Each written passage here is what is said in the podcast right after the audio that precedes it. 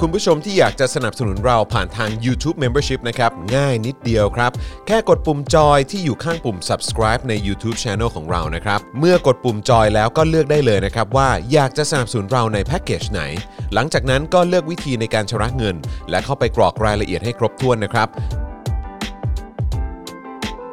แล้วก็กดปุ่ม subscribe ครับ แค่นี้คุณก็เป็นเมมเบอร์ของ Spoke Dark TV แล้วครับ สำหรับคุณผู้ชมที่อยากจะเป็นซัพพอร์ตเตอร์ให้กับพวกเรานะครับ คลิกเข้าไปที่หน้าแฟนเพจของ Spoke Dark TV และรายการในเครือของเราครับ แล้วกดปุ่ม Become a supporter นะครับ หรือกดปุ่ม support now ใต้คลิปรายการของเราก็ได้นะครับ แล้วเข้าไปเลือกเลยนะครับว่าจะชำระเงินทางไหนครับ ไม่ว่าจะผ่านบัตรเครดิตเดบิตเครือข่ายโทรศัพท์มือถือหรือ wallet ต่างๆ ก็ง่ายนิดเดียวนะครับ พอคลิกเข้าไปแล้วนะครับ ก็อย่าลืมใส่ข้อมูลและรายละเอียดให้ครบถ้วนนะครับ พอครบถ้วนแล้วก็กดปุ่ม subscribe ครับ แค่นี้คุณก็เป็น supporter ของ Spoke Dark TV แล้วครับ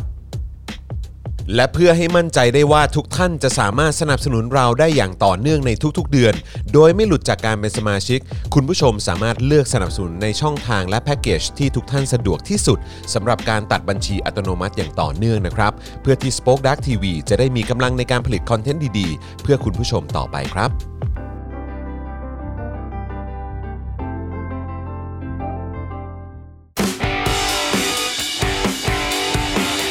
Daily Topics ประจำวันที่ 7 ธันวาคม 2564 ไม่เคยทำตามสัญญา ตามประษาเผด็จการทรราชสองหน้าตาใส หลอกเชื่อดใจประชาชน สวัสดีครับ ต้อนรับคุณผู้ชมนะครับเข้าสู่ Daily Topics นะครับประจำวันที่ 7 ธันวาคมนะครับ2564 นะครับ อยู่กับผม จอห์นวินยูนะครับอ่าจอห์นวินยูคีบินทัช เอ้ยเท่ว่ะ เฮ้ย ผมไม่ค่อยได้เปลี่ยนชื่อเลยอ่ะ ช่วงเนี้ยเออนะฮะ ชื่อนี้ดีแล้ว ชื่อนี้เออชื่อนี้ดีแล้ว มันจะได้เป็นเหมือนเป็นคลิกเบ ส อ่ะเป็นคลิกเบส ให้คุณผู้ชมได้รอฟังต่อไปว่าทำไมถึงได้มาจากชื่อนี้นะ อ๋อเออว่ะ ยังไม่ได้เล่า ออใช่ เลยเห็นไหม ต้อง 15,000 ก่อน ถูกต้อง เเดี๋ยวจะเล่าให้ฟังซึ่งเรื่องนี้เด็ดมากด้วย เด็ดมาก ใช่ครับ เดี๋ยวผมให้ชื่อใหม่ละคุณจอห์นมูฟอิน จอห์นมูฟอินครับผม Move in touch เฮ้ยไม่ใช่เออครับผมนะฮะ คีปอินทัชยังไม่จบเลยมึงจะ มันจะมูฟ มู อิน ฟ ซะแล้ว ไปแล้วเออ Move to touch โอ้โหนี่เขาเรียกว่าเขาเรียกว่าเดินเดินหมากแล้วฮะ เดินหมาก ขรียว่เป็นการเดินหมาใช่ก รูปค่าด รุกคาดเพื่อสัมผัส ใช่ เอ เอ อครับ ออ่ะก็ล โห อง ดมาก ลองลองทายกันเข้ามาได้นะครับ ว่าคุณจอนเนี่ยชอบสัมผัสส่วนไหน ใช่ นะครับหรือว่าจะสัมผัสส่วนไหนเป็นที่แรก เออ เดี๋ยวเอางี้ แนะนำตัวเองไปแล้ว แนะนำเอ่อพิธีกรร่วมกับเราก่อนดีกว่า ครับ นะครับต้อนรับนะครับคุณปาล์มบีมาโดนต่อยนะครับ สวัสดีครับคุณผู้ชมครับ นี่นะฮะแล้วก็แน่นอนนะครับอยู่กับครูทอมมิสเตอร์ไฟเซอร์ด้วย สวัสดีครับผมสวัสดีครับสวัสดีครับ นะฮะครูทอมอะไรนะนะฮะ ทำอะไรนะ อะไรนะ นะครับและแน่นอนนะครับเอ่อร่วมจัดรายการนะฮะแล้วก็ดูแลการไลฟ์ของเรานะครับ อาจารย์แบงค์มองบน ถอนหายใจไปพลางๆนะครับ สวัสดีครับ สวัส ดี ครับคอารับ จารย์แบงค์ครับ ครับ สวัสดีคุณผู้ชมคุณผู้ฟังทุกท่านด้วยนะครับ สวัสดีครับ โอ้ นะฮะเอ๊ะ คุณผู้ชม แต่เหมือนว่า Clubhouse จะมีปัญหาหรือเปล่า เดี๋ยวผมขอ อะไรฮะ ลองเข้าใหม่อีกทีละกันนะครับ ครับ นะฮะเดี๋ยวตอนนี้ดูดูคอมเมนต์คุณผู้ชมก่อน ใค ได้ ร เลย มา ครับ แล้วก็มารายงานตัวกันหน่อยนะครับ ครับผม นะฮะ ทักทายกันเข้ามาได้นะครับ แล้วก็อย่าลืมตอนต้นรายการเนี่ยเป็นระยะเวลาที่ดีที่คุณผู้ชมสามารถจะเข้ามาขิงกันได้ ครับ นะครับว่าแต่ละคนเนี่ยเป็นซัพพอร์เตอร์หรือเป็นเมมเบอร์มาจำนวนกี่เดือนกี่เดือนกันแล้ว ใช่ นะครับผมก็ขิงกันได้เลย คุณ นะฮะ เนทนะครับบอกว่าสวัสดีค่ะ มาทันด้วยฟังจากรถไฟใต้ดินโตเกียวกำลังกลับ โอ้ย บ้านค่ะ เท่จัง อัน เล เนี้ย ยอ่ะ อันเนี้ยไม่ใช่แค่ให้ข้อมูลเฉยๆ อันนี้คือขิง ครับผมอืม คือการบอกว่าอยู่ในประเทศที่ดี ดูออกอ่ะ โอ้ย ใครดูไม่ออกก็ไม่รู้จะวางไงแล้ว เอ้ยนะฮะอ่ะแต่ว่าเห็นเมื่อสักครู่นี้เอ่อครูทอมก็ยังพูดถึงอยู่เลยนะ ครับ ว่าอิจฉาเพื่อนบ้าน ใช่ ใช่ไหมฮะ อิจฉา ใช่ครับ เพื่อนบ้าน ที่ประเทศอะไรนะ ประเทศลาว ประทศ เกิดอะไร ลาว ขึ้นฮะ เห็นมีบล็อกเกอร์ท่านหนึ่งนะครับ เขาโพสต์รีวิว การนั่งรถไฟความเร็วสูงจากเวียงจันทร์หลวงพระบาง ซึ่งปกตินี่ที่ผมเคยไปเนี่ย ถ้านั่งบัสก็หลายชั่วโมงเหมือนกัน ครับ แต่อย่างเนี้ยเขาบอกว่าเขาไปเที่ยวแบบไปเช้าเย็นกลับได้เลย ด้วยรถไฟความเร็วสูงเนี่ ถู ยเหร ก อ ต้อง จากที่ไหนนะ เวียงจันทร์หลวงพระบาง โอ้โหย นั่นแหละ เอารถไฟความเร็วสูงนี่ไม่ได้เอาไว้ขนผักอย่างเดียวอะ โอ้โห อ๋อ เพชร มี ก็ขนได้ อ๋อ ครับ เหรอฮะอ๋อ คือ โอเค ก็ไม่ติด กำลังคิดอยู่ว่าอะไรนะ คือ อิจฉาหรืออะเราไทำไม เราเคยถูกเรียกว่าเป็นเสือตัวที่ 5 ใช่ไหม ครับ ตอนนี้ ใช่ กำลังคิดว่าน่าจะเรียกว่าเต่าแล้วฮะ จริง เอ่อ เต่าตัวที่ 5 แล้วจริงๆฮะ อาจจะเป็นเต่าตัวที่โหลก็ได้นะ เออ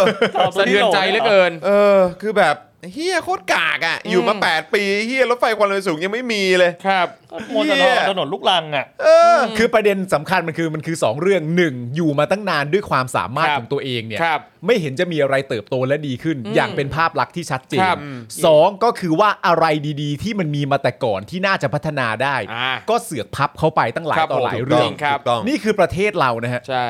ยิ่งเรื่องเมื่อวานที่เกิดขึ้นเนี่ยนะฮะ โอ้โห ผมว่าคุณผู้ชมรู้สึกยังไงกับประเทศไทยก็พิมพ์เข้ามาได้เลยฮะ ถูกต้อง ครับ ครับนะ ชั ฮะ ดเจนฮะ คือช่วงเวลา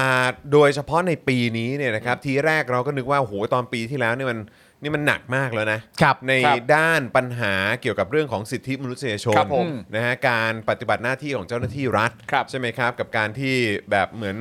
เอ่อเคารพอ่ะกับ ใช่ กติกาสากลนะ อืมครับ นะฮะในเรื่องของเออสิทธิเสรีภาพนะฮะ อืม การชุมนุมต่าง ครับ ๆนะครับคือนึกว่าปี 63เนี่ยจะเป็นปีที่แบบว่า เฮี้ยมที่สุดแล้ว เยี่ยมที่สุดแล้ว โอ้โหอืม นะครับ แต่ว่ากลายเป็นว่าปี 64 ครับ ครับ นี่มันแบบอื้อหือแล้วมันแล้วมันแบบตั้งแต่ต้นปียันแบบสิ้นปีจ ใช่ ริงๆ ครั นะ บ และทุกวันนะเว้ย ทุกวัน ทุกวัน ทุกวันจริง ๆ ครับ แล้วคือดูดูจากตรงเนี้ยมันมันค่อนข้างจะเห็นอนาคตเลยว่า ถ้าเรายังปล่อยให้มันมีอำนาจให้มันทำอะไรแบบเนี้ยต่อต่อไปมันจะยิ่งเหิมเกริม และ ถูก จะ ต้อง ยิ่ง ฮะ ทำอะไรมากขึ้นไปกว่านี้อีก แปลว่าเอ่อตอบตราบใดที่เขายังอยู่ในอำนาจ ครับ เนี่ยตราบใดที่พวกแม่งยังอยู่ในอำนาจเนี่ย ผมตีความได้เลยว่าไม่มีน้อยลงกว่านี้ ไม่มีน้อ ค ย รับ ลงอยู่แล้ว ความเฮี้ยมของพวกเขาเนี่ยไม่มีทางน้อยลงกว่านี้ ปี 65 ก็จะยิ่งกว่านี้ มัน ครับ มันต้องหนักขึ้นแน่นอน มันต้องหนักขึ้น เพราะว่า ใช่ นิสัยใจคอและจิตใจและแก่นแท้จริง ๆ เนี่ย อืม เขาไม่เคารพอยู่แล้วไง ครับ แต่ความน่าสนใจก็คือว่าถ้าเทียบกับเอ่ออในยุคสมัยก่อนๆอ่ะตั้งแต่ตอนเอ่ออะไรอะปี 35 ใช่ไหม ครับ มาจนถึงยุคบิ๊กบังใช่ไหม อ่า เออสนธิบุญยรักกลินใช่ไหมฮะที่ยึดอำนาจไปตอนปี อืม 49 หรือแม้กระทั่งตอนปีเอ่อตอนปี ครับ 53นะฮะที่เกิด 99ศพหรือว่าจริง ๆ ผมว่าเป็นร้อย มากกว่านั้น แหละเออนะครับนะฮะก็คือจริง ๆ ภาพต่างๆเนี่ยก็ยังมีให้ดู ใช่ มีให้ติดตามกัน แต่ ครับ ถ้าพูดถึงปริมาณน่ะ อืม โดยเฉพาะในช่วง 2 ปีที่ผ่านมา ครับ หรือว่านับตั้งแต่ตอนก้าวเข้ามาอยู่ในอำนาจในปี 57 อืม ของคอสชอะ ครับ หรือเผด็จการอะ อืม ผมว่าคือภาพแม่งคือแบบ เอาไปทำซีรีส์ได้ อ๋อ เอาไป แน่นอนฮะ เอาไปจัดนิทรรศการได้ติดต่อกันหลายปีเลย ครั ฮะ บ แล้ว แน่น ก็ อนฮะ แล้วก็มีหลักฐานมีอะไรต่างๆ เยอะแยะมากมายทั่วทุกมุม ครับ ทุกจุดของเมืองไทย ใช่ ที่อำนาจเผด็จการไปสร้างความด่างพร้อยเอาไว้ ครับ จริง ๆ มันมีทุกที่ในทุกพื้นที่จริง ครับ มึงจะหลบมึงจะปิดยังไงก็ในเมื่อหลักฐานมันอยู่ในโทรศัพท์พวกกู ๆ เต็มไปหมด ใช่ เต็ มึง ไป จะ ห ปิ ด ดยังไงมันอยู่ในโทรศัพท์พวกกู ใช่ ครับทั้ง มึง ภาพ จะ นิ่ง ดิ้ ภาน พ ทำ เคลื่อน ไม ไหว ใช่ ใช่ทั้ง ครบ ภาพ หมด นิ่งภาพเค ใช่ ลื่อนไหว ครับ หรือแม้กระทั่งที่ออกมาเป็นกฎหมาย ลายลักษณ์อักษรต่างๆ เนี่ยมันมีเก็บไว้หมด ใช่ แม้ว่าเออมึงจะพยายามจะแบบอืมยากเหลือเกินเนอะไอ้นั่นไฟไหม้ไอ้นี่ ครับ มีปัญหาไอ้นั่นน้ำท่วมแบบอะไรคือเละเทะไปหมดอะแต่ ครับ หลักฐานอะไรอย่างเออหลายหลายๆอย่างเนี่ยกูมีเต็มไปหมด ครบ เลยใช่คือกูรอวันเล่นงานมึงอะ คือ เอาวันที่กูจะเขาเรียกว่าเช็คบินอะ ครับ คือวันที่เช็คบินมึงอ่ะ อืม ใครก็ตามที่ต้องการจะทำซีรีส์เกี่ยวกับเรื่องนี้ ต้องการจัดนิทรรศการเกี่ยวกับเรื่องนี้ ต้องการจะทำภาพยนตร์เกี่ยวกับเรื่องนี้เนี่ย ครับ จะไม่มีคำถามเลยว่าหาข้อมูลที่ไหนวะ ไม่มี โอ้โห เต็มไปหมดฮะ เต็มไปหมด ฟุตเนี่ยเลือกกันไม่หวาดไม่ไหวเลย ใช่ อยู่ที่ว่าจะใช้อะไรเท่านั้น ครั เอบ ง ใช่ และ ใช่ แต่ละอย่างก็เหี้ยมๆทั้งนั้น ใช่ครับ นะฮะ นะฮะก็เดี๋ยวคอยติดตามดูแล้วกันนะครับว่าจะเป็นอย่างไรนะครับ แล้วก็เดี๋ยว ครับ วันนี้เดี๋ยวเราจะมาพูดถึงอย่างแน่นอนนะค แน่ รั นอน กั ฮะ ประเด็นที่เกิดขึ้นนะฮะกับชาวจะนะครับ นะฮะที่โอ้ยนะฮะภาพเมื่อวานนี้นี่สะเทือนใจมากนะครับ แล้วก็ยิ่งเมื่อเช้านี้ที่ผมเห็นมีการเอ่อออกมาแถลงการณ์ ใช่ นะฮะจากเอ่อ พี่น้อง แบบคนที่คนที่หลงเหลืออยู่อ่ะ ครับ ที่ไม่ได้โดนจับไปอ่ะแล้วโดยเฉพาะลูก ครับ ๆ แล้วก็หลานหลานๆลูกหลานน่ะ อืม ของเอ่อพ่อแม่พี่น้องชาวจะนะครับ ที่ที่โดนจับไปเมื่อคืนน่ะ ครับ เช้านี้เขามาแถลงการณ์ อืม แล้วมันสะเทือนใจมากเราเห็นเด็กอ่ะ แน่นอนฮะ ยังไม่บรรลุนิติภาวะเลยเด็กๆ ทั้งนั้นเลย แน่ อ่ะ นอนฮะ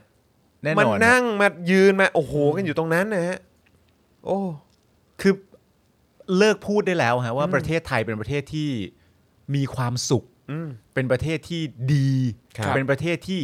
แฮปปี้ ครับ หรืออะไรต่างๆ นานา มัน มันไม่ใช่ฮะ หลักฐานมันไม่ได้ฮะ มันไม่ใช่ครับ นะครับ ฮอ่ะคุณผู้ชมแล้วก็อีกหนึ่งเรื่องครับนะที่เราจะต้องจับตากันดูให้ดีนะครับ ก็คือนี่ครับคุณผู้ชม เฮ้ยมันทำไม อะไร อะ นะครับมัน อะไร สี ครับ แดงอีกแล้ว คุณผู้ชม เออมัน ทำไมอะ เอออา นะ หุ้น ฮะ ตก อาจารย์แบงค์ครับ เออ รายงานตัวเลขหน่อยสิครับ มันยังไงฮะเนี่ยตัวเลข ลดลงมานิดนึงครับ ครับผม เหลือ 12,544 ท่าน อ่าครับผมนะฮะก็อยากจะฝากคุณผู้ชมนะครับ ผมรู้ว่าคุณผู้ชมหลาย ๆ ท่านที่เป็นเมมเบอร์ของเรา ครับ นะครับก็อาจจะแบบอ่ะมาละมาถึงช่วงเวลาโปรโมทเชิญชวนคนอีกละ ครับ แน่ๆเลยนะครับนะแต่ว่าก็อย่างที่บอกครับด้วยความที่เรายังไม่ค่อยปลอดภัยครับ ใช่ นะถ้า ครับ เกิดมันเลยหมื่นห้าเมื่อไหร่เนี่ยนะครับผมก็จะเอ่อพูดเรื่องนี้น้อยลงนะฮะ ใช่ครับ นะฮะก็เลยฝากคุณผู้ชมนิดนึงนะครับ ย้ำอีกครั้งนะครับว่าใครนะครับที่เอ่อสมัครเป็นเมมเบอร์หรือสปอร์เตอร์ของ Spoke Dark TV Daily Topics เจอข่าวตื้น แล้วก็ทุกๆ รายการของเราไว้เนี่ยนะครับ รบกวนเช็คกันนิดนึงนะครับ ว่าสถานะของเราตอนนี้ยังเป็นเมมเบอร์หรือสปอร์เตอร์อยู่หรือเปล่า ครับ นะครับยังไงรบกวนนิดนึงนะครับช่วยเช็ค ครับ นิดนึงแล้วถ้าเกิดว่าหลุดไปแล้วคุณผู้ชมยังรู้สึกว่าเฮ้ยอ่ะเอออยากจะสนับสนุนพวกเราต่อนะครั ครับ บ แล้วก็ติดตามคอนเทนต์ของเรา แล้วก็เอ่อโดนใจกันนะครับก็เอ่อสมเอ่อสนับสนุนพวกเราแบบรายเดือนได้นะครับนะฮะแล้วก็ตอนนี้เนี่ยคอนเทนต์เอ็กซ์คลูซีฟเนี่ยเริ่มมาถี่มากยิ่งขึ้นแล้ว อ่า ครับผม นะครับ โอ้ย เมื่อเช้า หยิบไปเลย นี้ก็มีเอ่อการลุกขึ้นมาถ่ายกันแบบสดๆเลย ครับ อ่า นะฮะที่บ้านผมเนี่ยแหละเออ ครับ นะครับเพราะว่ามันก็เป็นเหตุการณ์ที่เกิดขึ้นสดๆร้อนๆเมื่อคืนนี้ ครับ กับเอ่อเหตุการณ์ของพี่น้องชาวเอ่อจะนะนะครับนะเพราะฉะนั้นก็สามารถไปดูกันได้นะครับ เราก็นั่งพูดคุยกันนะครับเอ่อประมาณหนึ่งนะครับใครที่สนใจก็สามารถไปดูได้แล้วก็คอนเทนต์เอ็กซ์คลูซีฟแบบนี้จะมีทยอยออกมาทุกๆ สัปดาห์ ครับ นะ ผม นะฮะก็คอยติดตามกันได้นะครับเอ่อคุณ DK Blue Mountain บอกว่ายอดเมมเบอร์แลดูขึ้นขึ้นลงลงๆบ่อยจริงเออ ครับ นะครับก็นั่นแหละฮะคิดว่าน่าจะมีเอ่อเรื่องของ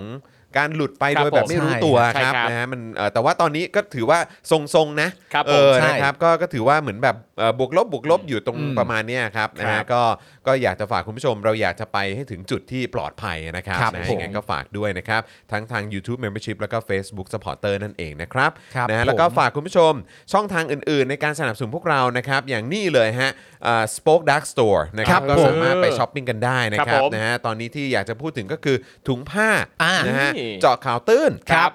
นะครับแล้วก็แก้วน้ำแมกเนตต่างๆนะครับที่คุณผู้ชมก็สามารถไปช้อปปิ้งกันได้ด้วยนะครับนะฮะ ครับ แล้วก็อีกอันหนึงที่อยากฝากไว้นะครับก็คือเสื้อลายต่าง อ่า นะนะฮะของ Spoke Dark TV นะครับมีให้คุณช้อปปิ้งกันเยอะแยะมากมายเลยนะครับ เอาไปฝากกันก็ได้นะ ครั ถ้า บ เกิดรู้ว่าเฮ้ยมีเพื่อนเรา ใช่ ญาติเราคน เออ ในครอบครัวที่ชอบรายการไหนเป็นพิเศษ หรือว่า ใช่ ชอบประเด็นไหนเป็นพิเศษ อ่า ก็สามารถสอยเสื้อตัวนั้นไป อืม เป็น เย่ ของฝากอ่าวันคริสต์มาสวันปีใหม่ก็ได้ ถูก นะครับ ต้องนี่มันของขวัญชัดๆ ครับผม หวาน จริง เออ ฝากใครทุกคนยินดีทั้งนั้นเลย ใช่ พอไปฝากปุ๊บแล้วก็นี่ไงแดกคนกี ใช่ ฉันว่าเธอเหมาะกับเสื้อนี้มากฉันซื้อของขวัญมาให้เธอคือคนกรี เออ คนได้เขาก็ดีใจ ใช่นะครับ เออหรือถ้าซื้อให้ใครแล้วถ้าเขาจะเติมไม่หันอากาศไปเองนี่ก็ ก็ไม่ติด ไม่ติดนะ ไม่ มี เห็น อะไร อากาศด้วยแหละ ใช่ นะฮะเออ แล้วก็เอ่อใครที่อยากจะได้เสื้อคนดี ครับ ดี ก็ได้ด้วยเหมือนกัน อ๋อ นะค ค รั รั บบ อันนี้ก็เป็นอีกเวอร์ชันหนึ่งอยากจะมอบให้ใครเป็นพิเศษนะฮะสำหรับใครที่เขาประกาศตัวว่าเป็นคนดีอะไรแบบนี้ อืม ก็เอาเสื้อนี้ให้เขาก็ได้ ใช่ อะไร ผม แบบนี้นะครับนะฮะน่ารักกันไปนะครับ เผด็จการจงพินาศ V2 นี่ก็น่าสนใจ จริง นะค ค รั รั บบ เออถูกต้อง เป็นของ ครับ ขวัญชั้นดีที่หมอจะไป ใช่ มอบให้กับสลิมนะ ถูกต้อง ใช่ไหม ถูก แบบเผด็จการจงพินาศเราต้อง เออ เราต้องคิดเหมือนกันแน่ๆให้ ครับ เขาไป เอ เลย อ ใช่ไหม ใช่ครับนะฮะแล้วก็เอ่อวันนี้นะครับก็เป็นข่าวดีของเราอีกหนึ่งเรื่อง อะไร นะค ครั รับบ ก็คือวันนี้นะครับเราได้รับสปอนเซอร์ อ่า หรือเป็นผู้สนับสนุนของเรานั่นเอง นี่ ครับผม เรดาร์สพอยต์ครับ เอ้ย นี่นะฮะแพลตฟอร์มสะสมพอยต์จากการช้อปปิ้งออนไลน์นะครับ ครับ แอปพลิเคชันที่สายช็อปและสายลงทุนพลาดไม่ได้เลยนะครับนี่นะฮะวันนี้ก็ต้องขอขอบคุณเรดาร์สพอยต์ด้วยนะครับ มาเป็นผู้สนับสนุนใจดีให้กับพวกเรานะครับกับไลฟ์ของเราในวันนี้นั่นเอง ขอบพระคุณครับ ใช่ เริบเริ นะ บ ครับก็เดี๋ยวเอ่อสักสักเอ่อสักเอ่อช่วงช่วงกลางรายการ ครับ แล้วกัน ได้ นะครับ เดี๋ยวอาจจะมาเล่าให้คุณผู้ชมฟังนะครับว่าความน่าสนใจนะครับที่วันนี้ r a d a r Point เนี่ยเอามาแชร์ให้กับคุณผู้ชม อืม นะครับมาให้ติดตามกันเนี่ยนะครับมาเชิญชวนให้คุณผู้ชมมาลงทุนกันแบบง่ายๆ ครับ นะครับเป็นอย่างไรนะครับ ครับ เดี๋ยวเดี๋ยวเราจะมาเอ่อเล่าให้คุณผู้ชมฟังแล้วกันนะค ครั รับบ นะฮะ ผม ว่ามีรายละเอียดอย่างไรบ้าง อ้าวะคพนั รั ก บ ท่านคังมา เอาท่านคังสวัสดีครับ สวัสดีครับพนักท่านคังครับ เออพนักท่านคังก็แบบโกรธนะฮะสำหรับเหตุการณ์ที่เกิดขึ้นเมื่อคืนนี้นะครับ ผมว่าทั้งโกรธและแค้นกันทุกคน ใช่ เลย ค ค รั รับ บ ใช่ครับ ฮะ มีคนถามว่าจะพูดถึงเรื่องนี้ไหมพูดแน่นอน พูด นะครับ ครับ เดี๋ยวยังไงติดตาม เน้ กัน นๆ ได้นะครับ เน้น งั้นเดี๋ยวเรามาดูหัวข้อข่าวกันหน่อยดีกว่า ที่ ได้ เรา เลย จะ ครับ คุยกันในวันนี้นะครับ หัวข้อข่าวที่จะคุยกันนะครับ ก็จะมีแน่นอนครับ ติดตามกรณีจะนะรักถิ่นนะครับ หลังถูกคอฟอสลายการชุมนุมครับ เหตุมาทวงสัญญากับรัฐบาลหน้าทำเนียบ อืม อันนี้คือไม่ได้ไม่ได้อยู่ดีๆก็เพิ่งมานะครับ ใช่ครับ นี่เขาห่างกันไปเป็นปีนะ ใช่ฮะ แล้วเขาถึงกลับมาเพราะเขารอ ครับ คนที่บอกว่าจะทำตามสัญญาไง ใช่ครับ แล้วพอกลับมาสิ่งที่เขาเจออไม่ใช่การการแบบตอบรับ หรือการ ะฮะ ต้อนรับ หรือการต้อนรับนะครับ แต่เป็นการส่งกำลัง ใช่ นะฮะของหน่วยคอฟอนะครับ อืม เข้าไปสลายการชุมนุมใช่อย่าง ใช่ นั้ ครับ นทั้งทั้งที่เขาชุมนุมกันอย่างสงบด้วย แล้วดู ครับ นี่คือการที่เขามาทวงสัญญา ใช่ การที่เขามาทวงสัญญา การที่เขามาแบบเนี้ยนั่นแปลว่าในทางที่ถูกที่ควรเนี่ยนะฮะคนที่สัญญาอะไรกับเขาไว้แล้วทำไม่ได้เนี่ยควรจะต้อนรับขับสู้ดูแลเขาเป็นอย่างดี ควรจะขอโทษเขาด้วยซ้ำที่ไม่สามารถทำได้ตามที่ให้สัญญาไว้ ใช่ แล้วโอ้โห แล้วแต่สิ่งที่เกิดขึ้นมันไม่ได้เป็นแบบนั้นเลย อย่างน้อยก็อธิบาย ใช่ครับ ถูกต้องครับ แต่ไม่มีฮะ ใช่ครับนะซึ่งต้องบอกเลยนะครับว่าสำหรับเอ่อโดยเฉพาะข่าวนี้เนี่ยแน่นๆ ครับ แน่นเลยครับ แน่นๆเลยนะครับเอ่อคือรายละเอียดทั้งหมดเนี่ยเป็น 10 หน้าเลยฮะ ใช่ครับ เราจัดให้คุณผู้ชมเน้นๆเลยครับนะฮะแล้วก็อันนี้ก็อยากจะเป็นการย้ำเตือนให้กับพี่น้องชาวใต้ทุกๆ คนนะครับ ครับ อันนี้ผมอยากจะย้ำเตือนว่าเนื้อหาทั้งหมดนี้เลยนะครับ ครับ ผมอยากจะฝากให้กับพี่น้องชาวใต้จริง ๆ ครับ เพราะว่าพื้นที่ดังกล่าวเนี่ยก็อยู่ในพื้นที่การดูแลของพรรคการเมือง ครับ ใช่ไหมฮะ ใช่ครับ ภาคใต้เนี่ยก็ต้องมีมีพรรคการเมืองที่ไปลงสมัครในพื้นที่แล้วก็ชนะการเลือกตั้งตรงนั้น มีแน่นอนฮะ ใช่ไหมครับ เหตุการณ์ที่เกิดขึ้นกับชาวจะนะเนี่ยนะครับ ครับ ผมคิดว่าน่าจะเป็นตัวอย่างที่จะทำให้ชาวใต้เนี่ย ครับ พอจะจินตนาการกันได้บ้างนะ ใช่ ว่าถ้าเกิดกับพี่น้องชาวใต้คนไหน อืม ครับ พื้นที่ไหนก็ตาม มีสิทธิ์ที่จะเกิดเหตุการณ์แบบนี้ครับ ครับ คือพักการเมืองเหล่านั้นเนี่ยไม่ได้มาเหลียวแลสักเท่าไหร่หรอก ครับ เอออาจจะมีโผล่มาสักคนหนึ่งเนี่ยแต่ที่เหลือเนี่ยเท่าที่เช็คดูเนี่ย ครับ กริบฮะ ใช่ฮะ คือคือจะยังคงอยู่กับพรรคการเมืองเหล่านี้จริง ๆ เหรอ ใช่ครับ คือคุณก็รู้กันอยู่ว่าภาคใต้อะมีพรรค ครับ ไหนชนะบ้าง ใช่ คุณก็รู้อยู่ เออ แล้วผมถามจริง เหตุการณ์แบบเนี้ยมันน่าจะทำให้คุณตาสว่าง แล้วแล้วทำให้คุณเป็นเวกอัพคอครั ใช่ ทำให้คุณตื่นได้นะว่า ครับ เออ เนี่ยพวกตัวแทนจากพรรคการเมืองต่าง ๆ เหล่าเนี้ย อืม ครับ อยู่ในพื้นที่ของเราอ่ะ อืม เขาแคร์เราขนาดไหน ครับ ใช่ ผมคิดว่าน่าจะเป็นสิ่งที่มาย้ำเตือนใจได้นะครับ ครับ แล้วครั้งนี้ก็ไม่ใช่เหตุการณ์ครั้งแรกด้วย ใช่ มั ฮะ มีหลากหลายเหตุการณ์ครับ มากฮะ ครับ และ นะ นี่คือเรื่องของถิ่นที่อยู่อาศัยนะฮะ ใช่ นี่คือเรื่องการอยู่และการมีตัวตน ใช่ อยู่การเลี้ยงดู ใช่คครั รอ บบ ครัวเลยนะฮะ อืม เรื่องใหญ่นะฮะ อืม และคนที่เราเลือกไปเสร็จเรียบร้อยเนี่ย และ ครับ เป็นกลายเป็นผู้ชนะเนี่ย อืม จากพักนั้นๆ เนี่ย อืม เขามองไหมฮะเขาทำอะไรเกี่ยวกับเรื่องนี้บ้างไหมฮะ คือเหตุการณ์ที่เกิดขึ้นขนาดนี้เนี่ยนะ อืม คือมีการสลายการชุมนุม ทั้งทั้งๆที่เขาชุมนุมเอ่อชุมนุมกันโดยสงบ ครับ แล้วเขามาเนี่ยคือเขาไม่ได้เพิ่งมาเขามามาทวงสัญญา ใช่ คือมีคนสัญญาเขาไว้อะแล้วเป็นเจ้าหน้าที่ของรัฐอะ ครับ คือเป็นคนของรัฐอะ ครั ค บ นของรัฐบาลอะ อืม สัญญาเขาไว้อะ อืม แล้วก็เหมือนเป็นในเมื่อคุณเป็นตัวแทนของภาครัฐอะ อืม คือคุณก็เป็นตัวแทนของคนทั้งประเทศเหมือนกันอะ ใช่ แปลว่าคุณก็ไม่รักษาสัญญาไง อืม เขามาทวงสัญญาเขา ครับ ต้องการคำตอบ อืม แล้วคุณมอบสิ่งนี้ให้กับเขาเนี่ยนะ อืม การบุกสลายการชุมนุมตอนกลางคืนด้วย ครับ จริง โอ้โห ศักดิ์ศรีมันอยู่ตรงไหน ครับ เนี่ย แล้วผมถามจริงพี่น้องชาวภาคใต้จะเอาจะอยู่กันอย่างนี้จริงๆเหรอ ครับ อยากอยู่อย่างนี้ต่อไปเหรอ ครับ เออ มันไม่ใช่ว่าตามมีตามเกิดนะครับ อืม คุณต้องได้รับการดูแล ครับ คุณต้องได้รับการปกป้อง ใช่ แต่เนี่ยผมถามจริงไอ้ช่วงที่ผ่านมา คุณเขาแคร์คุณขนาดไหน ใช่ อืม อืม แล้วผมอยากจะบอกว่านี่นี่เราสามารถพูดได้เต็มปากเต็มคำเลยนะครับ ว่านี่คือเรื่องที่เราเรียกว่าเรื่องใกล้ตัว ครับ ใช่ครับ มันใกล้เข้ามาเรื่อยๆนะครับ ใช่ แล้วมันเกิดขึ้นกับใครก็ได้นะครับ อืม แล้วเมื่อมันเกิดขึ้นเสร็จเรียบร้อยเนี่ยในฐานะตัวแทนที่ได้รับเสียงจากประชาชนมาชนะซะด้วยเนี่ย ครับ คุณต้องมองเห็นนะฮะ อืม อันนี้ต้องรบกวนครับ ครับ นะฮะ คือผมก็พยายามเช็คดู อืม ว่ามีใครไปบ้าง อืม ว่ามีสสพักไหนไป ครับ ้าง บผม แต่เท่าที่ผมเห็นเนี่ยผมก็จะเห็นแค่ทางก้าวไกล อืม แล้วก็เหมือนว่าจะมีทางคุณทวีสอดส่องไป อืม ใช่ไหมครับแล้วก็เมื่อสักครู่นี้ก็เห็นคุณผู้ชมก็ทักเข้ามาเหมือนกันว่าเห็นประมาณนี้ อืม ครับ นะครับแต่เท่าที่ทราบเนี่ยก็เหมือนว่าจะมีคนเดีย อืม เท่าที่เช็คนะครับมีจากพลังประชารัฐคนหนึ่ง ครับ แต่เหมือนว่าเป็นคนที่ไปติดต่อให้เหมือนเจรจากันอะ อืม ก่อนที่จะมีการสลายการชุมนุม ครับ เข้าใจว่าอย่างนั้นนะครับ ครับ นะฮะก็เลยแบบว่าเท่าที่ผมเช็คดูตอนเนี้ย ครับ ที่ผมเห็นน่ะก็คือมีแค่หนึ่ง ครับ แต่เท่าที่เหลือเนี่ยที่ผมเห็นเนี่ยแล้วก็ไปอยู่กับพี่น้องที่เขาโดนจับกลุ่มเนี่ยก็จะเป็นทางก้าวไกล ครับ แล้วก็ทางคุณทวีสอดสอง ครับผม ครับ รายชื่อที่ผมเห็นนะครับ แต่เดี๋ย คว รับ ลองมาดูรายละเอียดเพิ่มเติมกันก็ได้ แต่ผมถามจริงคนที่เราเห็นกันแบบ เต็มเต็มๆอ่ะ อืม เห็นแบบชัดเจนอ่ะว่าเขามา ครับ มันคือคนจากพักที่อยู่ในพื้นที่เหล่านั้นหรือเปล่า อืม ก็น่าสนใจ คุณราชานะครับบอกว่าเราก็คนใต้นะครอบครัวเพื่อนเอ่อคนรู้จักหลายคนตาสว่างมานานแล้วนะ ดีแล้วครับ ดีครับ ดีแล้วครับ ดี นะฮะ ครับ อ่านอกจากเรื่องนี้แล้วนะครับ ซึ่งเดี๋ยวเราจัดกันหนักๆยาวๆเลยนะครับขยี้กันให้ให้เห็นกันเต็มที่เลยนะครับ ครับ นะฮะแล้วก็เดี๋ยวเราจะมาต่อกันกับเรื่องที่ต่อเนื่องจากเมื่อวานนะครับไฮไลท์จากบทความนะครับ who's in and who's out นะครับ from Biden's democracy อ๋อ summit นั่นเอง ครับผม นะครับเดี๋ยวเรามาดูรายละเอียดกันนะครับว่ามีใครบ้างนะครับ ครับ นะฮะแล้วก็ยังมีประเด็นนักวิจัยของ a s t r a z e ซ e c a นะครับเปิดเผยว่ายังไม่จบนะครับ โรคระบาดรอบหน้าจะรุนแรงกว่าโควิด -19 อีกนะครับนะฮะ โอ้ มันจะมี ย อะไรอีก จะ นะ อะ ค ไร รับ เออจริงมันจะอะไร เมันจะมี กัน อะไร นะ อี กัน ก นะ นะครับนะฮะช่วงนี้คืออะไรฮะ ปีชงเหรอฮะของโลกฮะเออหรือว่าอะไรฮะนะฮะ เอาโลกทั้งโลกไปชงเลยเห โล รอก วะ ทั้งใบเลยนะฮะ ครับ โอ้โห โฆษกรัฐบาลครับก็น่าจะรู้อยู่แล้วว่าใครนะครับ ครับผม ตอบโต้เพื่อไทยนะครับวิจารณ์ว่ารัฐบาลไม่ดูแลชาวนา อ่า ไล่กลับไปดูจำนำข้าว ยิ่งลักษณ์หนีรัฐมนตรีติดคุก โถ่ อ๋อ มุกเดิมอีกแล้วครับ อ๋อแจ๋ว มุกเดิมอีกล้วครับ แจ๋วแจ๋ว ทั้ ครั ง บ ที่รู้สึกว่าศาลเขาก็บอกแล้วเนี่ยว่ายิ่งลักษณ์ก็ไม่ได้ผิดนี่ ผมว่ามีความรู้สึกว่าศาลตัดสินแล้วอะ เออ ครั นั่ บ นนะสิ ผมก็เลยแปลกใจว่าแบบ เอ๊ะทำไม ก็ ครั แด บ กอะฮะ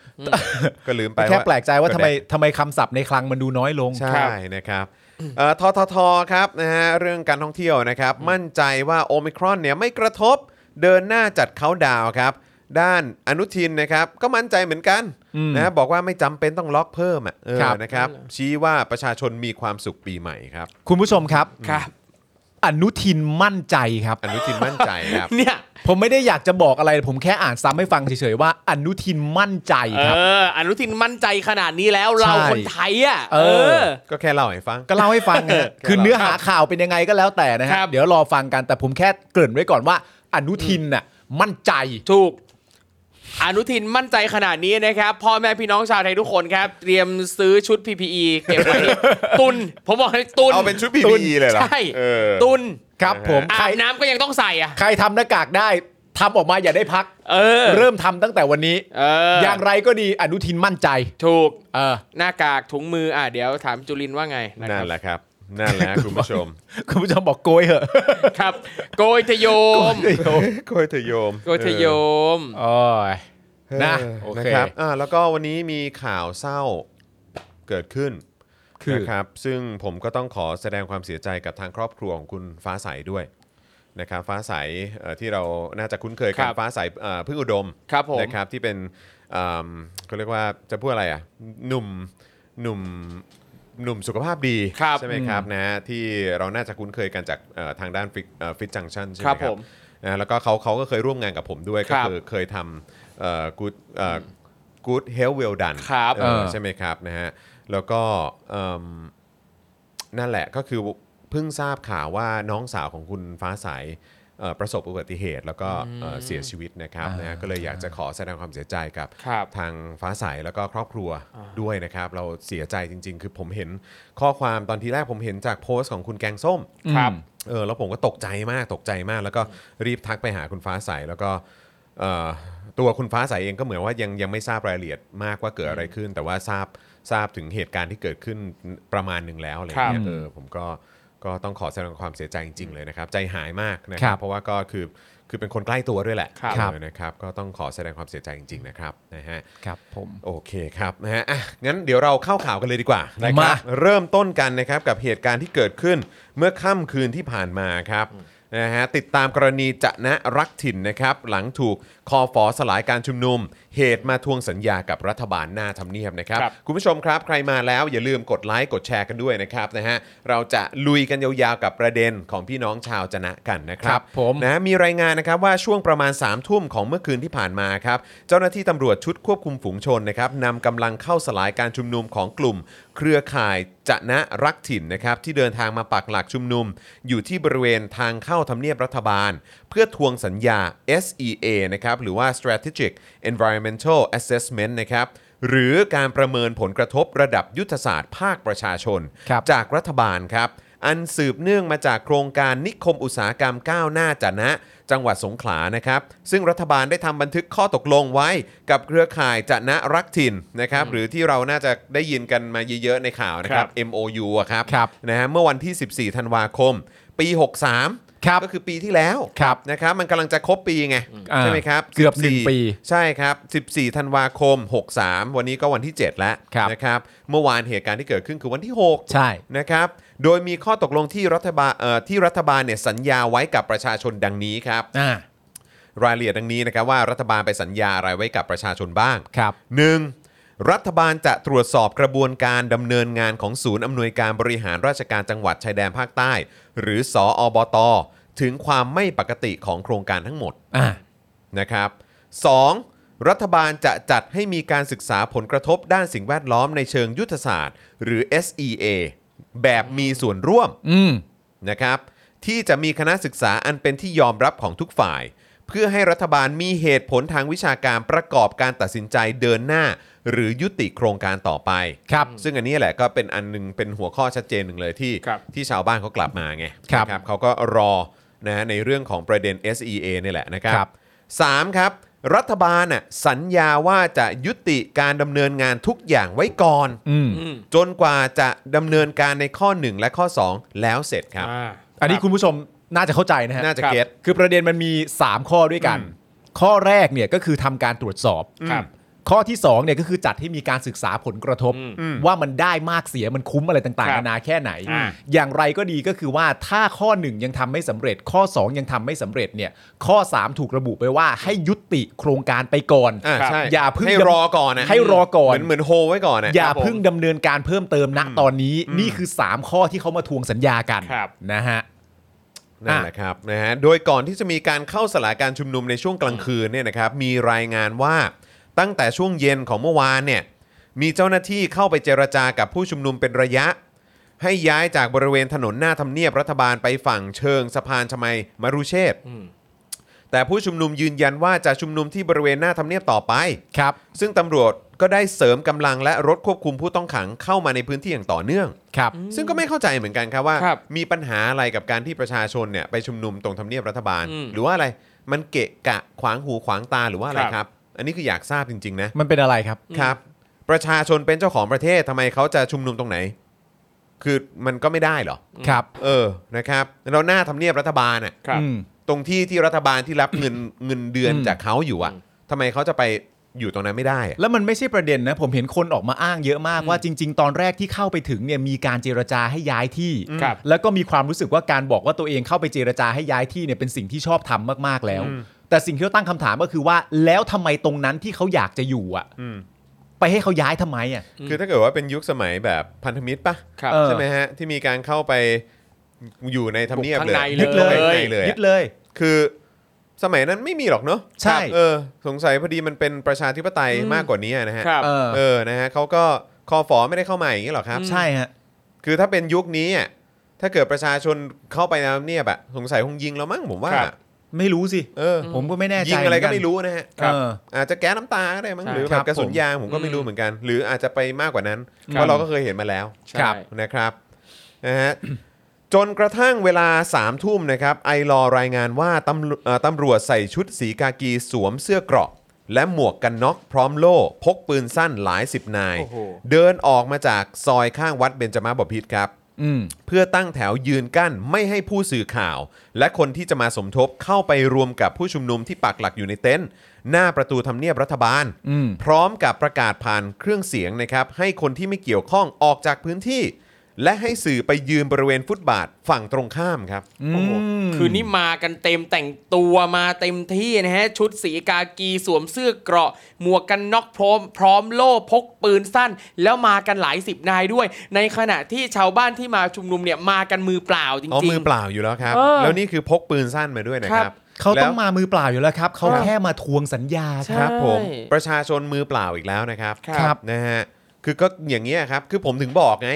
คือถ้าจะเก่งกับประชาชนมือเปล่าเนี่ย ครับ ออย่าบอกว่าตัวเองอ่ะเก่ง เออ หรือว่ากล้าหาญ ครับ หรือทำหน้าที่ได้ดี อืม พวกมึงอ่ะกระจอก อืม เพราะว่าของที่มึงพกมาเนี่ย อืม ก็เงินประชาชนทั้งนั้นแหละ ครับ คือตั้งแต่แรกเนี่ยมึงไม่ควรทำตัวเก่งกับประชาชนตั้งแต่แรก อืม ครับ เอาแน่นอน ถูก ฮะ ต้อง ฮะ อืมนะครับ แล้วแถมยังไปกันผู้สื่อข่าวด้วยนะ ครับ เนี่ยอันนี้ผมว่าสำคัญนึกออกไหมอย่างแรกเนี่ยสิ่งที่เขาต้องการให้ทำตามที่เขาบอกเนี่ย อืม คือเขาต้องการให้ย้ายที่ ครับ ไปที่สะพานเอ่อสมัย เออส ม มัย รุเช ส ษ มัย ฐ์ มรุเชษฐ์ ครับ แต่หลังจากนั้นพอเห็นเรียบร้อยว่าเอ่อชาวบ้านจากจะนะเนี่ยตัดสินใจว่าจะปักหลักอยู่ในเต็นท์ที่นี่หน้าทำเนีย ครับ บ อืม วิธีต่อไปก็คือการกันสื่อให้อยู่ฝั่งตรงข้าม อืม อ่ะแล้วก็เอาตำรวจ อ่า พกปืนสั้นเข้ามา ครับคุณว่ามันปกติไหมฮะ อ่ะมีโล่กับปืนสั้นนะฮะเข้ามาครับ ครับ มีโล่กับปืนสั้นนะฮะ ใช่ ครับ หลายสิบนายนะฮะ อืม อืม ครับ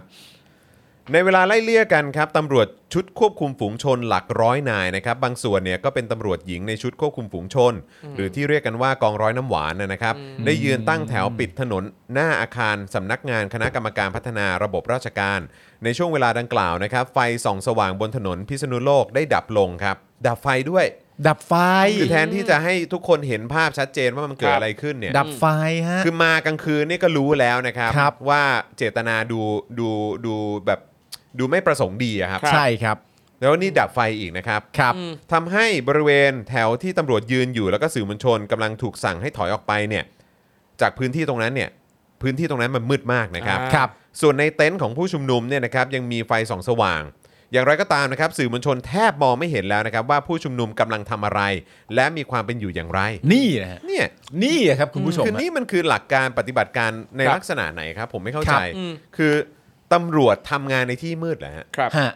คือไอ้ความโปร่งใส อืม ความปลอดภัยของประชาชนเจ้าของเงินภาษีมันอยู่ตรงไหนหรือ ครับ แม้กระทั่งความปลอดภัยของเจ้าหน้าที่ตำรวจเองอ่ะ อืม มันอยู่ตรงไหน ผู้บัญผู้บัญชาการผู้บังคับบัญชา คือมีทัศนคติยังไงกับเรื่องนี้ ครับ ครับ คือคุณคือการทำอย่างเงี้ยมันเหมือนการจู่โจมหรือทำอะไรอย่างงี้มากกว่านะ อืม มันดูไม่ได้เป็นการแบบเขาเรียกว่าอะไรอะดำเนินการอะไรต่างๆ กับประชาชนอย่างละมุนละม่อมนะ ใช่ครับ มันไม่ใช่เลยนะ อืม แล้วผมอยากรู้ว่าทำไมไม่ให้สื่อเนี่ยที่มีหน้าที่ต้องรายงานสิ่งที่เกิดขึ้นให้กับประชาชนทางบ้านได้รั ครับ บ รู้เนี่ย อืม ทำไมไม่ให้เขาอยู่ใกล้ อืม ๆเขาจะได้ยืนยันความยุติธรรมของพวกคุณไง ครับ ใช่ ว่าคุณทำอะไรกันบ้าง ให้เขาเก็บภาพไว้ดิ ใช่ ใช่ไหมว่าอุ๊ยดีจังเลยละมุนละม่อม อืม พูดจาสุภาพ อืม ครับ แสดงตัว อืม อะไรก็ได้ ให้เขาอยู่ใกล้ๆสิฮะ อืม ใช่ เขาจะได้ถ่ายทอดได้ ใช่ ครับ นะครับ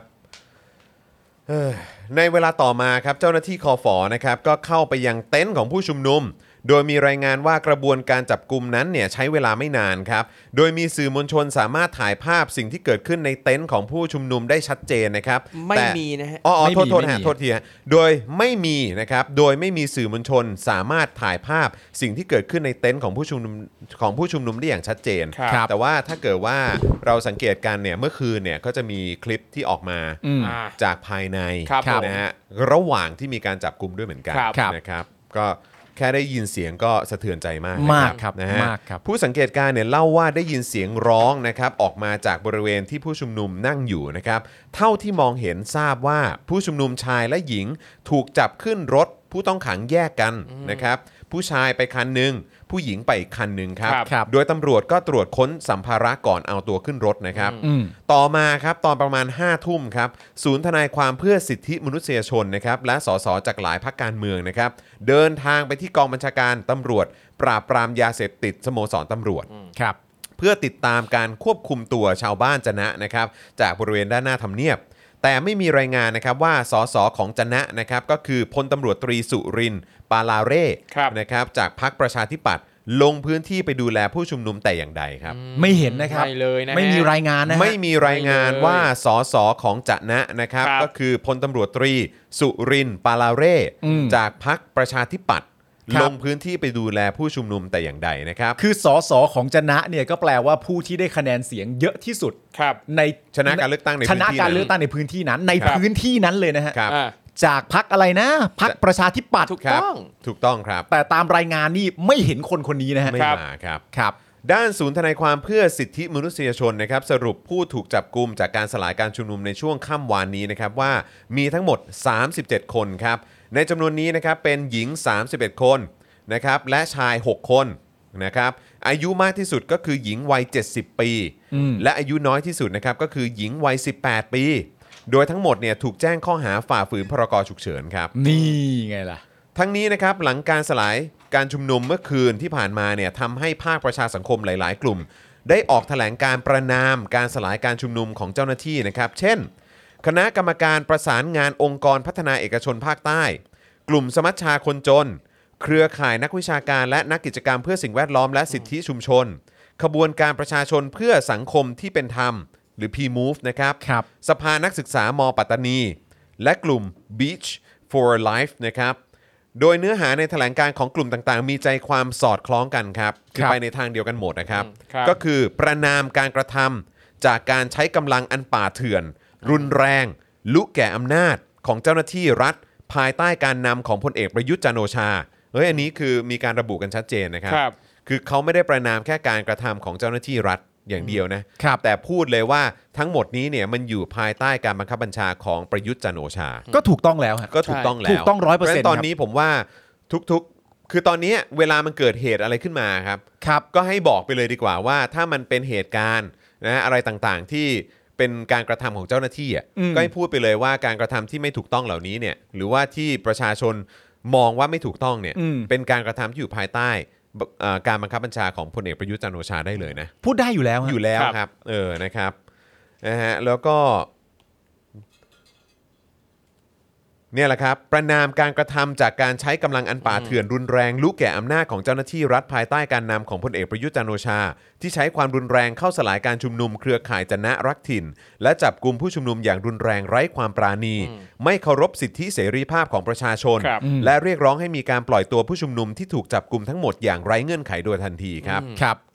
ขณะที่สำนักงานคณะกรรมการสิทธิมนุษยชนนะครับก็เพิ่งจะออกแถลงการเมื่อเวลาประมาณบ่าย2โมงที่ผ่านมาครับ ครับ ครับ คณะกรรมการสิทธิมนุษยชนเนี่ยนะครับ ครับ เพิ่งออกแถลงการตอนบ่าย2ครับนะฮะของวันนี้นะครับ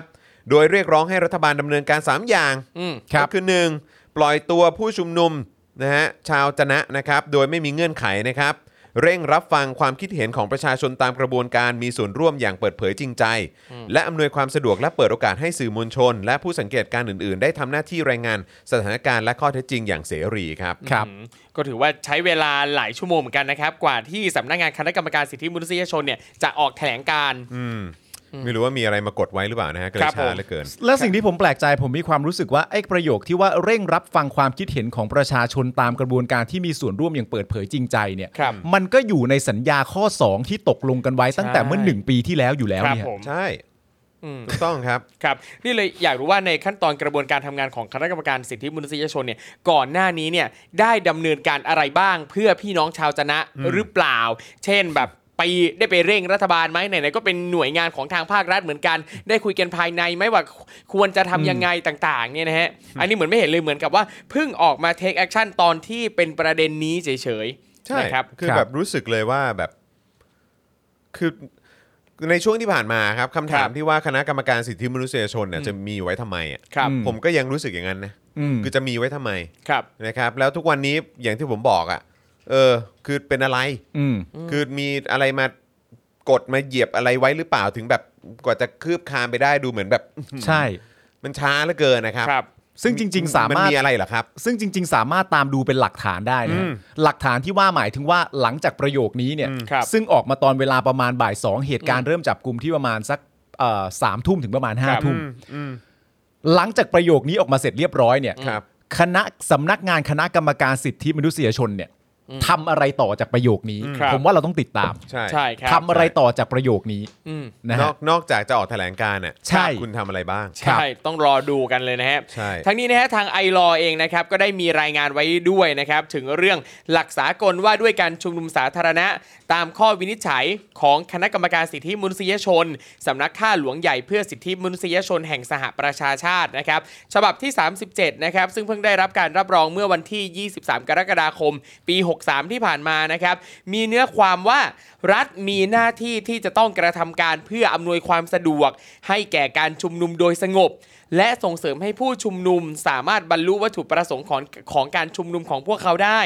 การห้ามการชุมนุมเนี่ยจะต้องถูกพิจารณาในฐานะทางเลือกสุดท้ายเท่านั้น ซึ่งอันเนี้ยเรารู้ได้อย่างชัดเจนเลยว่า ครับ ที่ผ่านมาไม่เคยมีใครเคารพอันนี้ ใช่ อันนี้ชัดมาก อืม นะฮะ อันนี้เลย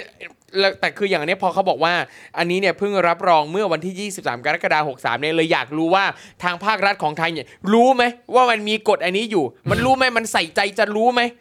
ว่าเนี่ยการห้ามการชุมนุมจะต้องถูกพิจารณาเป็นทางเลือกสุดท้ายเท่านั้น แต่คือจริง ๆ เนี่ยถึงแม้ว่า 23 กรกฎาคม63 ที่ว่า ครับ เนี่ยแต่หลักการที่ว่าเนี่ยที่ เออ ครูทอมเพิ่งอ่านไปเนี่ยนี่มันสากลมากๆเลยนะครับ มัน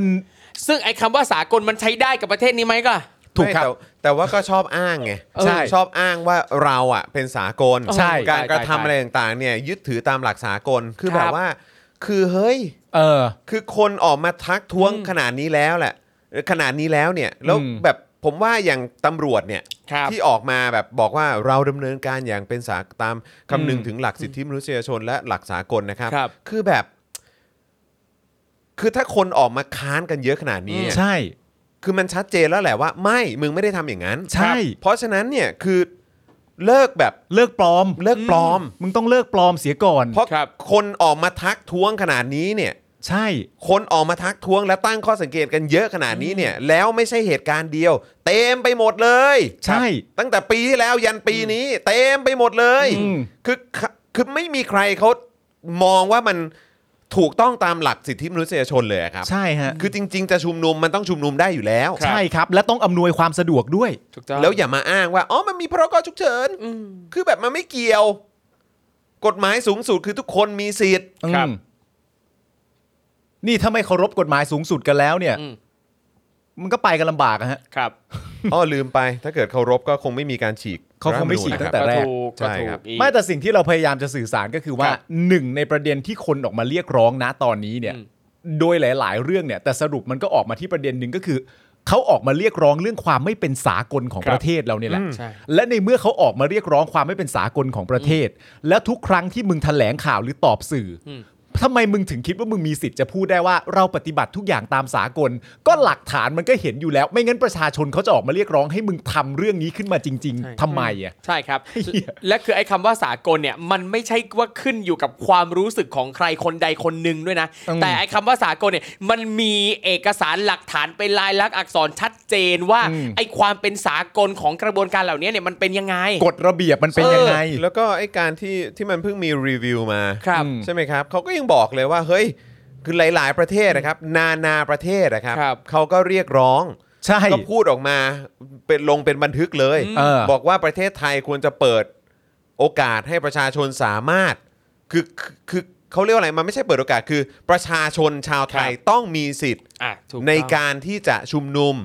ในพื้นที่สาธารณะโดยเสรี ใช่ ครับ แค่นั้นเลยคือเขาก็เรียกร้องแบบนั้น ครับ คือเพราะฉะนั้นก็แปลว่าเขาเห็นนะสิว่าที่ผ่านมามันไม่มันไม่มันไม่มีเสรีภาพ ใช่ ในการชุมนุม ใช่ ในการแสดงความคิดเห็น เออ ในพื้นที่สาธารณะ อืม คือแบบ ไม่แล้วเอาเอาพูดต่อจากที่คุณจรพูดนะ ครับ ก็คือว่าแล้วมึงต้องหน้าด้านขนาดไหนอ่ะ เออ ที่มึงจะออกมาปฏิเสธเรื่องนี้ได้ว่าเราสากลนะ ในเมื่อตอนแรกอาจจะคิดแบบนี้ก็ได้นะว่า หรือว่าประชาชนชาวไทยที่รักในประชาธิปไตย ครับ คิดไปเองว่าไม่เป็นสากล โอ้โห จริง ๆ ระบบการปฏิบัติทุกอย่างเนี่ยเป็นสากลจริง ๆ นะ เราอาจจะตั้งข้อสงสัย แล้วในขณะเดียวกันก็มีสากลจากหลาย ๆ องค์กร ครับ มาบอกว่าประเทศไทยต้องหยุดทำแบบนี้นะหยุดทำแบบนี้ได้แล้วหยุด ครับ การ การจับกลุ่มแบบนี้หยุดตั้งคดีแบบนี้ได้เรียบร้อยแล้ว เพราะมันไม่เป็นสากล ครับ ก็แสดงว่าหลักฐานสำหรับพวกเราก็คือว่าอ๋อพวกกูไม่ได้เข้าใจผิดไปเอง แล้วในเมื่อสากลเขาบอกว่ามึงไม่ไม่ได้ปฏิบัติตามสิ่งที่สากลเขาทำกัน ครั นะ บ แล้วมันเป็นความรู้สึกส้นตีนอะไรที่คนในประเทศไทย หรืออำผู้มีอำนาจรัฐบอกว่านี่สากลอยู่ มึงไปเอา มึ ค ง วามมั่นใจมาจากไหน มึงเถียงสากลอีกทีหนึ่งเหรอ เออ พ่อมงตายเลยเหี้ยอะไรวะ คือสากลเขาดูออกว่าอีประเทศเนี้ยมันไม่สากล ใช่ มันปลอม แล้วสากลก็บอกเราเองว่ามึงไม่สากล แต่ตัวมึงเองสามารถพูดได้ว่าไม่นะเราสากล มึงเถียงเขาเหรอ ใช่แล้ว อะไรวะ คือแล้วคือพยายามจะนำเสนอภาพลักษณ์ว่าเป็นโอ้เป็นประเทศที่ดียึดหลักสิทธิมนุษยชนมีความเป็นสากลต่างๆนานาคือพูดอยู่นั่นแหละ เออ แต่ไอสิ่งที่ทำเนี่ยมันไม่ใช่เลยอ่ะ มันคือมันเถียงกันไปอย่างเงี้ยมันจะไม่จบแน่ๆฮะเนื่องจากว่าคุณไม่มีตักกะ จริง ใช่แล้วก็อีกอย่างหนึ่งอ่ะอันนี้อันนี้ผมขอพาดพิงถึงแบบสังคมสังคมที่ชอบเรียกตัวเองว่าเฮ้ยเอ่อประเทศไทยเนี่ยเออมีแต่ความเขาเรียกว่าอะไรเมตตากรุณา โอ้โห รักใคร่การคนไทยรักกัน คนไทยมีแบบ จิตใจที่ดีงาม แล้วก็ ใช่ รักแล้วก็ห่วงใยซึ่งกันและกัน ครับ จะเป็นคนภาคไหนจะเป็นคนที่ไหนยังไงก็ตาม อืม ก็รักและเป็นห่วงกัน ยิ้มให้ อะไร กัน แบบเนี้ยเข้าใจปะ เออ คือ ใช่ คือมันมันมักจะมีการกล่าวอ้างแบบนี้อยู่เสม ค อ รับ หรือแบบเวลาที่ไปทำอีเวนต์ให้ภาครัฐอ่ะ ครับ อย่างเมื่อก่อนอ่ะเออแบบว่าทำทำอีเวนต์ให้ภาครัฐก็ อ่ะ จะพูดถึงว่าเออเนี่ยคนไทยเรารักกันนะเอออ ม แบบจะเป็นภาคไหนหรืออะไรยังไงก็ตาม แล้วก็แบบ ใช่ เวลามีปัญหามีอะไรกันเราก็แบบช่วยเหลือซึ่งกันและกันเกื้อกูลกันมันก็จะเป็นแบบมันก็จะมีการพูดที่เป็นบวดดิ้ง มั แบ น บ มันจะมีประโยชน์คลาสสิกว่าประเทศเราอาจจะไม่ได้ไม่ใช่ประเทศร่ำรวยด้วยเงินทอง แต่ประเทศเราเป็นประเทศที่ร่ำรวยด้วยน้ำใจ อ่าใช่ ประโยคนี้ ใช่ กูจำได้ ใช่ เพราะ ทรง กู นี้แต่ เพราะ คือ กูก็เคยต้องพูด เออใช่คือคือมันคือมันมันเป็น wording ที่ใช้กันมานานแล้วฮะ นานฮะ แต่คือแบบทุกวันนี้อะผมถามจริงไอเหตุการณ์ที่มันเกิดขึ้นน่ะ อืม ความรุนแรงที่มันเกิดขึ้นน่ะคือพวกคุณยังกล้าใช้คำพวกนี้อีกเหรอว่าคนไทยมีน้ำใจกัน ใช่ เพราะว่าคือเหตุการณ์เกิดขึ้นกลางเมืองหลวงอ่ะ ใช่ ครับ ผมว่าตั้งแต่อย่างตอนปี 53 เนี่ยมันก็ชัดเจนอยู่แล้ว ครับใช่ ใช่ไหมว่าไม่พวกมึงไม่ได้มีน้ำใจ ใช่ คนไทยอ่ะที่ที่ที่สามารถทำอะไรได้อ่ะ เออ พวกคุณคือเขาเรียกว่าอะไรอ่ะที่ถ้าเกิดว่าพูดถึงเฉพาะเอ่อกลุ่มคนที่สนับสนุนเรื่องของประชาธิปไตยเราก็ ครับ ส่งเสียงกันแบบเต็มที่ ครับ แต่นอกเหนือจากนั้นที่สามารถเงียบกริบกันได้อ่ะ ใช่ ที่สามารถไม่แคร์ไม่สนใจกันได้ อันนี้ ครับ ผมบอกเลยว่า ไม่พวกคุณไม่ได้มีลักษณะ DNA ของความเป็นคนไทยมีน้ำใจ ใช่ ผม ครับ รู้สึกว่านี่คือ DNA ของคนไทยที่ใจแบบอำมหิตมากอ่ะ ใช่ คือแบบคุณคุณเห็นไหมอ่ะ อืม ว่าคนกำลังจะแบบว่าในพื้นที่ทำมาหากิน ครับ อยู่กันมาเจ็ดชั่วเจ็ดชั่วเขาเรียกว่าอะไรฮะเจ็ดเจ็ด จะ ชั่ว จะ ชั่วอายุ ชั่วชั่วอายุ ชั่วอา ค ยุ น คน เออแบบว่าอะไรแบบนั้นคือเขาอยู่มานาน ครับ มากอะ ครับผม แล้วเขากำลังจะถูกขับออกจากพื้นที่ ใช่ หรือว่าพื้นที่ที่เขาทำหากินกำลังจะได้รับผลกระทบอ่ะ เออ แล้วเขาจะไม่มีกินแล้วลูกหลานเขาอาจ เอ จะ อ ได้รับผลกระทบเรื่องอะไร ครับ บ้างอนาคตเขาจะมีไหม อืม อะไรแบบเนี้ยคือ แล้วคุณก็ยังสามารถก็เรื่องของเขา เออ ไม่ใช่เรื่องของเรา จริง อะไรแบบนี้ คือแล้วเขาโดน เออย ำโดนเอาไป ครับ โดนพรากจากลูกหลานตัวเอง ออกไปกลางดึกกลางค่ำกลางคืน ทั้งทั้งๆที่มาอยู่กลางกลางแจ้งในพื้นที่โดนยุงกงยุงกัดไม่ได้ อืม สบายนะฮะ ใช่ครับ เขามาเรียกร้องขอให้รัฐบาลทำตามสัญญาเขา ใช่ แค่ ครับ นั้ ผ น ม เอง แล้วก็โดนแบบนี้แล้วก็มีคนไทยจำนวนหนึ่งเยอะมากเลยที่สามารถเฉยๆ ไม่มีอะไรเกิดขึ้นได้ คือ นี่มัน คือ อำมหิตนะ เอ ฮะ อคือพอมีแบบอ่ะเพื่อนร่วมประเทศเพื่อนร่วมชาติเนี่ยอ่าเจอกับปัญหาต่างๆ เหล่าเนี้ยแล้วคืออย่างพวกเพลงต่างๆเนี่ยที่แบบพยายามอวยความเป็นคนไทยความมีน้ำใจเนี่ยอยากรู้ว่าอีคนที่ร้องเพลงเนี่ยอีคนที่แบบคลั่งไคล้ในเพลงเนี่ยยังสามารถร้องเพลงนี้ได้เต็มปากหรือเปล่า เช่นเพลงคนไหนคนไทยจะรู้ได้ไงถ้ามีน้ำใจละคนไทยแน่นอน เนี่ยอีคนใดที่ชอบพูดว่าตัวเองมีน้ำใจเนี่ยออกมาแสดงน้ำใจออกมาแสดงแบบความ ความปราณีต่อเพื่อนร่วมชาติ หรือต่อคนอื่นๆ มากน้อยแค่ไหน จงภูมิใจเถิดที่เกณฑ์จงภูมิใจเถิดที่เกิดเป็นไทย ไม่เป็นทาสใครและมีน้ำใจล้นปริ่มเนี่ย นี่มัน โอ้โห มันมันน่าภูมิใจไหมอะ เอออ เออแล้วคือเนี่ยเหรอน้ำใจล้นปริ่ม ใช่ เหรออคือแบบกลายเป็นว่าก็มีแต่ไอ้พวกสามกีบไอ้พวกชังชาติไอ้พว ครั ก บ ร่านประชาธิปไตยที่ออกมา เออ ส่งเสียงกันหรือว่ายังไง คหรับ รือว่าอันหรือว่าอันนี้คือจริง ๆ แล้วคือความเป็นไทยที่แท้จริง ใช่ แต่ไอ้ที่พวกคุณเคลมอ่ะคือมันไม่มีไง ครับ ในตัวพวกคุณน่ะคืออะไรวะ คือกลายเป็นว่าไอ้พวกชังชาติ ดันมีน้ำใจมีความเห็นอกเห็นใจเพื่อนมนุษย์มากกว่าพวกมึงอีกนะเว้ย ใช่ ไอ้เหี้ยมึงต้องตั้งคำถามตัวเองนะเว้ย ใช่ ว่าคนกำลังโดนกระทำหนักขนาดนี้ แล้วมึง อืม สามารถเงียบกันได้ เฉยๆกันได้เนี่ยไอ้เหี้ยใจมึงทำด้วยอะไร ใช่ ผมว่าคำถามสำคัญที่ควรจะตั้งไว้กับกับพวกพวกเขาเลยเนี่ยนะฮะ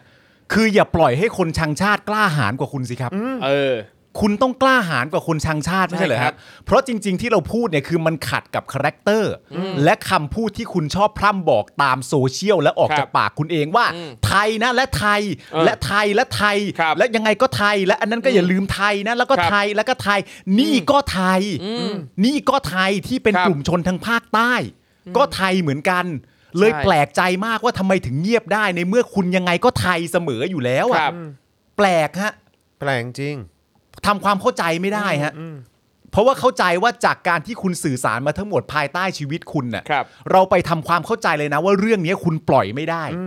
ยังไงก็ปล่อยไม่ได้ ประชาชนเหมือนกัน พี่น้องชาวใต้ โดนการกระทำแบบนี้จากทางภาครัฐ ผมเชื่อว่าคุณปล่อยไม่ได้อะ ครับ แต่คุณเงียบมากเลยนะ ใช่แล้ว แล้ว คือแบบไอ้สิ่งที่คุณชอบอ้างอ่ะคำสงคำสอน เออ เออที่แบบว่า โอ้เรื่องนั้นเรื่องนี้เราบูชาคำสอนอย่างนั้น ค อ รับ ย่างนี้ เออ หรือว่า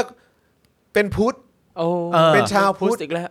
เข้าวัดบ่อย ครับ เข้าอะไรอย่างนี้บ่อย แต่คนโดนกระทำอย่างนี้อยู่กลางเมืองอ่ะ ใช่ ครับ แต่คุณก็ยังแบบเข้าใจไหมแล้วนี่ยังไม่พูดถึงไอ้เหตุการณ์ที่ผ่านมานะ เออ รุ้งไมค์เพน ใช่ กวิน ธนาอานนท์ ครับ เบนจาคือต่าง ๆ เหล่านี้เยอะแยะมากมายที่นัทชนนหรือใครต่างเต็มไปหมดนะครับ ที่โดนกันอ่ะน้องตี้อะไรอย่างเงี้ย ครับ อืม เต็มไปหมด ใช่ คือนี่เรายังไม่ได้พูดถึงเหตุการณ์เหล่านี้นะ นี่พูดถึงแค่เฉพาะเหตุการณ์เนี้ย ใช่ ยังครับ กริบกันได้ขนาดนี้เลย คุณจะมาสไตล์นี้ไม่ได้นะฮะว่าเฮ้ยเมื่อวานเราใส่บาทแล้วเรื่องจะ นะไม่ต้องพูดก็ได้ไม่ได้ ไอ้เหี้ย นะ ไม่ได้ ไม่ได้นะ ไม่ได้เลยไม่ได้เลย ไม่ได้ ไม่คไม่ไม่ รับ ไม่ไม่ต้อง ครับ ไม่ต้องทำอะไรแบบ ใช่ นั้นนะ หรือจะต้องรอให้เรื่องเหล่านี้มันเกิดกับคนในครอบครัวคุณเองเกิดกับตัวคุณเองก่อน ถึงจะปริปากออกมาพูดอะไรบ้าง ซึ่งจริง ๆ ไม่ต้องรอนะฮะ ใช่ แล้วมันอย่างที่บอกไปมันมีความรู้สึกว่าหลาย ๆ ครั้งเนี่ย พวกคุณกล้าหาญแต่เรื่องเบา ครับ เรื่องเบาคืออ ม เรื่องที่ไม่น่าจะกระทบจิตใจใครมากมายนัก อืม หรือถ้าพูดเรื่องนี้น่าจะเห็นด้วยกันหมด ไม่น่าจะมีคน ครับ ต่อต้าน คุณมักจะกล้าหาญเฉพาะเรื่องเบา ครับ แต่เรื่องไหนที่มันควรจะพูดจริง ๆ ส่งเสียง Yeah ต่อต้านอำนาจ อืม ของทางภาครัฐ หรือผู้มีอำนาจจริง ๆ เนี่ย ครับ ทำไมเรื่องพวกนี้ไม่บวกล่ะฮะ อืม ก็เห็นเก๋ากันเยอะ ใช่ ก็เห็นเก๋าเห็นกล้าพูด เห็นเป็นตัวพ่อเห็นเป็นตัวแม่กันทำไมไม่ไม่ไม่เห็นเก่งเท่าไหร่เลยฮะ ครับ งงมาก อืม มันขัดกับคาแรคเตอร์เท่านั้นเองฮะ อืม เนอะ อืม เอาซะหน่อยฮะ ครับ ยังไงก็ไทยไทยไทยมาตลอดอยู่แล้ว ใช่ นี่ก็ไทยฮะ จริง อย่าให้คนชังชาติกล้าหาญมากกว่าตัวเองเลยฮะ ใช่ นะครับ ถ้าภูมิใจมากนะกับไอ้คำว่าประเทศไทยคำว่าความเป็นไทยภูมิใจกับการที่เกิดมาเป็นคนไทยเนี่ยนะครับ ก็ช่วยแสดง อืม อ แล้ อ ว กมาหน่อย อีกอันหนึ่งครับ ผมก็ไม่รู้นะครับว่ามีหมาตัวไหนนะครั ครับ ไปพูดในสภานะ อ่ะ ครับ ว่าสวดมนต์ทุกวัน ใช่ โอ้โห ผมก็อยากจะถามว่าจิตใจของคนที่ขอให้หมาตัวนั้นน่ะ อืม ครับ ที่สวดมนต์ทุกวันน่ะ อื อื ม ม อืมนะครับ กับเหตุการณ์ที่เกิดขึ้นเนี่ยพราก อืม เอ่อพรากลูกพรากหลานคนอื่น อืม ไปได้อะ ครับ เออ ในยามวิกาลน่ะ อืม อืมคือแบบเนี้ยคือคนที่สวดมนต์ทุกวันเนาะ ครับ ใช่ ผมจะได้รู้ไว้ ใช่ อ้างว่าสวดมนต์ทุกวันเนี่ย สวดภาษาอะไรเข้าใจภาษานั้นมากน้อยแค่ไหนเข้าใจความหมายอะไรบ้าง คือคือจริง ๆ นะผมผมก็เจอแบบ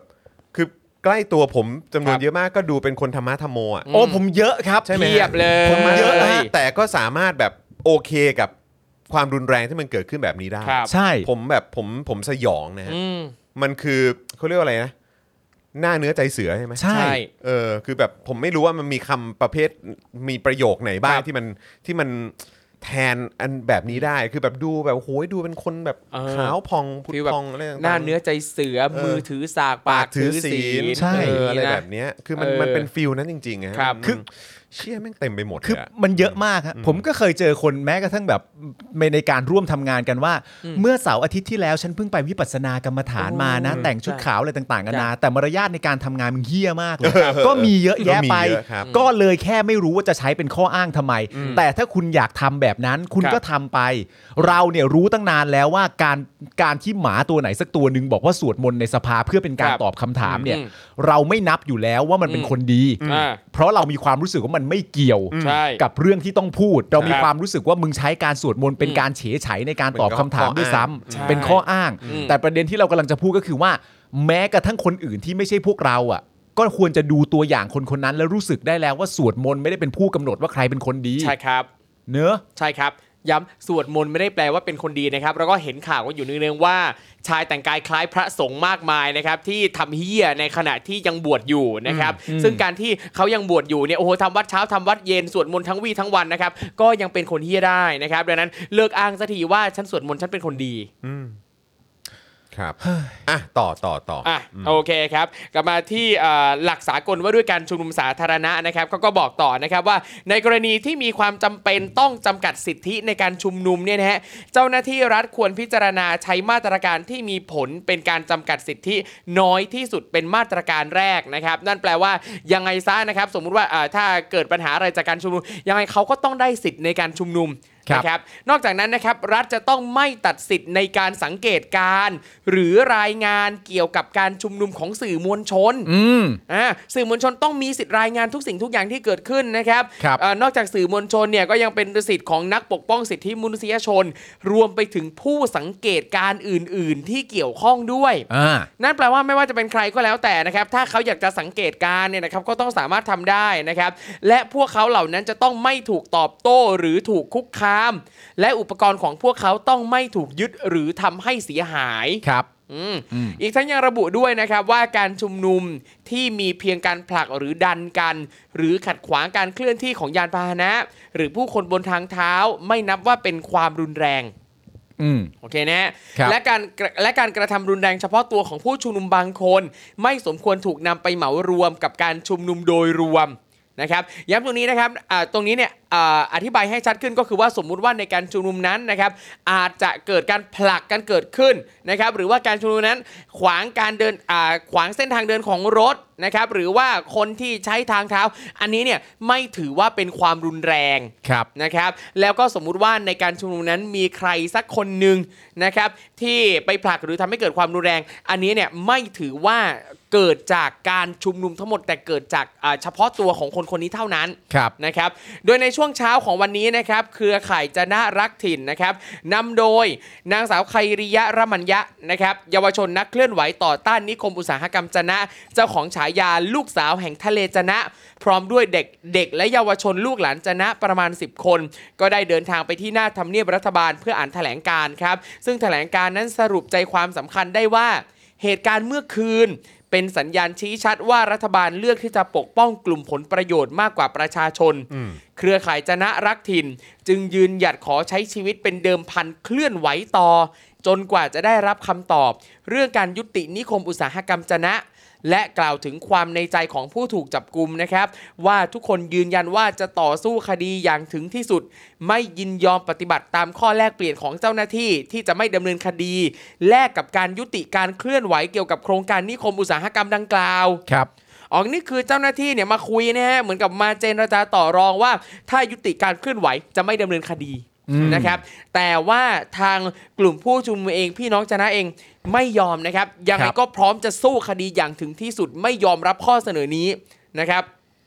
แล้วก็เอ่อเขาบอกว่าหากได้รับการปล่อยตัวก็จะกลับมาปักหลักชุมนุม ที่หน้าทำเนียบรัฐบาลตามเดิม เพื่อให้ข้อเรียกร้องบรรลุผลครับ ข้อเรียกร้องที่สัญญากันไว้เมื่อปีที่แล้ว ใช่ นะฮะ ครับ ซึ่งซึ่งขอเสริมนิดนึงนะครับ ขอบคุณข้อมูลจากทางคุณมุกด้วยนะครับ ก็ ค คื รั อบ ว่าเอ่อตอนที่เอ่อเมื่อสักครู่นี้ครูทอมเล่าให้ฟังว่า ครับ เออมันอาจจะมีประเด็นในเรื่องของการเข้ามาเจรจา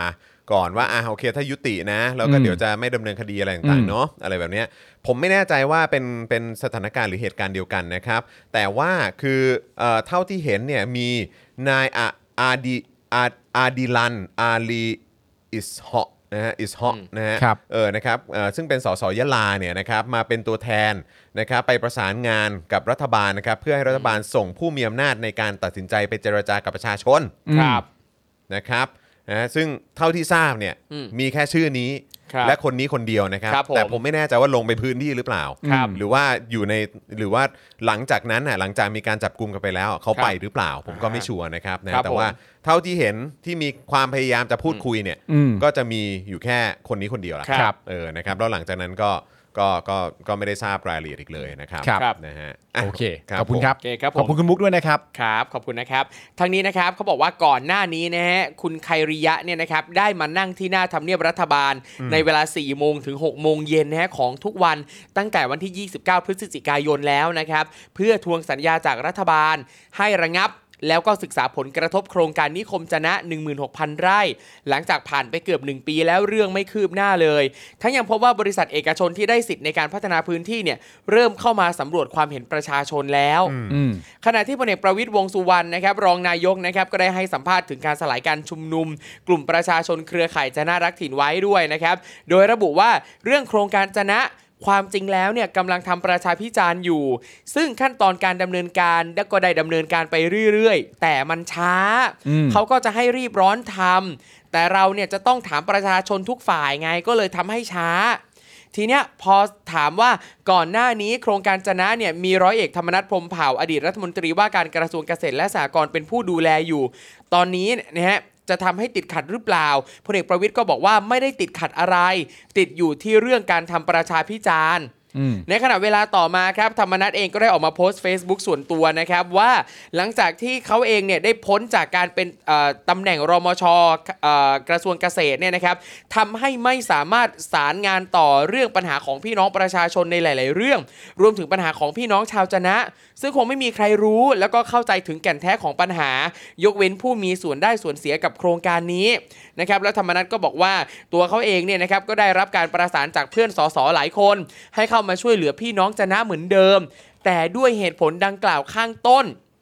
ก็เลยไม่สามารถจะไปก้าวล่วงกับคณะทำงานชุดใหม่ของรัฐบาลได้อีก ตนเนี่ยนะฮะก็เป็นห่วงพี่น้องชาวจะนะ แล้วก็เอ่อตั้งใจไว้ว่า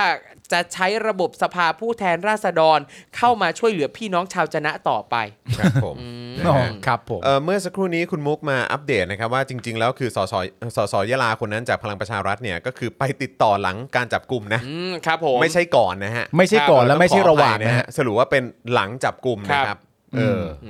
นั่นแหละครับ ครับผม อืม จริงๆนี่ก็มีข้อมูลเพิ่มเติมนะครับว่าเอ่อสสจะนะเองเนี่ยฮะพลตำรวจตรีสุรินทร์ปาลาเร่เนี่ยเขาก็ไปเหมือนกันนะครับ ไปตอนไหนฮะ ไปเมื่อเช้า เมื่อเช้า ไปเมื่อเช้า ไปเมื่อเช้าน นะครับเขาบอกว่าได้ไปเยี่ยมและนำน้ำดื่มอาหาร ไปให้พี่น้องชาวบ้านที่โดนกักตัวในเหตุการณ์อ่าเป็นแบบนี้นะครับ โพสต์ลงใน Facebook หรือว่าอะไรฮะ คือ โพสต์ลง Facebook เอง คือเขา ใช่ คือเขามาช้าเพราะเขาเมื่อวานไม่อยู่อะไรอย่างเงี้ยเลย อยู่ไกลเหรอฮะ อ่ะ ห ก็ รือ ไม่รู้ ไม่เลยเหรอ แต่อย่างอย่างอันนี้เนี่ยนะครับอ่าเป็นคนอื่นโพสต์นะครับ แล้วแท็กเขาว่าเขาไป เออนั่นแหละ แล้วก็สิ่งที่น่าสนใจก็คือ มีพี่น้องชาวใต้มากมายนะครับโอ้โหไปกดไลค์ให้กำลังใจแล้วก็กดแชร์ไป นี่สอสออยู่ข้างพวกเราไม่หนีไปไหนนะนั่นนี่นู่นนี่โอ้โหขอบคุณสอสอใหญ่เลยแบบเนี้ยส่วน ก็คงต้องเช็คกันดีๆฮะ ครับ ครับ ผม ว่าที่ผ่านมาเขาช่วยตามเรื่องระหว่างถึงปีนี้ให้มากน้อยแค่ไหน ใช่ นั่ คนรับ นะสิครับ นะครับ ฮ อันนี้คือการอย่างที่บอกไปพวกเขามาเพื่อทวงสัญญา ครั ใช่ บ ที่ให้กันไว้เมื่อหนึ่งปีที่แล้ว ครับผม ถูกต้องครับ นะครับ ด้านธนกรวังบุญคงชนะนะครับ โฆษกประจำสำนักนายกเนี่ย ครั ก็ บ ออกมาชี้แจงบอกว่าพลเอกประยุทธ์เนี่ยไม่ได้สั่งการใด ๆ นะ อืม พลเอกประยุทธ์ไม่ได้สั่งการใด อืม ๆ ซึ่ง ครับ เจ้าหน้าที่เนี่ยปฏิบัติหน้าที่ตามความรับผิดชอบและตามกฎหมาย ครับ ส่วนรัฐบาลก็พร้อมรับฟังข้อเรียกร้องของประชาชนเสมอ อันนี้ผมแปลกใจนะครับ ครับ คือเหตุการณ์เกิดขึ้นข้างทำเนียบเนี่ย คือตำรวจสามารถทำกันเองได้เลยแหละฮะ อืม ใช่ มัน เหรอฮะ นี่เป็นกฎแล้วใช่ไหมฮะ ครับ คืออะไรครับ คือคุณแดกต้องการจะใช้ประโยคเดียวเซฟทั้งสองฝ่ายเลยไม่ได้นะ นั่นแห ฮะ ละ ประยุทธ์ไม่ได้สั่งการใด เออนั่นคือเซฟประยุทธ์ไปประโยค ครับ หนึ่ง ๆ ซึ่งเจ้าหน้าที่ปฏิบัติหน้าที่ตามความรับผิดชอบตามกฎหมาย อันนี้เซฟเจ้าหน้าที่ต่ออีกประโยคหนึ่ เหรง อฮะส่วนรัฐบาลก็พร้อมรับฟังข้อเรียกร้องของประชาชนเสมอ ซึ่งอันเนี้ยผมพูดได้เลยว่าไม่ใช่เรื่องจริงฮะ ไม่จริง ค ฮะ รับ ไม่จริงฮะ แต่ต้องอยู่ในกรอบของกฎหมายด้วย ไม่ใช่ ครับ มารวมตัวกันตั้งเต็นท์กลางผ้าใบทำเป็นหมู่บ้านลูกทะเลจะนะรักถิ่นปักหลักค้างคืน ซึ่งไม่ถูกต้องทำไมอ่ะ กฎหมายทำไม่ได้เหรอ ก็เราสามารถชุมนุมกันอย่างสงบได้ไง ครับ มันเป็นสิทธิเสรีภาพไง ใช่ แล้วคุณจะมาบอกไอ้นั่นไม่ได้ไอ้นี่ไม่ได้ เฮ้ย ครับ เฮ้ยดูกฎหมายหน่อย ดูกฎหมายหน่อย แดก แดกต้องดูกฎหมายด้ว แด ย กต้องศึกษาด้วยนะ เอ แดก อ เออ จริง แดก นะครับ นี่อยู่ข้างนอกนะแดก ใช่ มีคนเคยเข้าไปข้างในแล้วนะ เอออแดกก็เป็นคนใต้เหมือนกันนะ เออ แดกอะ เพราะขณะนี้นะครับ รัฐบาลยังคงเฝ้าระวังการแพร่ระบาดของโควิด -19 เออ ตรงไหน เมื่อวาน อันนี้ผมเล่าให้ฟังก็ไปเนี่ยไอ้งานตรงเมืองทองอ่ะ ครับ ก็ไปมา คือบอกคือ แม่งไม่ได้ แม่งไม่ได้ต่างจากการชุมนุมอ่ะ อ่า เออ โอเค บอกเลยแม่งไม่ได้ต่างจากการชุมนุมเลย ครับ เออ หรือวันก่อนไปเดินอยู่แถวเอ่อตลาดแถวกรุงเก่าอะไรอย่างเงี้ย ครับ ก็ไป เออ ก็ไม่ได้ต่างกันเลย ใช่ จริง ๆ ถ้าเกิดจะจะพูดถึงความหนาแน่นคลัสเตอร์อะไรพวกเนี้ย ตามห้างตามอะไรก็ ไม่ได้ต่างกัน หนักกว่านี้ด้วยนะฮะ หนาเอ้ยแบบหนาแน่นกว่านี้ด้วยซ้ำ ใช่ ครับจริง และจะดูแออัดกว่านี้ด้วย ๆ ครับ ครับ ปลอม ใช่ เขาบอกว่ารัฐรัฐบาลต้องเฝ้าระวังการแพร่ระบาดของโควิด -19 ซึ่งอาจจะกลายเป็นคลคลัสเตอร์ใหม่ขึ้นมาก็ได้ อ่ะ อ๋อ นะนะ มึงพูดอะไร สรรหามาอ้างอีกแล้ว ในบรรดา ปลอม เรื่องราวทั้งหมดที่กำลังจะเกิดขึ้นเนี่ย ครับ ไอการมาชุมนุมเพื่อเรียกร้องของชาวจนะรักถิ่นเนี่ย เอออ อาจจะเกิดเป็นคลัสเตอร์ใหม่ขึ้นมาก็ได้นะ ครับ มึงก็อ้างไปเรื่อยอะ ปลอม ปลอม ปลอมแล้ว ใช่ ปลอมแล้วหนึ่งปลอมเลย ทั้งนั้นการประชุมรัฐสภาก็เป็นคลัสเตอร์ได้นะ เออ ปลอมฮะ คือแค่ที่มึงเดินมากันเป็นแผงอ่ะก็เป็น ครับ คลัสเตอร์ได้ ใช่ แดกเวลามึงเดินตาม จริง นายอ่ะ เออ กูว่าแบบนั้นก็เรียกว่าคลัสเตอร์ได้ หรือว่าอะไร หรือว่าพอดีเป็นนายก เออ ได้รับการป้องกันดี ฉีดวัคซีนแล้ว ซึ่งคนอื่นก็ฉีดกันนี่ ใช่ เออ แต่ว่านี่ไม่ได้ อืม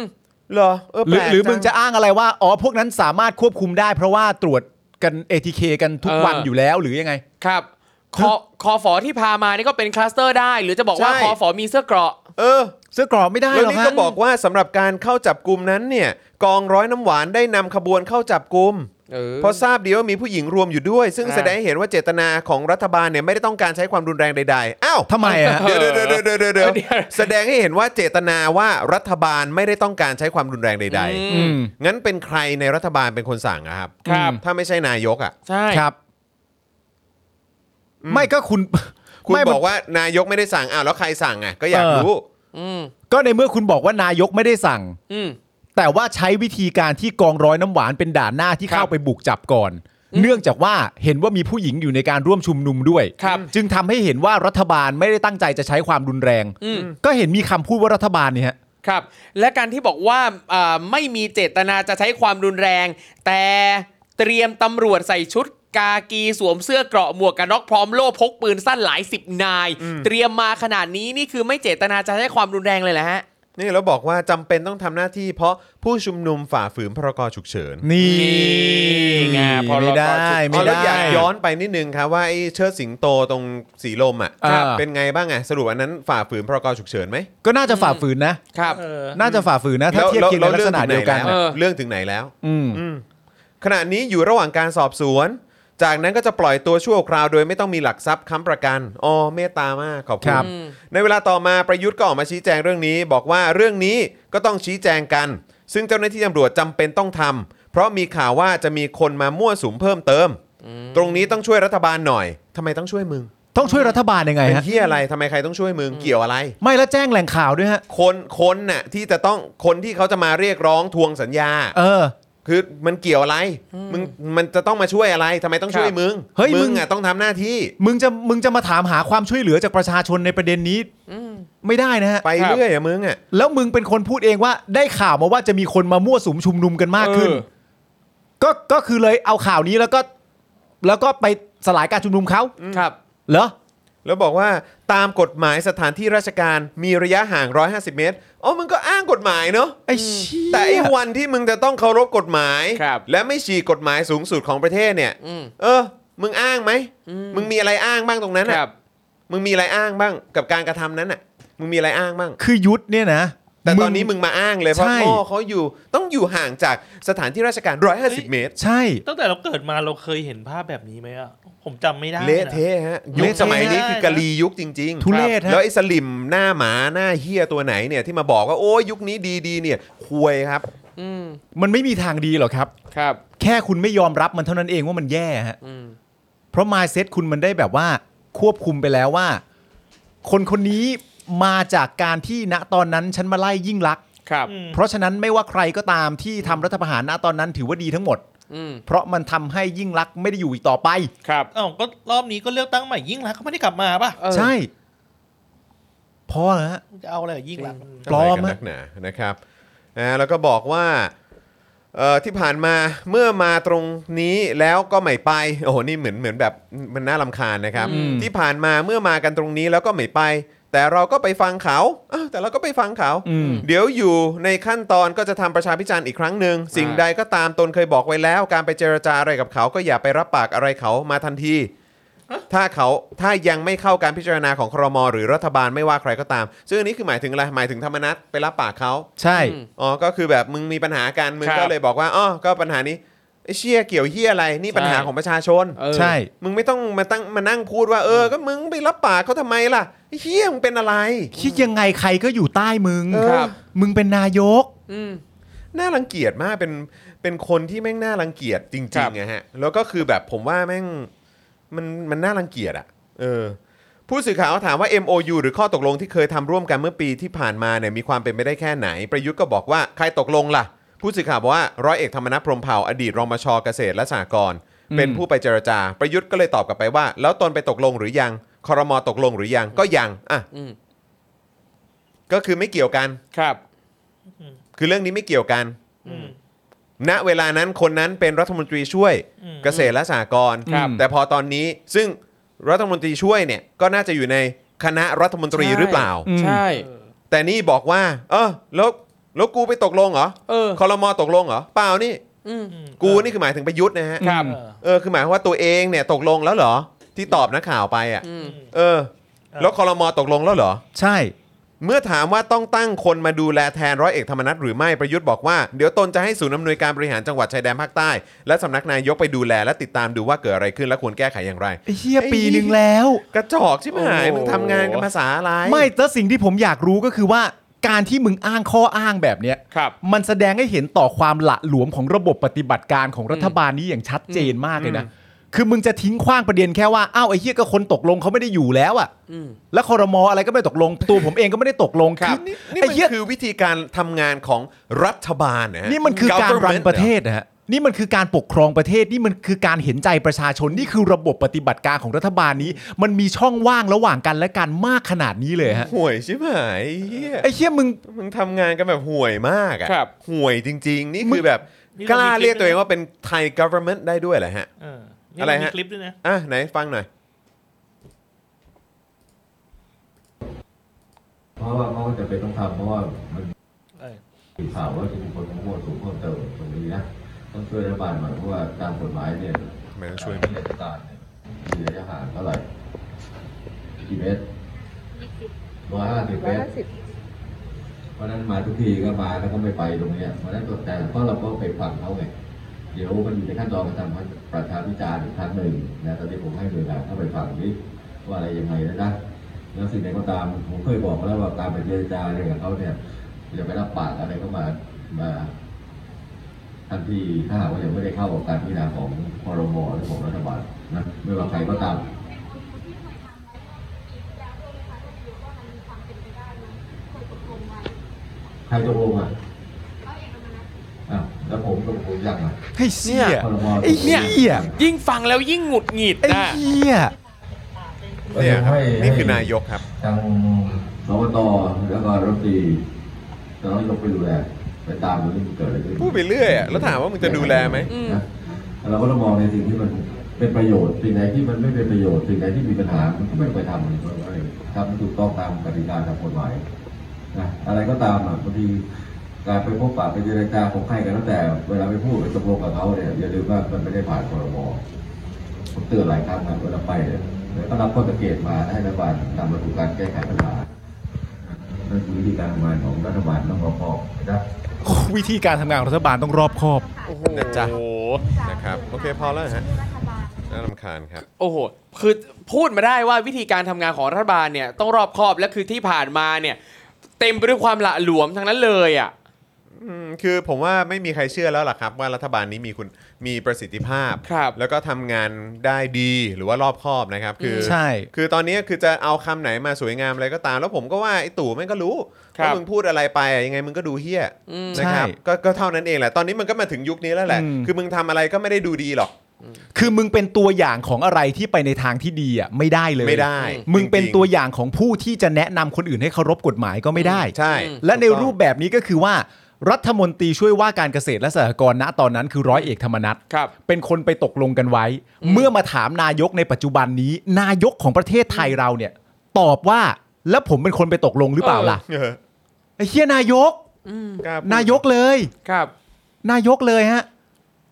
และณตอนนั้นเขาอยู่ในตำแหน่งนะตอนที่เขาตกลงอะ่ะ แต่ตอนนี้เขาอยู่ตำแหน่งแล้ว คุณเป็นนายกคุณตอบปัญหานี้ว่า แล้วผมเป็นคนตกลงปะล่ะ อืม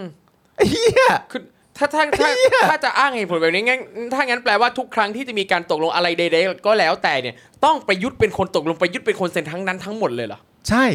ก็เนี่ยแหละครับประเทศมันถึงพังพินาศแบบเนี้ยครับ ฮะ ก็เพราะการบริหารห่วยๆของมึงเนี่ยแห ครั ละ บ นะครับนะฮะเอ่อประยุทธ์ก็บอกทิ้งท้ายว่าตนฟังอยู่แล้วประชาชน ถ้าไม่ฟังก็ไม่ใช่ ซึ่งใครเชื่อมึงวะ อ่ะประโยคต่อไป ข ดีก นาด ว่า เปิดเม้นต์เปิดเม้นต์มึงยังไม่กล้าเปิดเลย จริง เออ บอกว่าถ้าไม่ฟังก็ไม่ใช่ เพราะนี่คือกระบวนการประชาธิปไตย เยดเก ซึ่งแบบก็ไม่มีใครเชื่อมึงว่านี่คือ ครับ ประชาธิปไตย ครับ คือใครเขาเชื่อมึงว่าประชาธิปไตยคือคนอย่างมึงเนี่ยมี มียศนำหน้าว่าเป็นพลเอกเนี่ยแล้วก็มีตำแหน่งเป็นนายกรัฐมนตรีเนี่ย ครับ แล้วก็เป็นรัฐมนตรีกลาโหมด้วยเนี่ย อืม เป็นประธานนั่นประธานนี่เต็มไปหมดเต็มไปหมดเลย แต่ใครเขาเชื่อมึง ไม่ มึงบอกว่าเป็นประชาธิปไตยใครเขาไม่เชื่อมึง มึงคือบุคคลที่ทำรัฐประหารน่ะ อืม แล้ว เลิกปลอมได้แล้ว เลิกปลอมได้แล้ว คือคำนี้มันไม่ใช่มีสิทธิ์ที่ออกจากปากมึงอีกแล้วอ่ะ ต้องเป็นคนดีนะเคารพกฎหมายนะ ครับ นี่เป็นประเทศที่เป็นประชาธิปไตยนะ ออกจากปากมึงไม่ได้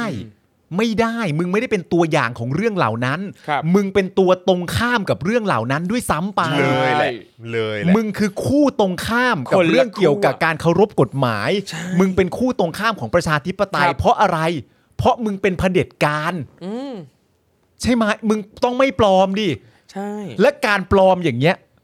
ก็มีคนยังบอกด้วยนะว่า นี่ไงตัวอย่างคนกล้าหาญ โอ้ย แล้วมันจะไปยังไงอ่ะ ครับ นะฮะ อ่ะ คราวนี้ต่อมาอีกคนนึง ครั ดี บ กว่านะครับ นิพนธ์บุญยามณี อ่า รัฐมนตรีช่วยมหาดไทย แล้วก็อดีตสสสงขลาของพรรคประชาธิปัตย์นะครับ ก็ได้พูดถึงเรื่องนี้นะครับว่าโครงการนี้เนี่ยอยู่ระหว่างดำเนินการตามกฎหมายที่เกี่ยวข้อง กฎหมายระบุว่าจะต้องให้มีการทำ EIA ซะก่อน ต้องว่ากันไปตามขั้นตอน ตนไม่ได้เข้าไปยุ่งเกี่ยว นี่ ครับเออ เมื่อถูกถามถึงประเด็นที่ว่ากลุ่มคนที่ไม่เห็นด้วยกับโครงการดังกล่าวมาเรียกร้องอยู่หน้าทำเนียบ และกล่าวหาว่านายนิพนธ์เองอ่ะเป็นคนรวบรวมโฉนดให้กับนายทุน ครับ คือนายนิพนธ์เนี่ยโดนกล่าวหานะครับ อ่า ว่านายนิพนธ์เนี่ยเป็นคนรวบรวมโฉนดให้กับนายทุน ครับ นายนิพนธ์ก็บอกว่า เรื่องที่ดินนั้นเนี่ยหากเอกชนเขาสนใจ อืม ก็มีสิทธิ์ที่จะดำเนินการเหมือนกับเรื่องทั่วๆไป แต่เมื่อรวบรวมที่ดินแล้วต้องทำตามขั้นตอนกฎหมายอยู่ดี อืม เมื่อถามย้ำว่าตัวนายนิพนธ์เองมีส่วนเข้าไปรวบรวมที่ดินตามที่ถูกกล่าวหาหรือไม่ นายนิพนธ์กล่าวว่า หลายคนที่ไปรวบรวมก็เป็นสิทธิ์ของเขา อืม เพราะการรวบรวมที่ดินไม่ผิดกฎหมาย อืม ส่วนที่กล่าวหาว่าตนเป็นคนรวบรวมที่ดินนั้น หากเขาถามตนว่าเห็นด้วยกับโครงการนี้หรือไม่ ตนเห็นด้วยที่จะเข้าไปทำตรงที่ดินนั้น เนื่องจากที่ดินอำเภอจะนะ เป็นที่ดินที่ปลูกอะไรก็ลำบากเป็นพื้นทราย อืม เมื่อถามว่าแสดงว่านายนิพนธ์เห็นด้วยกับโครงการนี้จึงรวบรวมที่ดินให้กับเอกชน นายนิพนธ์กล่าวว่าก็ใช่ ในเบื้องต้นเขาถามผมว่าทำได้หรือไม่ ผมก็บอกว่าทำได้ แต่การจะอนุญาตหรือไม่ต้องเป็นไปตามกฎหมาย ตอนนั้นผมยังไม่ได้เป็นรัฐมนตรี ตอนนั้นอยู่ในตำแหน่งอื่นที่ไม่ใช่รัฐมนตรี ซึ่งโครงการนี้เริ่มคิดมาตั้งแต่ปี 59 ครับ อืม เมื่อถามย้ำว่ามีการกล่าวหาว่าตนเนี่ยเป็นนายหน้าค้าที่ดิน นายนิพนธ์กล่าวว่าเขาก็ทำกันหมด อ๋อ ไม่ได้เกี่ยวกับโครงการผิดหรือถูก ส่วนในหน้าค้าที่ดินนั้นเนี่ยมีกฎหมายรองรับ มีมีเรื่องค่าในหน้า แต่ตนไม่ได้เป็นในหน้า ไม่ได้มีอาชีพในหน้า แต่ถ้าใครจะซื้อตนก็ติดต่อให้เขาไปรู้จักกันคุยกันเอง อ๋อโอเค ไม่ใช่ในหน้านะ ครับ และตนไม่ปฏิเสธว่ามีคนรู้จักมาพูดคุย เออ เพราะรู้จักคนเยอะ อืม เพราะที่อำเภอจะนะคือบ้านตน อืม แต่ไม่ได้ไปสั่งการให้ไปดำเนินการแต่อย่างใด อ๋ออ ม นะ ต้องใช้การถามคำถามเดิมซ้ำถึง3ถึง4ครั้งนะฮะ ครับผม ถึงจะได้คำตอบมาว่าใช่หรือไม่ที่ เออ เป็นคนรวบรวม ครับ ก็ก็อยากให้ถามแบบนี้เยอะๆนะ ใช่ ใช่ครับ อยากให้ถามอย่างนี้เยอะๆ ผมชอบเซตคำถามนี้นะฮะ อืม ผมชอบเซตคำถามที่จี้ประเด็นเดิมแบบนี้ไปเรื่อย ครับ ๆ จนกว่าเขาจะเลิกดิ้นและยอมตอบ ใช่ ว่าใช่หรือไม่ เออ นี่แปลว่าฟัง Daily Topic อยู่ใช่ไหมครับ ขอบพระคุณมากค ข รั อบ บคุณ ผม มากนะครับ ขอบพระคุณมาก น ครับ สื่อที่ทำหน้าที่แบบนี้ ใช่ แต่ ครับ ว่าก็ช่วยถามแบบนี้ทุกคน ใช่ครับ ทุกเรื่อง ครับอย่า มันจำเป็นครับ อย่าทิ้ง อย่าทิ้งขว้างคำถามตัวเองอะฮะ ใช่ครับะฮะ ในเมื่อเราคิดมาดีแล้วว่านี่คือประชาชนอยากรู้ อย่ายอมให้ผู้ตอบมาทิ้งขว้างคำถามเราครับ ครับ ต้องยี่มันอย่างนี้ฮะ จริงครับ ครับผม ฮะ กระดูก ครับผม สันหลังนี่จำเป็นครับ ใช่ครับ ขณะที่ด้านพลตำรวจตรีจิรสันแก้วแสงเอกนะครับ ในฐานะโฆษกบชนนะครับ ได้แถลงถึงที่สาเหตุถึงสาเหตุที่ต้องจับกลุ่มผู้ชุมนุมเครือข่ายจนะรักถิ่น ที่หน้าทำเนียบรัฐบาลนะครับเขาบอกว่ามีสาเหตุอยู่ 6 ข้อนะครับ 1. การชุมนุมเนี่ยมีลักษณะกีดขวางการจราจรเข้าออกทำเนียบ แล้วก็มีการตั้งวางสิ่งของบนพื้นผิวจราจร 2. เสี่ยงต่อการแพร่โรคระบาดครับ 3. ตลอดการชุมนุม ตำรวจเข้าไปเจรจาแล้วหลายครั้ง โดยจะเตรียมพื้นที่อื่นเพื่อไม่ให้กีดขวาง และไม่ให้แออัดในเรื่องการเผยแพร่โรคนะครับ แต่ผู้ชุมนุมก็ยังฝ่าฝืนทำกิจกรรมกันต่อไป อืม 4นะครับก่อนหน้านี้กลุ่มผู้ชุมนุมเคยมาเรียกร้องที่ทำเนียบแล้วเมื่อปี 63 แล้วก็มีการฝ่าฝืนเช่นเดียวกันกับครั้งนี้ ถือว่าเป็นการกระทำผิดกฎหมายอย่างต่อเนื่อง ขณะนี้รัฐบาลได้รับข้อเสนอแล้วอยู่ระหว่างดำเนินการ ข้อ 5 บอกว่าจากข้อมูลด้านการข่าวเนี่ยนะฮะมีผู้เข้าร่วมชุมนุมจากกลุ่มอื่นด้วย อาจจะใช้ความรุนแรงหากปล่อยให้มีการชุมนุม อาจจะก่อความไม่สงบขึ้นได้ตำรวจก็เลยต้องจับกลุ่ม อืม ข้อ 6 นะครับ สาเหตุที่ 6 สุดท้ายนะฮะเขาบอกว่าการเข้าดำเนินการของเจ้าหน้าที่ตำรวจเนี่ยนะครับไม่ใช่ลักษณะของการสลายการชุมนุม แต่เป็นการเข้าไปเจรจาและจับกลุ่มผู้กระทำผิดตามกฎหมาย โดยไม่ใช้ความรุนแรง เพราะว่าใช้กำลังตำรวจควบคุมฝูงชนหญิงนะเออใช้ ไม่ คอ เกี่ยว ฝอ เลยฮะ หญิงเนี่ยเข้าปฏิบัติและรื้อสิ่งของเพื่อให้พ้นการกีดขวาง จะจะจะ แล้วมัน ชา ยังไงฮะ จะชายหรือหญิงก็ เออ ก็ก็ไม่ได้เกี่ยวกันครับ ใช่ แล้วก็ คือ แล้วก็ถ้าเกิดว่าจะพูดถึงยุคสมัยใหม่เนี่ยนะครับก็ชายและหญิงเท่าเทียมกันครับ ใช่ครับผม ครับผมเพราะฉะนั้น เออ คือไม่ต้องมาบอกว่าอ๋อพอเป็นแบบตำรวจหญิง ออ เบากว่า ออผู้หญิงไม่รุนแรงไม่ได้ ไม่ใช่ไม่ใช่ฮะ เกี่ยวเลย ไม่ใช่ฮะมันมันมันเป็นเรื่องของกระบวนการฮะ ครับ มันเป็นเรื่องของกระบวนการว่า อืม เขาควรจะมีสิทธิ์ได้อยู่พื้นที่ตรงนั้นหรือเปล่า ครับ การที่จะมาบอกว่าเพศไหนเข้าไปลุย เพศไหนเปิดก่อนเนี่ย อืม มันไม่ใช่ประเด็นของเรื่องนี้ฮะ ครับ นะฮะ ครับผม อ่ะ พลตำรวจตรีจิรสันนะครับ ก็ได้กล่าวต่อครับว่า เบื้องต้นดำเนินคดีผู้ชุมนุมจะนะตามความผิดตามพรกฉุกเฉิน เนื่องจากจัดกิจกรรมที่มีผู้เข้าร่วมจำนวนมาก เสี่ยงต่อการแพร่เชื้อโรค และก็ความผิดอื่น เช่น กีดขวางการจราจร ตามความผิดพรบจราจร เมื่อสอบปากคำแล้วเจ้าหน้าที่จะพิจารณาให้ประกันตัว ส่วนผู้ชุมนุมจะเข้ามาชุมนุมที่เดิมอีกเนี่ยก็คงต้องประชาสัมพันธ์ว่า หากทำผิดซ้ำเนี่ยจะส่งผลต่อเรื่องการขอถอนประกันตัว หรือจัดหาสถานที่อื่นให้ชุมนุม ถ้าหากผิดกฎหมายเนี่ยตำรวจก็ต้องดำเนินคดีนะครับ โดยในวันนี้นะครับเมื่อเวลาบ่าย 2 โมงเนี่ยนะครับก็มีรายงานว่าเครือข่ายจนะรักถิ่น ที่ถูกควบคุมตัวเมื่อคืนก็ได้รับการปล่อยตัวชั่วคราว โดยไม่มีหลักทรัพย์ แต่มีเงื่อนไขว่าห้ามชุมนุม หรือจัดกิจกรรมในลักษณะที่ถูกจับกลุมอีกครับ เอ้า เอ้าทำไมอ่ะ ใช่ทำไมอ่ะ ทำทำไมอ่ะ ในเมื่อมันเป็นสิ่งที่สามารถทำได้ เออ และคือสิ่งที่เขาต้องการสิ่งที่เขาเรียกร้องเนี่ย มันยังไม่ได้สำฤทธิ์ผลมันยังไม่ได้เห็นผลเลย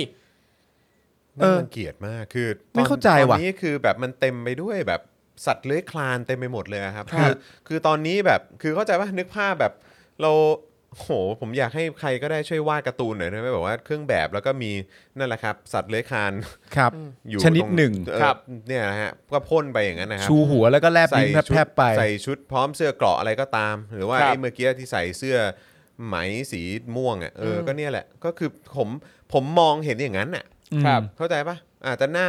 หน้าปูดปูดๆหน้าบวมๆอะไรก็ว่ากันไป เออ เอออา อาจ ตั จะ วนี้ผอมตัวนี้อ้วนตัวนี้แก่ตัวนี้อะไรก็ว่ากั ตัวนี้ ไป ผมสั้นตัวนั้นผมยาวอะไรก็ว่ากันไป คือแบบตอนเนี้ยคือเปิดหน้าหนังสือพิมพ์อะหรือเวลาดูในจอทีวีอ่ะคือเห็นอย่างนี้จริงๆนะ ใช่ แล้วก็ลิ้นก็แบบเรียบเรียบเรียบออกมาอย่างเงี้ยคือจริง ๆ อันนี้คือแบบอันนี้ไม่ได้เวอร์ อันนี้เห็นภาพไป ม่ด้ แล้ เอ ว ร์อันนี้คือเห็นภาพอย่างนี้ไปแล้วคือแบบว่า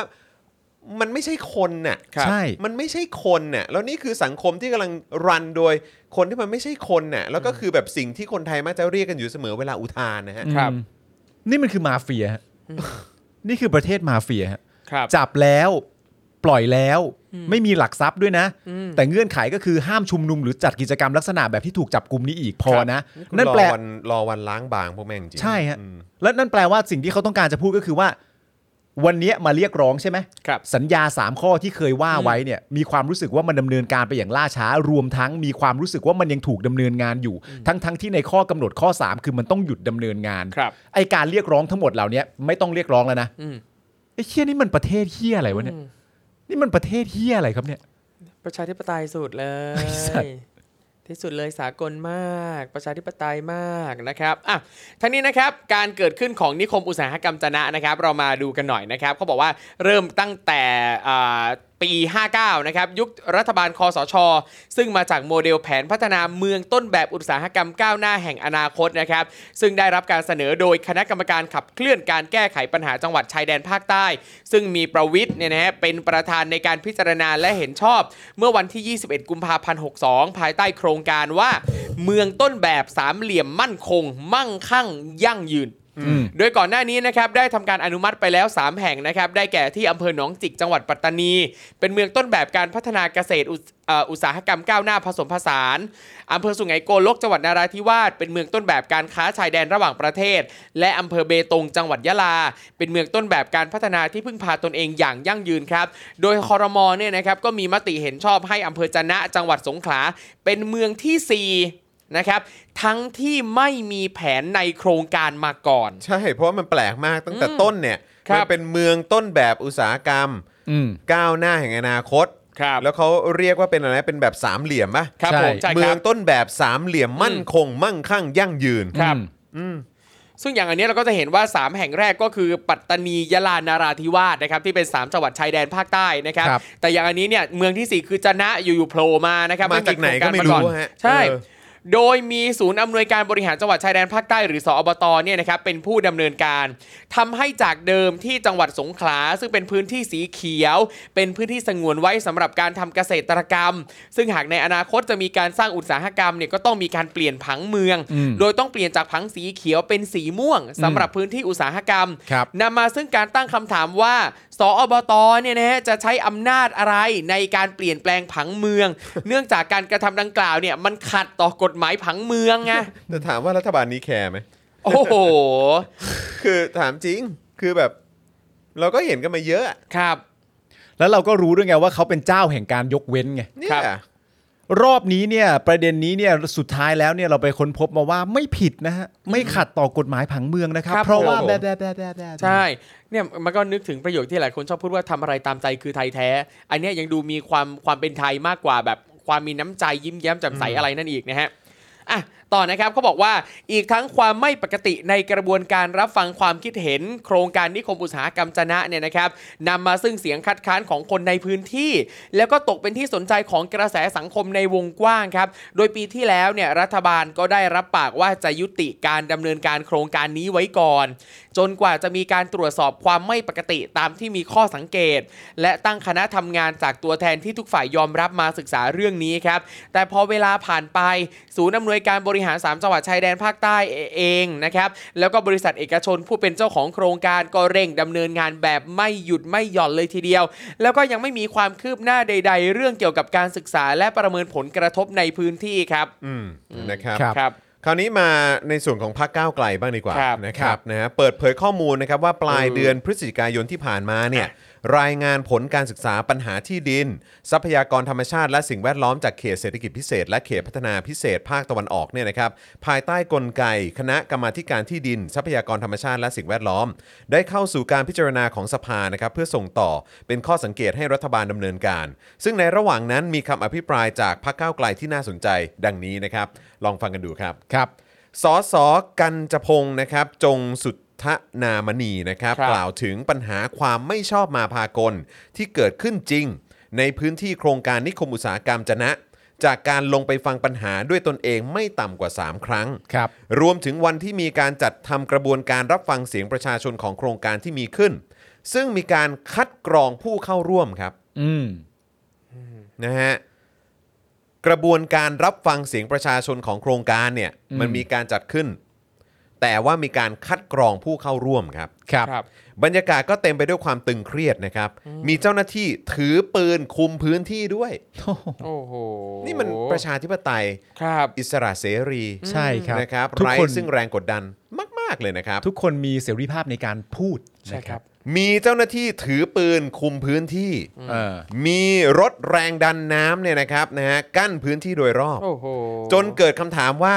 เป็นการเอาความมั่นคงมาอ้าง เพื่อกันคนที่เห็นต่างจากโครงการนี้ออกไปหรือไม่ อืม ซึ่งอันนี้ก็ไม่ได้ต่างอะไรกันกับอะไร อะไร การที่ไงทำประชามติ ครับ ใช่ ผม รัฐธรรมนูญ 60 ใช่ อืมถูก ที่คุณก็มักจะอ้างตลอดแหละว่าอ๋อนี่เราแบบได้ทำผ่านการทำประชามติแล้ว เออ แต่คุณไม่พูดถึงเลย ครับ ว่าประชาชนที่ออกมารณรงค์โหวตโน อืม ให้ความรู้กับประชาชนคนอื่น ๆ หรือภาคภาคส่วนอื่น ๆ ในสังคมเพื่อให้รู้ถึงปัญหา อ่า ถ้าร่างรัฐธรรมนูญปี 60 ผ่าน ครับ การทำประชามติ ครับ ใช่ไหม โด โด น นเหจับล่านั้น ฮะ โดนจับหมดเลย ครับ ขึ้นศาลทหาร โดน ใช่ กล้อนผมโดนอะไรต่าง อื ๆ ม เต็มไปหมด ใครที่ไปจัดการเสวนาหรืออะไรต่าง ๆ โดนกดดันโดนอะไรต่าง ๆ เต็มไปหมดเลย ครับ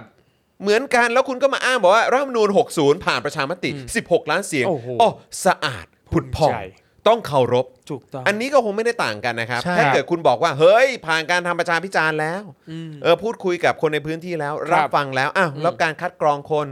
การเอาคนอ่าการเอาเจ้าหน้าที่ถือปืนมาคุมพื้นที่ตรงนั้น ครับ เอารถแรงดันน้ำมากั้นพื้นที่ตรงนั้น ครับ มันคืออะไร อืม เออ สันดานเดิมอะฮะ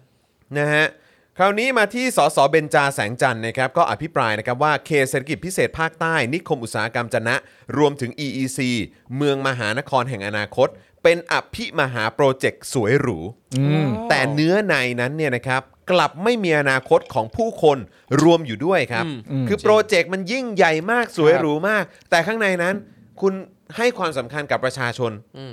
มากขนาดไหน ครับ เราได้เห็นกลุ่มในทุนแค่บางกลุ่มที่ได้รับคัดเลือกมาร่วมทุน และรับประโยชน์จากโครงการนี้ ครับ สสเบญจาย้ำนะครับว่านี่คือความจริงที่ว่าประเทศนี้ เครือข่ายในทุน ขุนศึก ศักดินา ผูกขาดน้ำ ไฟฟ้า ที่ดิน พลังงาน ผูกขาดความมั่นคงทางอาหาร ผูกขาดสาธารณูสาธารณูปโภค ผูกขาดทรัพยากรในประเทศนี้ที่มีมูลค่ามหาศาล ส่วนสิ่งที่คนข้างล่าง คนตัวเล็กตัวน้อย และพี่น้องประชาชนได้ก็คือ คือ ประชาชนที่อยู่อาศัยแนวริมทางรถไฟฟ้าความเร็วสูง เชื่อม 3 สนามบิน ตั้งแต่กรุงเทพดอนเมืองสุวรรณภูมิไปจนถึงอู่ตะเภาถูกฟ้องขับไล่ อืม ถูกไล่หรือเพื่อนำที่ดินมาให้กับนายทุนพัฒนา ครับ ประชาชนนะครับ อืม โดนไล่ที่นะครับ ชาวประมงมากกว่า 2,000 คนในแหลมฉบังชนบุรี และมาบตาพุธระยอง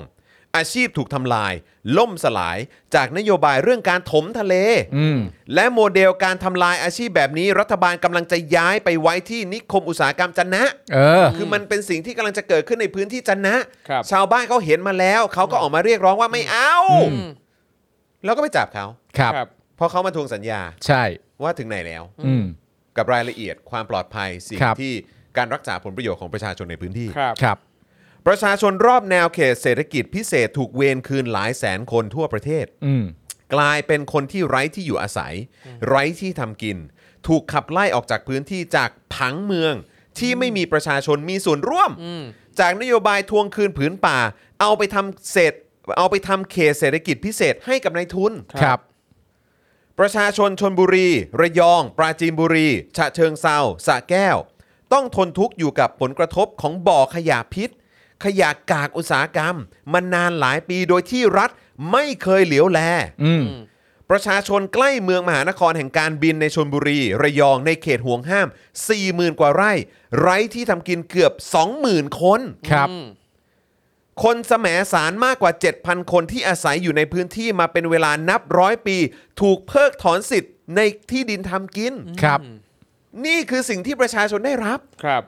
ในขณะที่ในทุนได้กันเพียบ ครับ รวย นะฮะ รวย สสเบญจาระบุนะครับว่าจะเห็นว่าการพัฒนาเขตเศรษฐกิจพิเศษในแบบที่รัฐบาลประยุทธ์กำลังพยายามผลักดันอยู่ ไม่สอดคล้องกับหลักการพัฒนาอย่างยั่งยืน และทอดทิ้งประชาชนส่วนใหญ่ไว้ข้างหลัง ครับ แต่มีคนส่วนน้อยได้ประโยชน์ โดยไม่ได้กระจายความมั่นคงมั่งคั่งทางเศรษฐกิจ และความมั่นคงด้านชีวิตความเป็นอยู่ให้กับประชาชนทุกคนอย่างเท่าเทียม เสมอภาคและเป็นธรรมเลย ครับ นอกจากนี้นะครับถ้าย้อนกลับไปนะครับในการประชุมสภาผู้แทนราษฎรนะครับนะในการพิจารณายตติขอเปิดอภิปรายทั่วไป เพื่อลงมติอภิปรายไม่ไว้วางใจรัฐมนตรี เป็นรายบุคคลนั้นเนี่ยสสประเสริฐพงศ์นะครับสอนนุวัฒน์พักก้าวไกลก็ได้อภิปรายไม่ไว้วางใจนิพนธ์บุญญามณี อืม ครับรัฐมนตรีช่วยว่าการกระทรวงมหาดไทยที่เราได้ฟังความเห็นของของเขาไปเมื่อสักครู่นะครับ ครับ ในกรณีมีผลประโยชน์เบื้องหลังโครงการเขตพัฒนาพิเศษเฉพาะกิจจะนะ เมืองอุตสาหกรรมก้าวหน้าแห่งอนาคต ครับ โดยคุณประเสริฐพงษ์เนี่ยเขาระบุว่านายนิพนธ์ในฐานะนายกอบจสงขลาเคยถแถลงต่อสภาอบจไว้เมื่อวันที่ 5 กันยายนปี อืม 56 ปี 56 นะครับว่า ครับ จะพัฒนาพื้นที่พลังงาน ท่าเรือน้ำลึก และอุตสาหกรรมในพื้นที่อำเภอจะนะ นาหม่อม เทพา ซึ่งคนในพื้นที่รู้กันดีว่า มีการเอางบอบจไปลงในพื้นที่อำเภอแถบนั้น มากผิดปกติครับ ครับ อืมครับ กระทั่งต่อมาครับ วันที่ 16 กุมภาพันธ์นายนิพนธ์นะกุมภาพันธ์61 นะครับ ครับ นายนิพนธ์ในฐานะนายกอบจครับ ได้เข้าพบนายสมคิดจาตุศรีพิทักษ์ อ่าร องนายกรัฐมนตรีนะครับ ด้านเศรษฐกิจในเวลานั้น อืม เพื่อหารือแนวทางพัฒนาเศรษฐกิจของ 4 อำเภอของจังหวัดสงขลา ผ่านการลงทุนขนาดใหญ่ของเอกชน ครับ โดยยกระดับให้เป็นอุตสาหกรรมพลังงานครบวงจร อืม หรือ Energy Complex ครับ จนนำมาสู่มติครมเมื่อวันที่ 7 พฤษภาคมปี 62 ปีต่อมานะครับ ครับ ซึ่งเป็นมติครมทิ้งทวนของคอสชครับ เป็นมติครมทิ้งทวนของคอสช ครับ คนที่ยึดอำนาจเข้ามาจ้า ฮะ นะครับ หลังการเลือกตั้ง 24 มีนาคม ครับ 62 ในช่วงที่อยู่ในสุญญากาศนะครับ ระหว่างการตั้งรัฐบาลใหม่ครับ ครับ โดยที่โดยได้มีความเห็นชอบขยายผลโครงการเมืองต้นแบบสามเหลี่ยมมั่งคั่ง มั่นคงเอ่อใช่ไหม มั่ มั่ น น คง คง มั่งคั่งยั่งยืน เออ ไปสู่พื้นที่อำเภอจะนะ ดังนั้นนะครับ การที่นายนิพนธ์ให้ข่าวว่าโครงการนี้เกิดขึ้นหลังเอ่อเกิดขึ้นตั้งแต่ปี 59 นั้นน่ะผิด เออ ครับ เพราะเป็นตัวนายนิพนธ์เองนั่นแหละ อืม ที่เป็นคนวิ่งเต้นเอาโครงการจะนะไปสอดไส้โครงการเดิม เออ เพราะโครงการเดิมตามมติครมปี 59 มีแค่ 3 พื้นที่ ครับ ก็คืออำเภอหนองจิกปัตตานี อ่า สุไหงโกลกนราธิวาส ครับ เบตงยะลา อืม ไม่ได้มีจะนะรวมอยู่ด้วย ครับผม อ่า สสประเสริฐพงศ์กล่าวต่อยนะครับว่าโอกาสที่อุตสาหกรรมจะเกิดเนี่ยมันมีน้อยมากครับ แต่เหตุที่รัฐบาลและนายนิพนธ์เร่งรัดผลักดันโครงการเมืองจะนะให้เกิดเนี่ยพบว่ากลุ่มทุนคือ TPIPP โอเค ที่มาพร้อมแผนสร้างโรงไฟฟ้าขนาดใหญ่ โอเค โดยโครงการทั้งหมดที่วางไว้เนี่ยคือ 3,700 เมกะวัตต์นะครับ โดยเอกสารเตรียม EIA ของบริษัท TPIPP เองเนี่ย เมื่อวันที่ 4 พฤศจิกายน 63 ที่ผ่านมา บอกชัดเจนเลยนะครับว่า TPIPP เป็นคนไปเสนอแผนการผลักดันพัฒนาโครงการในพื้นที่จะนะ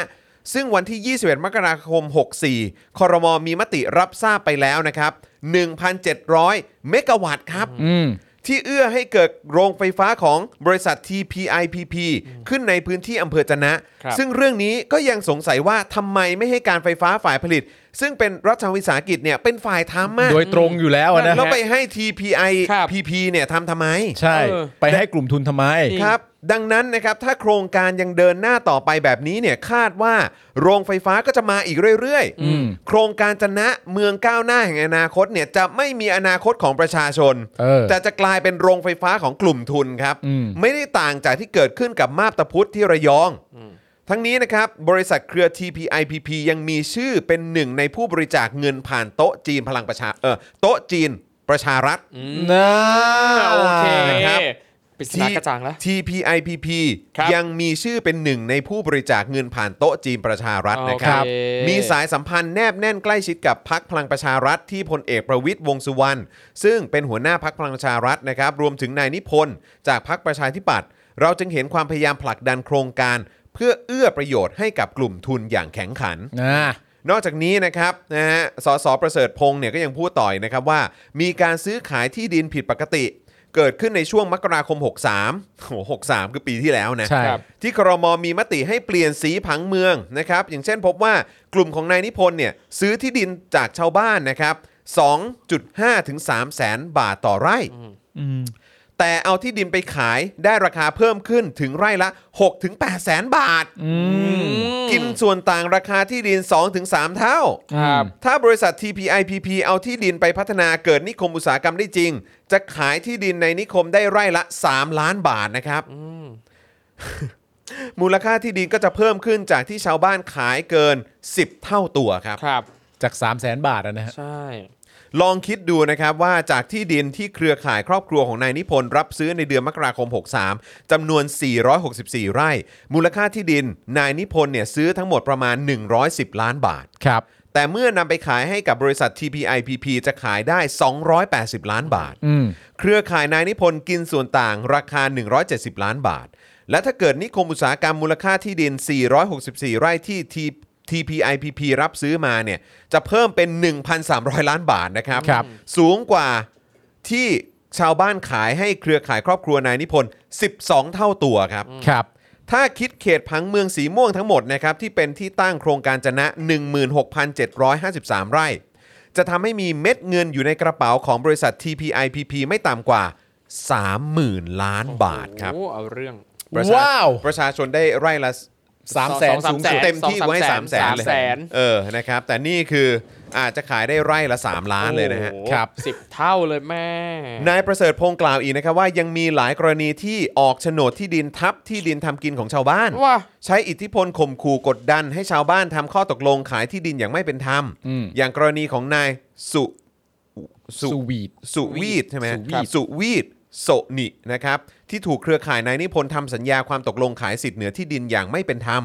ตนได้ข้อมูลมาด้วยว่า ในการตกลงซื้อขายที่ดินในครั้งนั้นเนี่ยมีการเรียกชาวบ้านไปเคลียร์ที่บ้านของนายนิพนธ์เพื่อให้นายสุวีทเนี่ยนะครับ และชาวบ้านอีกหลายคนยอมขายสิทธิ์ครอบครองที่ดินในราคาถูกนายนิพนธ์กล้ายืนยันหรือไม่ว่าไม่เคยเกิดขึ้น ตนจึงไม่สามารถไว้วางใจนายนิพนธ์ต่อไปได้ครับ อันนี้พูดในตอนนั้นนะ ครั ต บ อนตอน ครับ เรื่องอภิปรายไม่ไว้วางใจ จับพิปราย ครับผ เมื่อเดือนกุมภาพันธ์ ใช่ค ครั รับ บ ขณะที่นายนิพนธ์ก็ลุกขึ้นปฏิเสธทุกข้อกล่าวหา แล้วก็ระบุว่าข้อมูลของนายประเสริฐพงษ์เนี่ยมีเฉพาะฝ่ายตรงข้ามที่ขัดขาน และเป็นฝ่าเป็นเพียงการตัดแปะเท่านั้น และตนก็ไม่เคยเอื้อประโยชน์ให้นายทุนอย่างที่ถูกกล่าวหา มีแต่รักษาผลประโยชน์ให้กับประเทศ โอ้โห โอ้โห เย็ดโดคำตอบเลยฮะ หล่อจังโว้ย นี่คือคำตอบจากข้อมูลที่ฝ่าย ครับ ค้านเตรียมมาเลยฮะเนี่ย ครับ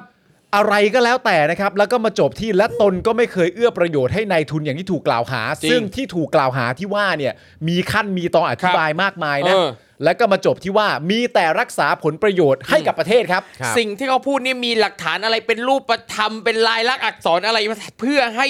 อ่าสิ่งที่เขาพูดมาเนี่ยดูมีน้ำหนักน่าเชื่อถือไหมฮะ ผมลองย้อนไปดูเอ่อคลิปแล้ว ครับ ซึ่ง อืม ผมก็ไม่ได้รู้สึกว่ามันมันน่ามันไม่รู้นะคือสำหรับผมเองในฐานะที่ดูแล้วก็ติดตามผมไม่ได้รู้สึกว่าเออมันน่าไว้วางใจอะ ครับ แต่ว่าก็ตามสไตล์ครับนะครับ เราก็รู้ๆกันอยู่แล้วว่า ค ผ รั ล บ การบวชมันเป็นยังไง ก็ ครับ แต่ว่าอันนี้ผมย้ำอีกครั้งครับ เท่าที่เราเล่าให้คุณผู้ชมฟัง คือต้องการจะเล่าให้คุณผู้ชมฟังจริง อืม ๆ คือว่าเออ เท่าที่ดูแล้วเนี่ยจากการตั้งข้อสังเกตจากฝ่ายค้าน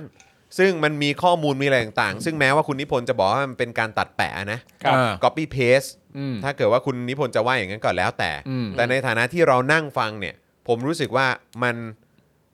มันเกินจะรับไหวอะครับ ครับ ครับ แล้วถ้าประชาชนโดยเฉพาะในพื้นที่ภาคใต้นะครับ อืม จะยังคงสนับสนุนอะไรแบบนี้อยู่เนี่ย ครับ พักการเมืองที่มีส่วนร่วมกับรัฐบาลนี้ อืม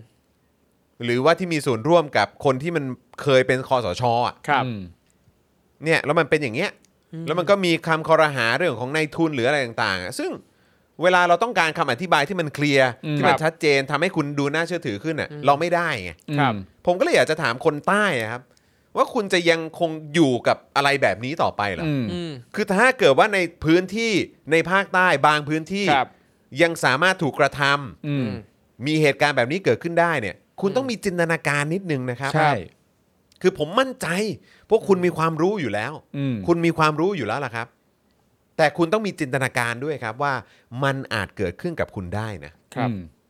หรือเกิดขึ้นกับพื้นที่ของคนที่คุณรู้จักก็ได้ อืม ใช่ แล้วก็จะไม่ได้รับการดูแลไม่ได้รับการปกป้องอย่างนี้แหละ ครับ อืม แล้วก็เนี่ยแหละ พอไปถึง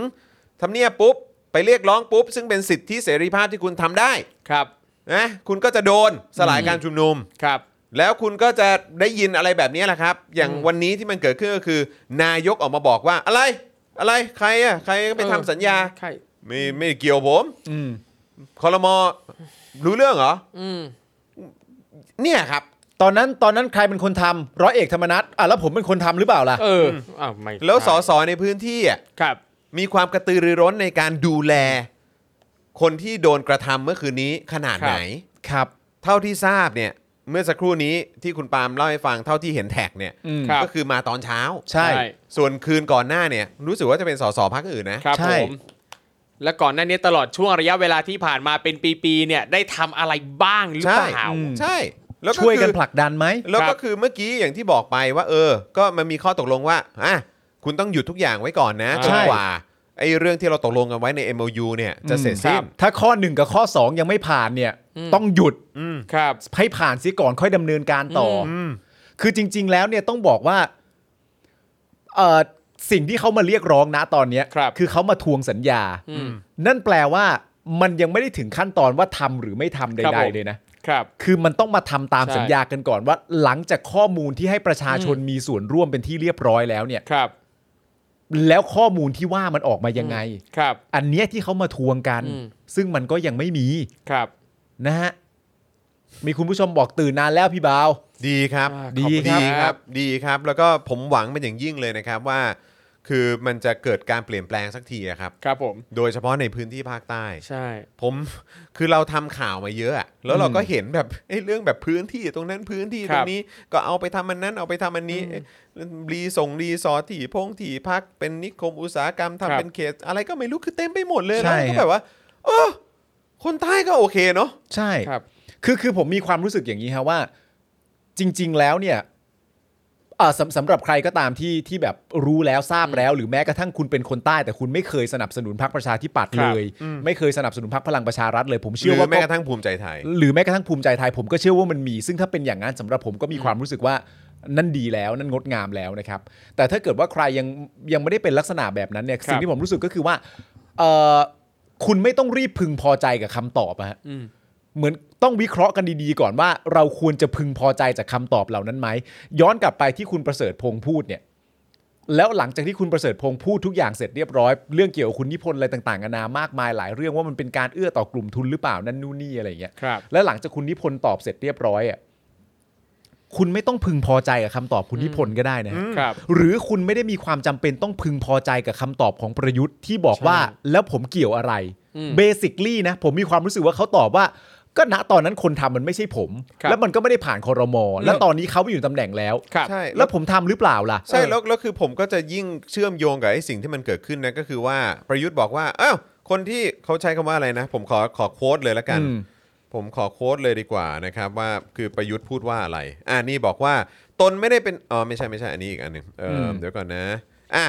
เอมเรื่องนี้ชี้แจงกันไปเออเติร์ดเติร์ดเติร์ดเติร์ดตรงนี้เอออ่ะเดี๋ยวกันนะ อ่านี่ไง MOU หรือข้อตกลงที่เคยทำร่วมกันเมื่อปีที่ผ่านมา มีความเป็นไปได้แค่ไหนพลเอก ครับ ประยุทธ์ย้อนถามว่าใครตกลงล่ะ อืม ผู้สื่อข่าวตอบว่าร้อยเอกธรรมนัฐพรหมเผ่า อดีตรัฐมนตรีช่วยเกษตรและสหกรณ์เป็นผู้ไปเจรจาพลเอกประยุทธ์จึงกล่าวตอบว่า แล้วตนไปตกลงหรือยัง อืม คอรมอตกลงหรือยัง ก็ยัง อืม เข้าใจไหม อืม ครับ คือหมายความว่าณณคือตั้งแต่ปีที่แล้วอ่ะ อืม ที่ธรรมนัฐอ่ะ ไปตกลงอ่ะ อืม ไปดิวอ่ะ ครับ ไปเซ็น MOU กันอ่ะ อืม เออ แล้วก็ทำให้ทุกอย่างคลี่คลายเนี่ย ครับ อืม เออ แล้วคือประยุทธ์ตอบมาเมื่อกี้เนี่ยว่า อืม ตนไม่ได้เป็นคนไปตกลงคอรมอก็ก็ไม่ได้ตกลงนี่ ครับ คืออันนี้เลยเป็นเหตุหรือเปล่าที่ดูเหมือนว่าที่เรารายงานกันไปว่า แทนที่จะเกิดการหยุดทุกอย่างไว้ก่อน อืม ชะลอทุกอย่างไว้ก่อน อืม อย่าเพิ่งลงมือไปก่อสร้าง ครับ ทำอะไรเพิ่มเติมดำเนินการในพื้นที่เนี่ย อืม อืม แล้วเมื่อกี้เนี่ยที่เราอ่านกันไปบอกว่า แต่ระยะเวลาที่ผ่านมาเนี่ย ก็มีการเร่งดำเนินการตลอดเวลา ใช่ โดยสอบตใช่ไหม อ่า แล้วก็ ใช่ครับ โดยเอกชน ครับ ในพื้นที่ตรงนั้นด้วย อืม เพราะฉะนั้นคืออันนี้ก็เลยเป็นเหมือนแบบคล้ายๆไฟเขียวหรือเปล่าว่าอ๋อก็ไม่ต้องโฮ อืม เพราะว่าตัวนายกหรือว่าครมอเองเนี่ย ก็ไม่ได้เป็นคนไปตกลงเรื่องนี้ ครับ หมายถึงตกลงเรื่องสัญญา เออเรื่อง เออ MOU อ่ะ เรื่อง MOU ที่ธรรมนัต ใช่ เป็นตัวตั้งตัวตีในการประเมินเขา ก็น่าสนใจนะ ใช่ ใช่ เพราะฉะนั้นคือแปลว่าก็ตั้งแต่ตอนนั้นเนี่ยก็คือว่าไม่เกี่ยวกู ใช่ เอ้ย แป้งไปดิ อืม เออ ไปจัดการดิ เออ นู่นนนนี่ แต่ ครับ ว่าก็คือมึงรับหน้าไว้นะ ใช่ เหมือนเหมือน อย่า กับ งนี้เหรอ เออคือ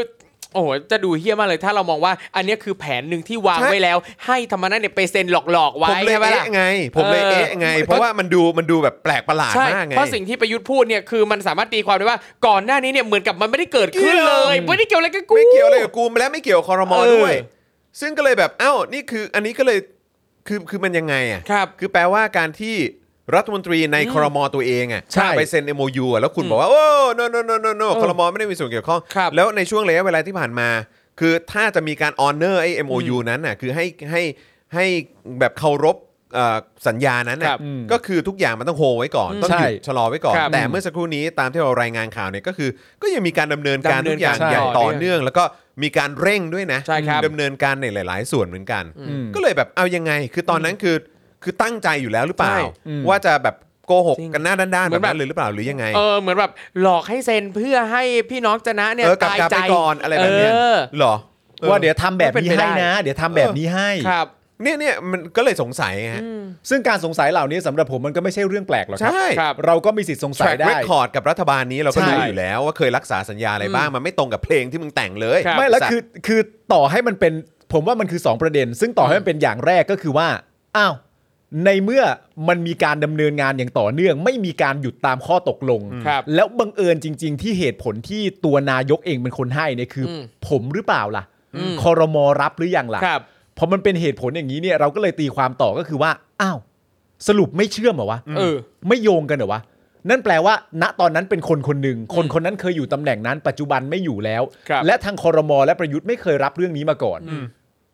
นี่แผนหรือเปล่า เออนี่ นแรก นี่เราเอะนะฮะ นี่เอะนะฮะนี่แผนหรือเปล่า หรือต่อไปในภายภาคหน้าก็คือว่านี่ไม่ใช่แผนแต่นี่คือระบบการทำงานของพวกกูจริง ๆ เป็นแบบนี้ ก็ไม่ได้ฮะ ก็ไม่ได้มีอะไรดูดีขึ้น ไม่ นะฮะ ไม่มีอะไรงดงามและนี่ไม่ใช่ ใช่ แผนนะ ใช่ จริง ๆ เนี่ยที่เราให้ธรรมนัตทำตอนนั้นเนี่ยเราอย่างนั้นอย่างงู้นอย่างนี้จริง ๆ นี่ไม่ใช่แผนแต่ช่องว่างในการทำงานของพักเราหรือรัฐบาลเราเนี่ย มันโหวแบบนี้จริง ๆ ครับ เอาไงดีอะฮะ หนึ่ง เออ ปีแล้วด้วยนะ หนึ่งปีเอาไงดี หนึ่งปี ฮะ แล้วด้วยนะ ผมถึงบอกต่อว่า ไม่ว่าจะประเด็นไหนก็ตามเนี่ย คุณไม่มีความจำเป็นต้องพึงพอใจกับคำตอบของเขาเลย ใช่ครับ นะฮะ นี่นี่ผมกำลังอดคิดไม่ได้ว่าพอพอเขาอ้างเหตุผลว่าตอนนั้นเนี่ยเขาไม่ได้เซ็นเงี้ย อืม มันไม่รู้ว่าเขาเอา mindset แบบเนี้ยไปใช้กับอื่น ๆ ด้วยไหมยกตัวอย่างเช่น การที่ประเทศไทยเนี่ยไปเข้าร่วมเซ็นเอ่อปฏิญญาสากลว่าด้วยสิทธิมนุษยชนตั้งแต่หลายสิบปีก่อน อืม ไปยุ่งว่าเออกูไม่เกี่ยวกูไม่ได้เซ็น แต่แต่ นี่เออโทษ เรียบร้อย นะฮะคุณกู๊ดเดย์เอ่อมาอัปเดตเมื่อสักครู่นี้เดี๋ยวเดี๋ยวขอเช็คด้วยนะครับ บอกว่า ครับ เอ้ย มันเข้าคอรมอแล้ว เรื่องเด่นเย็นนี้ช่อง 3นำเสนอไปเมื่อตอนเย็นมีเอกสารหลักฐานด้วย อ้าวก็แสดงว่าเข้าคอรมอแล้วนี่ฮะ อ่า อ้าวประยุทธ์ทำไมงั้นน่ะ สงสัยเราคงต้องทำคลิปสั้นแล้วแหละ ครับ จำได้ไอ้ตรงท่อนเนี้ยที่บอกว่าประยุทธ์พูดอย่างนี้ แล้วก็มีข่าวออกมาอย่างนี้ แล้วก็ตัดมาเสร็จเรียบร้อย เออ ครับ จะหาอะไรแถอีกเหรอ เออ พอมีหลักฐานเรื่องการเข้าคอรมอเนี่ย จริง นั่นแหละครับ ครับ แต่ประเด็นโดยรวมมันก็คือว่า อย่ายอมอะฮะ ใช่ หมายถึงว่าอย่ายอมฮะเวลาไปได้ยินคำตอบอะไรต่างๆกันานาอย่างนี้ มัน อย่าอย่า อย่ายอมอย่า อย่ารีบพึงพอใจอะฮะ ใช่ ๆนะฮะแต่เดี๋ยวเดี๋ยวจะไปเช็คดูนะครับนะฮะ ครับ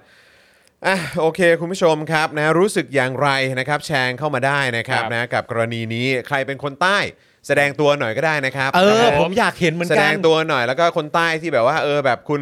ไม่เอาแล้ว เออ ไรแบบนี้นะครับนะฮะก็เนี่ยแหละครับมามาแสดงตัวนิดหนึง ใช่ครับ นะครับ เราอยากเห็นแล้วเราเป็นกำลังใจให้เสมอ ใช่ครับผมถูกต้องนะครับอ่ะแล้วก็ก่อนที่เราจะไปข่าวต่อไปนะครับ ซึ่งก็จะมีประเด็นนะครับว่าไฮไลท์นะครับบทความ who's in and who's out นะครับคือใครใครได้ร่วมและก็ใครหลุดออกไปบ้างนะครับ ครับ นะฮะกับ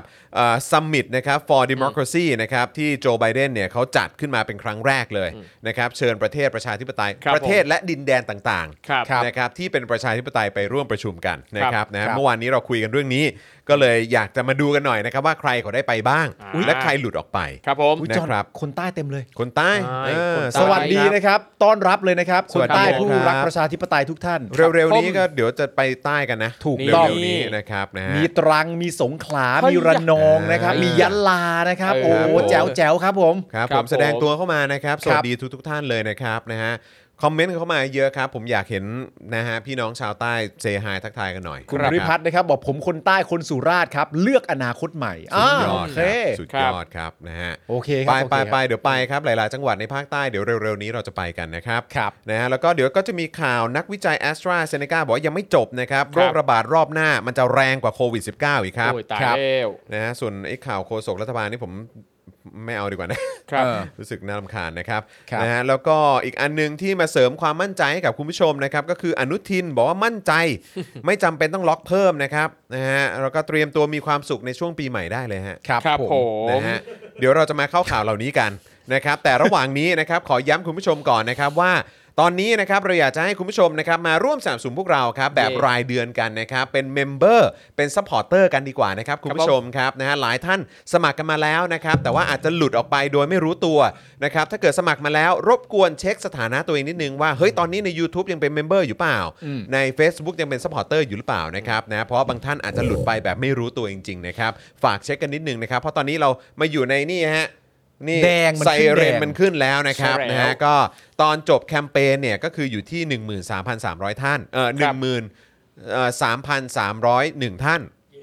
นะครับแต่ว่าตอนนี้ตกลงมาอยู่ที่ 12,500 กว่ากว่าๆนะครับนะก็เชื่อว่าน่าจะหลุดจากการที่ไม่รู้ตัวกันนะครับ ครับ แต่ว่าอาจจะมีปัญหาเกี่ยวเรื่องของการชำระเงินนะครับ ครับผม ก็ฝากเช็คกันนิดนึงนะครับมี 2 ช่องทางนะครับ YouTube Membership แล้วก็ Facebook Supporter นะครับ YouTube เนี่ยในช่องคอมเมนต์ตอนนี้มีแถบสีฟ้าอยู่นะครับนะฮะกดตรงนั้นก็ได้หรือกดปุ่มจอยหรือปุ่มสมัครข้างปุ่ม subscribe ก็ได้นะครับไปเลือกแพ็กเกจที่โดนใจกันนะครับนะฮะอ่าสะดวกจะสนับสนุนเราต่อเนื่องกันทุกเดือนเท่าไหร่นะครับก็แล้วแต่คุณผู้ชมเลยนะครับพอเจอแพ็กเกจที่โดนใจแล้วเนี่ยนะครับหรือว่าสะดวกจะอ่าสนับสนุนเราต่อเนื่องกันทุกเดือนเนี่ยนะครับก็เลือกไปที่แพ็กเกจนั้นนะครับแล้วก็ไปเลือกวิธีการชำระเงินนะครับนะฮะก็อ่าลองดูครับผูกกับบัตรเคอ่าบัตรเครดิตบัตรเดบิต ค่าโทรศัพท์มือถือรายเดือนจะเป๊ะสุดๆเลยนะครับนะฮะต่อเนื่องกันมากนะครับแล้วก็ไปกรอกรายละเอียดครบถ้วนนะครับกดยืนยันก็เป็นเมมเบอร์ทาง YouTube แล้วนะครับส่วนทาง Facebook ก็ง่ายมากๆด้วยเหมือนกันนะครับใต้ไลฟ์นี้เลยนะครับข้างกล่องคอมเมนต์ปุ่มสีเขียวๆครับที่มีรูปหัวใจอยู่นะครับกดปุ่มนั้นเพราะว่าปุ่มนั้นคือปุ่ม Become a supporter ครับ นะครับก็ไปกดปุ่มนั้นกันได้เลยนะครับแล้วก็ไปเลือกวิธีการชำเอ่อการชำระเงินครับผูกกับบัตรเครดิตบัตรเดบิตจะเป๊ะมากๆเลยนะครับหรือพ่วงกับค่าโทรศัพท์มือถือรายเดือนนะครับก็จะหลุดยากยากมากๆเลยนะครับ ครับ เข้าไปกรอกรายละเอียดให้ครบถ้วน กดยืนยันก็เป็นสปอร์เตอร์ทาง Facebook แล้วนะครับ ครับผม ง่ายมากครับคุณผู้ชมครับ ยังไงก็รบกวนฝากคุณผู้ชมด้วยละกันนะครับนะถ้าคุณผู้ชมชื่นชอบคอนเทนต์เอ่อรายการสไตล์ของ Daily Topics แล้วก็ Spoke Dark TV นะครับ ครับผม นะฮะแล้วก็อย่าลืมนะครับเบิร์นดาวเข้ามาก็ได้นะครับหรือว่าสนับสนุนเราแบบรายวันก็ได้นะครับ ผ่านทางบัญชีกสิกรไทยนะครับ0698 975 539 หรือสแกน QR Code นะครับ ครับ แล้วก็เอ่อตอนนี้เนี่ยนะครับก็อยากจะเอ่อมาโปรโมทนะครับนี่เลยนะครับสำหรับเอ่อผลิตภัณฑ์ใหม่ อ่า นี่นะฮะผลิตภัณฑ์ใหม่นะครับจากโคชแขกนะครับ นี่ นะนั่นก็คือ dishwashing liquid นั่นเอง ครับ นะ ครับผม ผลิตภัณฑ์ใหม่ที่โคชแขกภูมิใจนำเสนอนะครับ นี่เลย dishwashing liquid by โคชแขกนะครับ มิติใหม่ของผลิตภัณฑ์ทำความสะอาดนะครับ ที่จะเปลี่ยนการทำงานบ้านที่น่าเหนื่อยล้าน่าเบื่อหน่ายเนี่ยนะครับ ให้เป็นความรื่นรมย์แล้วก็ผ่อนคลายครับ ว้าวมีความ นะ สุข เพราะว่าล้างจานไปทุกครั้ ครั ง บ เนี่ยคุณก็จะสัมผัสความหอมสดชื่นนะครับจากสเปียร์มินต์แล้วก็โรสแมรี่นะครับทำให้การล้างจานของคุณเนี่ยกลายเป็นนาทีของการบำบัด นี่ พักผ่อนแล้วก็การทำเพื่อตัวเองค ครั รับบ ผม เออนะฮะให้ผลิตภัณฑ์ทำความสะอาดจานชาม และสบู่ล้างมือของโค้ชแขกนะครับได้ดูแลแม่บ้านพ่อบ้านยุคใหม่นะครับเพราะเรารังสรรค์ทุกองค์ประกอบไว้ด้วยความใส่ใจนะครับเพื่อให้คุณได้ใช้ได้ถนอมมือนะครับแล้วก็ถนอมใจของตัวเองนะครับในเวลาเดียวกันด้วย ครับ นะครับนะแฟนๆโค้ชแขกแล้วก็ Daily Topics นะครับสั่งซื้อได้เลยนะครับนะฮะเอ่อที่ inbox นะครับของเพจโค้ชแขกแล้วก็ Daily Topics ได้เลยนะครับ ครับ ครับ ผ ผมม ยังไงก็ฝากคุณผู้ชมด้วยละกันนะครับ ไปบำบัดกันคุณผู้ชมไป ไป บำำบัดกับบั น ดกันครับ ไปบำบัดกัน ใช่ ะครับ นี่เดี๋ยวกำลังจะซื้อจานเพิ่มแล้วครับ อยาก ล้าง อยากล้าง นะครับรับรองว่าโดนใจแน่นอน ใช่ครับ นะครับอ่ะคราวนี้มาที่ประเด็นเรื่องของ Summit for Democracy ดีกว่านะครับ โอ้ว้าว ที่ประเทศไทยไม่ได้ไป ครับ ตู่นี่ก็ฉุนเฉียวเชียร์นะฮะส่วนดอนก็บอกว่า เฮ้ยโหยถึงเขาเชิญเนี่ยก็ ไม่เขาทำยังไงเขาทำยังไง นะอะไรนะ ท่าทางเขาเป็นยังไง ใครใครใคร ดอนอ่ะ ดอนเหรอ เออเขาทำไง ก็กลมๆกลมๆกลมๆก็กลมๆแบหน้า บอืมก็นั่นแหละเอ ครับผ อ ม มันก็การได้ไปนี่จริง ๆ ถึงเขาเชิญนี่ก็ดาบสองคมนะ เออ เออนี่ถึงเขาเชิญก็ต้องคิดอีกทีนะ เออ เอออะไรแบบนี้นะ คือการไปประชุมเพื่อประชาธิปไตยเนี่ยอาจจะเป็นดาบสองคมก็ได้ ถ้าเขาเชิญมาเนี่ยเราก็ต้องพิจารณาก่อนว่า ถูกต้อง เมื่อเมื่อประเทศที่เป็นประชาธิปไตยอยากประชุมประชาธิปไตยเนี่ยมัน ครับ มันอาจจะส่งผลร้ายกับประเทศเราก็ได้นะ คือไม่รู้ว่าแนวคิดแบบนี้มันคือแนวคิดที่เราตีความได้ว่าเป็นแนวคิดแบบสลิมอะเหมือนแบบว่า เฮ้ย เนี่ยในโลกประชาธิปไตยกับโลกเผด็จการอะ ครับ เออ เออ เราต้องมีความเป็นกลางนะ อ๋อ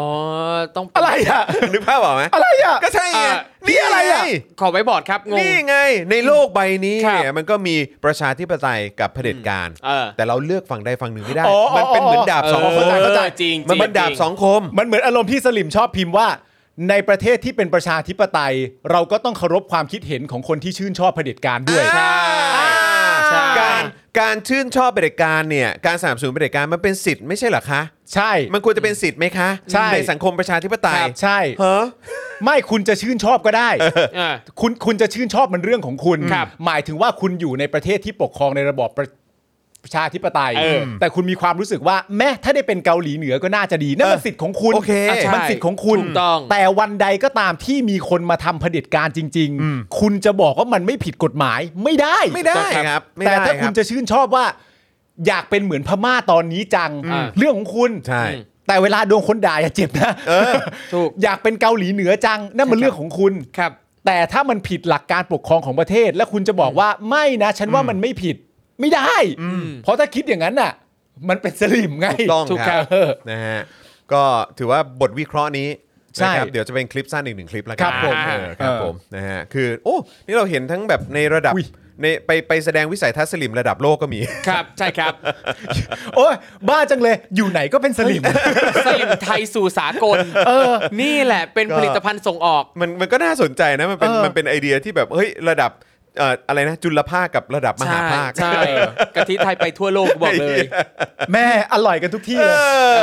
อเลยแม่ ธรรมดาที่ไหนฮะ คน ผม หลักเอ้ยเรามาดูเรื่องนี้กันหน่อย ครับผม เราจะได้ ยังไงฮะยังไง ยกตัว ครับ อย่างอย่างชัดเจนว่าใครมันอินใครมันเอา ครับ อ่า ผม โอเค alright มา นะครับนี่เลยครับ เมื่อวันที่ 22 พฤศจิกายนที่ผ่านมานะครับ เว็บไซต์ของกองทุนบริจาคคานิกี้เพื่อสันติภาพระหว่างประเทศนะครับ หรือ Carnegie Endowment for International Peace นะครับ ก็ได้เผยแพร่บทความนี้ครับ น่าสนใจมาก ๆ ครับ ว่าด้วยเรื่อง who is in and who is out from Biden's Democracy Summit นะครับ อ่า แน่นอนว่าก็เกี่ยวข้องกับการประชุมสุดยอดเพื่อประชาธิปไตยนะครับ หรือ Summit for Democracy นะครับ ที่เราได้รายงานไปเมื่อวานนี้นะครับ ซึ่งเอ่อเขาก็จัดเป็นกิจกรรมเอ่อเสวนาการประชุมกันทางออนไลน์นะครับ ที่สหรัฐอเมริกาเนี่ยจัดขึ้นเป็นครั้งแรกนะครับ อ่า ระหว่างวันที่ 90 ธันวาคม ครับ นะครับกำลังจะจัดแล้วแน่ๆเพื่อช่วยหยุดยั้งการเสื่อมถอยทางประชาธิปไตย และการพังทลายของสิทธิเสรีภาพทั่วโลก โอ้ โอ้ยิ่งใหญ่มาก ไอ้เคียเอ้ยกูไม่เข้าเลย ใช่ย้ำนะเขาจัดขึ้น ดู มา ทรง เพื่อ ไม่ใช่เลย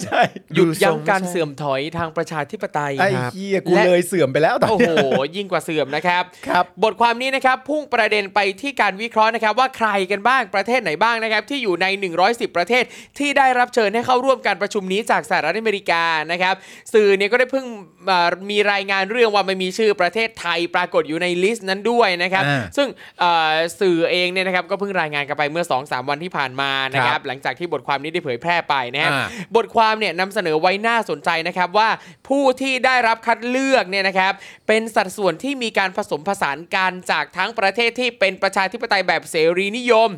ก็คือ liberal democracies นะครับ ครับ แล้วก็ระบอบประชาธิปไตยที่อ่อนแอกว่านะครับก็คือเป็น weaker democracies นะครับแล้วก็หลายรัฐเนี่ยนะครับก็มีลักษณะเป็นเผด็จการ ซึ่งก็ได้รับเชิญด้วยเหมือนกัน ครับ นะครับอย่างเช่นคองโกหรือว่าปากีสถานนะนี่ถ้า เท่ากับว่าการประชุมครั้งนี้นะครับทุกคนครับ ไม่ได้จำกัดการมีส่วนร่วมเฉพาะกลุ่มประเทศที่แข่งขันด้านประชาธิปไตยเท่านั้น เฮ้ยน่าสนใจว่ะ ครับ ข้อมูลในบทความนี้นะครับ บอกชัดเจนเลยครับว่าเอ่อตามรายงานคะแนนดัชนีจาก Freedom House ในปี 64 นะครับ รวมกับคะแนนจากโครงการ Varieties of Democracy หรือ VDEM เนี่ยนะครับ ครับ จะเห็นได้ว่าสัดส่วนประเทศที่ได้รับเชิญเนี่ย สอดคล้องกับค่าดัชนีความเป็นประชาธิปไตยของแต่ละกลุ่มประเทศที่ได้รับเชิญ เฮ้ย เฮ้ย อ๋อ อันนี้ก็ อ่า เราเราถึงพูดไงว่าไอ้ดัชนีตัวเลขอะไรต่าง เออ ๆ มันสำคัญ ใช่ แล้วเราก็ สำคัญ รายงานกันไปหลายรอบแล้วว่าประเทศ เออ ไทยมันดิ่งเหว ถูกต้อง จริง ๆ ถึงว่าสิ ครับผม คือคือมันไม่ได้มันไม่ได้เกณฑ์เป็นเรื่องของความรู้สึกนะฮะ ใช่ มันไม่ใช่มันไม่ใช่การคัดเลือกตัวแทนมาแบบความรู้สึกว่า feeling เออ ประเทศนี้ เออเออ ประชาธิปไตยนะครับ อะไรอย่างเงี้ยคือมันไม่ได้มาด้วยมามาด้วยฟิลอ่ะ มันมาด้วยดัชนี มันมี ใช่ มันมีหลักเกณฑ์ เออ แล้วพอดีว่ามึงไม่ผ่านหลักเกณฑ์ จริง โคตรเอาเลยสัส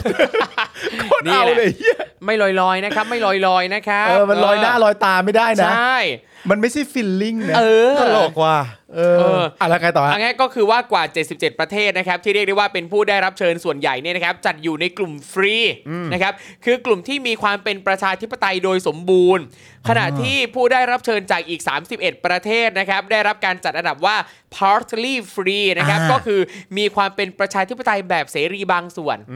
ก็คือยังยังไม่ได้ อ่า completely democracy นะครับ อ่า ส่วนกลุ่มสุดท้ายก็คือเป็นกลุ่มที่ถูกจัดอยู่ในอ่าประเทศที่ not free นะครับ อ่า ก็คือกลุ่มที่ไม่มีความเป็นประชาธิปไตยเสรี อ่า ซึ่งมีอยู่ 8 ประเทศนะครับ ก็คือแองโกลา คองโก อิรัก เคนยา มาเลเซีย ปากีสถาน แล้วก็เอ่อเซอร์เบียและแซมเบีย อ่า นะครับ โอเ แต่จริงๆแล้วนะครับก็ยังมีอีก 4 ประเทศที่ได้รับเชิญ แม้ว่าจะถูกมองว่าระดับการปกครองแบบเผด็จการในประเทศเหล่านี้เนี่ยนะกำลังเพิ่มสูงขึ้น เออ หรือว่าเสรีภาพในการแสดงออกในประเทศเนี่ยลดลงอย่างมากในช่วง 10 ปีที่ผ่านมานะครับ นั่นก็คือบราซิล อินเดีย ฟิลิปปินส์แล้วก็โปแลนด์ เอ้ยคือจริง ๆ ก็ว่าก็น่าสนใจนะถ้าเกิดว่าเขาเชิญประเทศเหล่านี้ที่มันมีความเป็นเผด็จการมากยิ่งขึ้นเนี่ย ใช่ เออแต่ว่าคือเหมือนผมก็ไม่รู้นะคืออันนี้อันนี้คิดคิดแบบอาจจะอาจจะลาเวนเดอร์นะฮะอาจจะคล้าย ๆ เป็นการแบบแบบเพื่อเป็นการปรำปรามหรือเป็นการแบบเหมือนแสดงให้เห็นภาพหรือเปล่าว่าเทรนด์โลกมันกำลังไปอีกทางหนึ่งนะ มันไม่ใช่ไปทางเผด็จการนะ ก็เป็นไปได้ ก็เป็นไปได้ คือพอได้ข้อมูลเพิ่มเติมว่าการการประชุมครั้งนี้เนี่ยเขาเชิญประเทศแบบ3 categories ไปแบบเนี้ย ครับ เลยคิดต่อว่า จริงๆสี่อะนะ เออเออเออครับ เออครับผม เลยคิดว่าจริง ๆ แล้วเนี่ย หรือเขาจะเชิญไทยแต่ไม่ไปวะ แต่เชิญไปในกลุ่มประเทศคือเหมือนกับว่า เอ กู อ บอกเลยว่าว่าประเทศเนี้ยกลุ่มเนี้ยประเทศนี้กลุ่มนี้ประเทศนี้กลุ่มนี้ประเทศนี้อีกประเทศไทยก็ได้รับเชิญแต่จัดอยู่ในกลุ่มประเทศ not free เปล่า แต่ว่า ไม่ ว่า ไปไง แต่ว่าอันเนี้ยมันมันเป็นการวิเคราะห์ของทางนี่ป้ากองทุน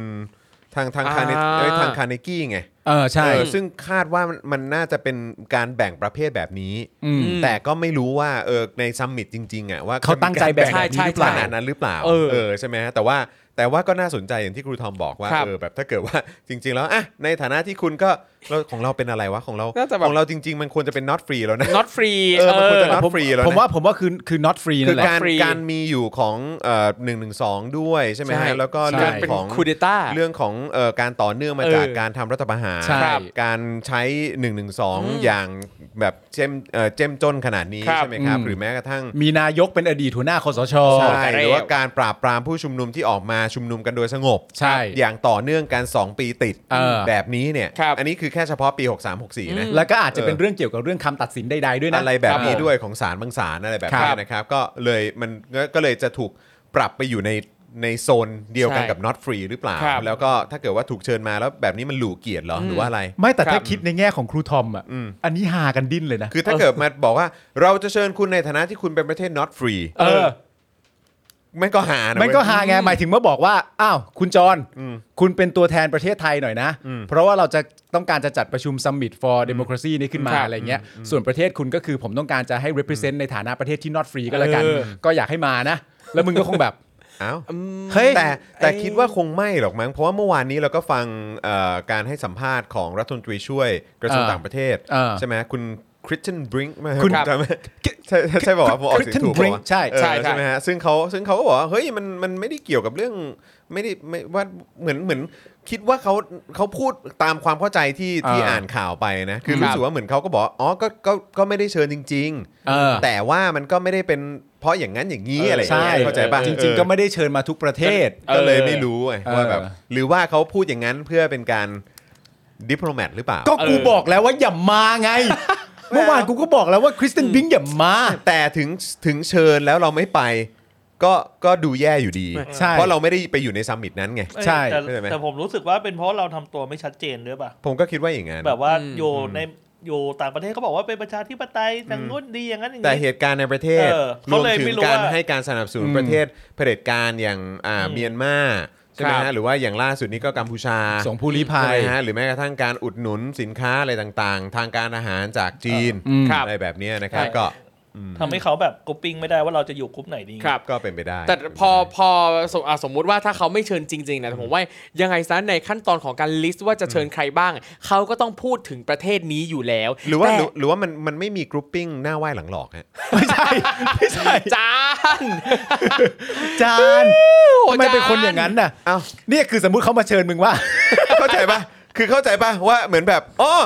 มาที่มาไปประชุมแต่ว่าต่างประเทศเต็มที่เราเป็นประชาธิปไตย เออ แต่มาในประเทศมึงเงียบป่าไปเลยสัตว์ เออ ใจปะ เออเข้าใจ เข้าใจปะ ใช่ใช่ ก็เลยแบบว่านี่คืออ๋อนี่มันประเทศหนาไวายลังหลอก เออ อย่า นี่มันประเทศมือถือซากปาตุเซน มัน alright มันไม่อยู่ในซีคอนี่ นี่มันไม่ใช่ ครับ มันคือเป็นมันยูนิค It's a- ก็ it's a ยูนิค bullshit อะ yeah it's a unique country It's unique Yeah, country it's a หนาไวายลังหลอกจัดเป็น country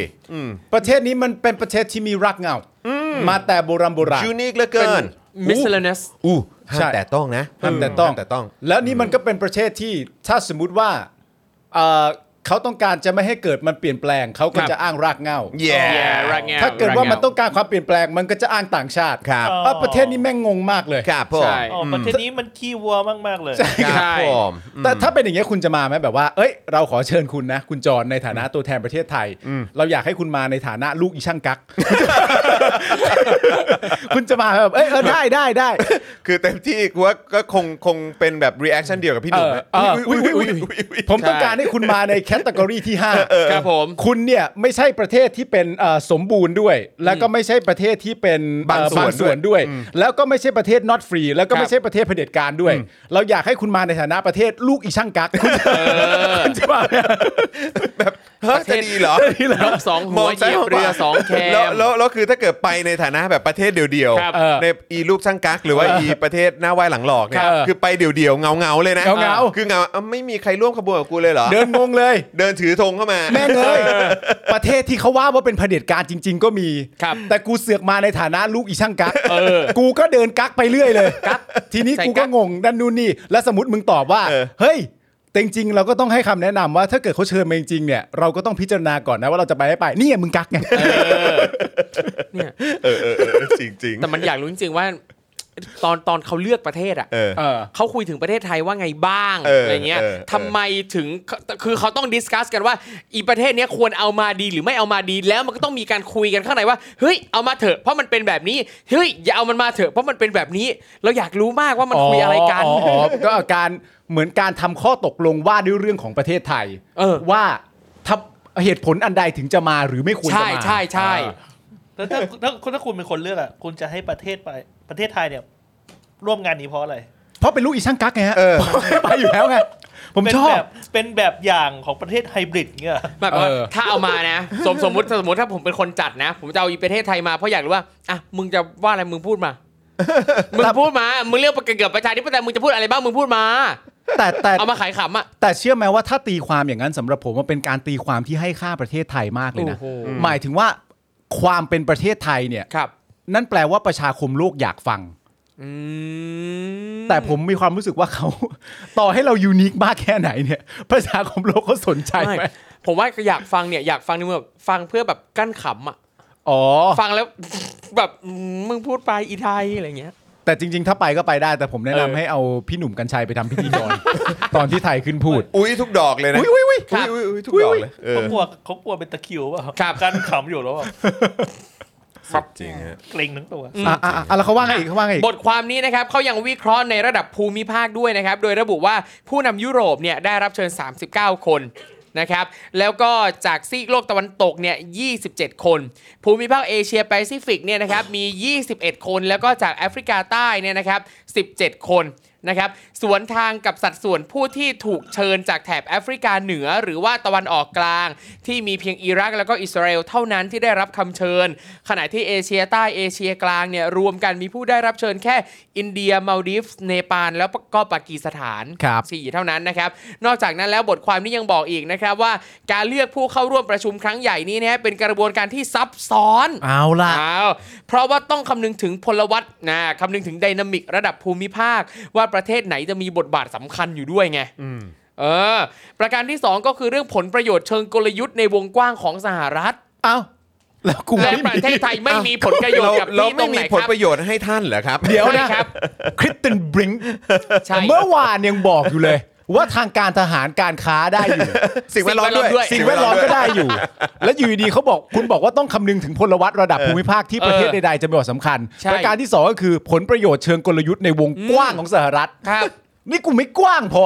เออ นี่กูกว้างคูณยาวนะสตอน ง เนี้ย สงสัยกูกูกูน่าจะแคบมาก ใช่ อันนี้กูโกรธมากเลยนะ เออ กูไม่พอใจนะอ๋อแต่อย่างไรก็ดีนี่มันเป็นการวิเคราะห์ของ อ่าวิเคราะห์ มเชิง ของ นี้ คาร์เนกี้ของคาร์เนกี้ ตัวคิดเตนบริงอาจจะไม่ได้คิดแบบนี้ก็ได้ ใช่ครับ โอ้โห นะพี่ Brink โอเ นะครับ ต้องให้ความเป็นธรรมเขา ถูกต้อง เออ บทความนี้ก็ยกตัวอย่างเพิ่มนะครับ อย่างบอกว่าอย่างเช่น กรณีของตะวันออกกลางเนี่ยนะครับ เมื่อพิจารณาจากตัวเลขดัชนีประชาธิปไตยอย่างเคร่งครัด มีเพียง 2 ประเทศที่เสนอตัวมีส่วนร่วมอย่างน่าเชื่อถือ นั่นคืออิสราเอลกับตูนิเซีย น่ะ ส่วนปากีสถานฟิลิปปินส์ยูเครนเนี่ยนะครับ ล้วนแล้วแต่เป็นประเทศ ประชาธิปไตยบกพร่องที่มีข้อบกพร่อง มีการทุจริตเฉพาะถิ่น และการละเมิดหลักนิติธรรมทว่าพวกเขาเป็นพันธมิตรที่สำคัญของสหรัฐอเมริกา ครับ ไม่ว่าจะเพื่อถ่วงดุลอิทธิพลจีน ซึ่งฟิลิปปินส์เนี่ยทำสิ่งนี้ได้ หรือว่าในมิติของเออการต้านทานการบุกรุกของรัสเซีย ครับ ที่ยูเครนเนี่ยก็ทำได้ หรือช่วยเหลือการต่อต้านการก่อการร้าย ซึ่งปากีสถานเนี่ยก็สามารถจะให้กับสหรัฐอเมริกาได้ โอ้เขาวิเคราะห์ถึงขั้น แต่ นั้น แต่ นะ แต่ ฮะ แต่อันนี้แอบดอกจันนิดหนึ่งจริงเปล่า จริง ตอนนั้นตอนนั้นบิลาเดนไปอยู่ตั้งนา เอน อ นั่นแหละนะครับ อ่าโอเค อย่างไร โอเค ก็ดีนะครับ ช่วงท้ายนะ ตอนจบของบทความก็ก็บอกว่า ภาวะผู้นำที่คิดจะปฏิรูปตัวเอง มีส่วนช่วยให้หลายประเทศติดอยู่ในรายชื่ออ อ๋อ อย่างน้อยมันก็เพียงพอที่จะเอาชนะคะแนนด้านประสิทธิภาพที่ต่ำของพวกเขาได้ อ๋อโอเค ทั้งนี้นะฮะในการประชุมนี้นะครับผู้จัดงานประชุมเนี่ยยังได้เสนอการปฏิบัติเป็นพิเศษแก่รัฐเล็ก ๆ ประมาณ 30 ประเทศที่มีประชากรต่ำกว่า 1 ล้านคน ม โดยให้ได้รับเชิญให้เข้าร่วม แทนที่จะเสนอคำเชิญไปยังกลุ่มรัฐเล็ก ๆ 1 กลุ่มตามนโยบาย 1 ประเทศ 1คำเชิญ อืม อ่า นะครับ และนี่ก็สะท้อนให้เห็นว่าทีมงานของโจไบเดนตั้งใจจะให้การประชุมครั้งนี้ เป็นก้าวแรกของปีแห่งการดำเนินการ หรือที่เรียกกันว่าช่วงเวลาแห่งการทำลายล้างที่แท้จริง โหน่าสนใจ นี่คือแบบว่า the year of อะไร initiation เหรอ ใช่ เอออะไรประมาณนี้ใช่ไหม นี่มันจะมีทุกปีไหม โอ้โหผมว่าก็คงมีทุก ไม่ ปี แ ห แห ลั ละ งนี้ไป เออ ก็ต้องรอดู ประมาณปีละครั้งอะนะ นะครับ ใช่ครับ แล้วก็ต้องดูในปีต่อๆไปนะถ้าสมมติว่าเพิ่มมาเป็น เนี่ย สอง 112 ประเทศ เอ้ย ถ้าเพิ่มเป็น 112 ประเทศเนี่ย ประเทศเราอาจจะได้เข้าอย่างมีนัยสำคัญ เพราะอะไรอ่ะเพราะอะไร อะไรนะ อะไรนะอะไรนะ อะไรนะอะไรนะเออ ไม่แต่ว่าถ้าเราคงเป็นประเทศที่ 112 พอดีอะ ใช่ ถ้าได้ ใช่ เข้าอะนะ เพราะอะไรเพราะอะไร อ้าวนี่แม่สง เนี่ เนี่ย ย มันกำหนดไว้แล้ว สิ่งเนี้ยเดี๋ยวกูสง ดีนะ สัย กูไม่อะไรนะ ก็ไม่ อะไร คำตอบ นะอะไรนะ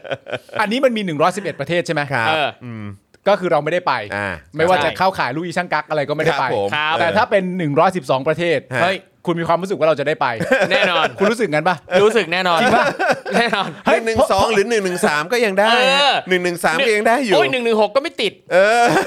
ประเทศที่ 116อ่ะ ครับผม ครับ เราอาจจะได้ คื ไป อดีแค่ไหนแล้วที่ประเทศประชาธิปไตย หรือดินแดนที่เป็น เออ ประชาธิปไตยในโลกนี้ไม่ได้มีแค่ 44 ถูกต้อง เออใช่ไหมฮะ ถูกต้อง ไม่ไม่ไม่กูไม่สนใจเลขอื่น เอา 112 ก่อน หนึ่งหนึ่งสองโอเค 112 โอเคโอเคโอเค อาจารย์แบงค์คิดยังไงกับเรื่องนี้ฮะ ถ้าเป็นประเทศที่ 112 นี่เราจะได้ไปไหมฮะ ไปร่วมประชาธิปไตยกับเขา ไปสิ ไปเลยฮะ ใช่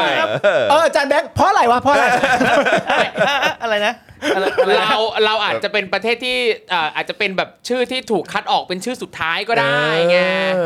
อ แล้วถ้ามาคัดกูออกตรง 112 พอดีนะ โอ้ย เออ แสดงในยยะอะไรหรือเปล่าเนี่ย มึงแสดงในยยะแล้ว เออ มึง ใช่ มึงชัง เออ แล้ว เอ้ยเอ้ยเอ้ยมึงอะไรเนี่ย แผน มึงอะไรเนี่ยมึงไม่มึงไม่เกรงใจประเทศกู อ้าวอ้าวอ้าวมึง ใช่ มึงไม่เข้าใจรากเหง้าเหรอ กูโกรธแล้วนะ ใช่ กูโกรธ เอ แล้วนะ อ เออ นี่ผมไม่ได้พูดเองนะ เอามาอีกแล้ว เอา อู้ท่านมาอีกแล้ว แล้ ผมไม่ได้พูดเองผมไม่ได้พูด ท่านมาอีกแล้ว ครับ จิบจิบน้ำหน่อยครับ เอออะไรนะ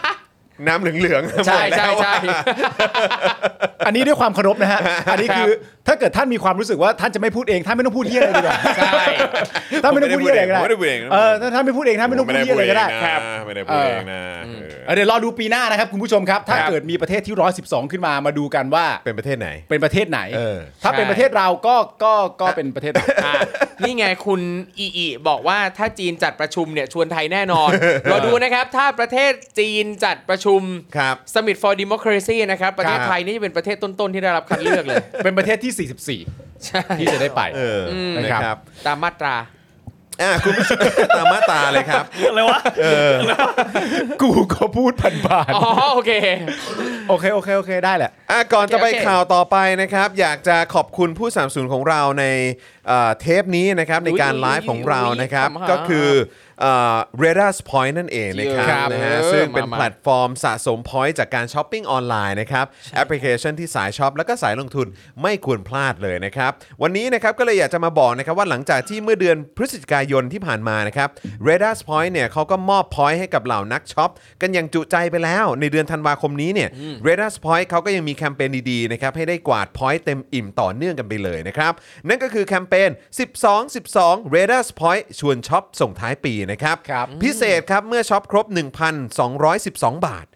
1212 บาทนะครับ รับโบนัสเพิ่ม 12 พอยต์ไปเลยนะครับสำหรับนักช็อป เอ่อ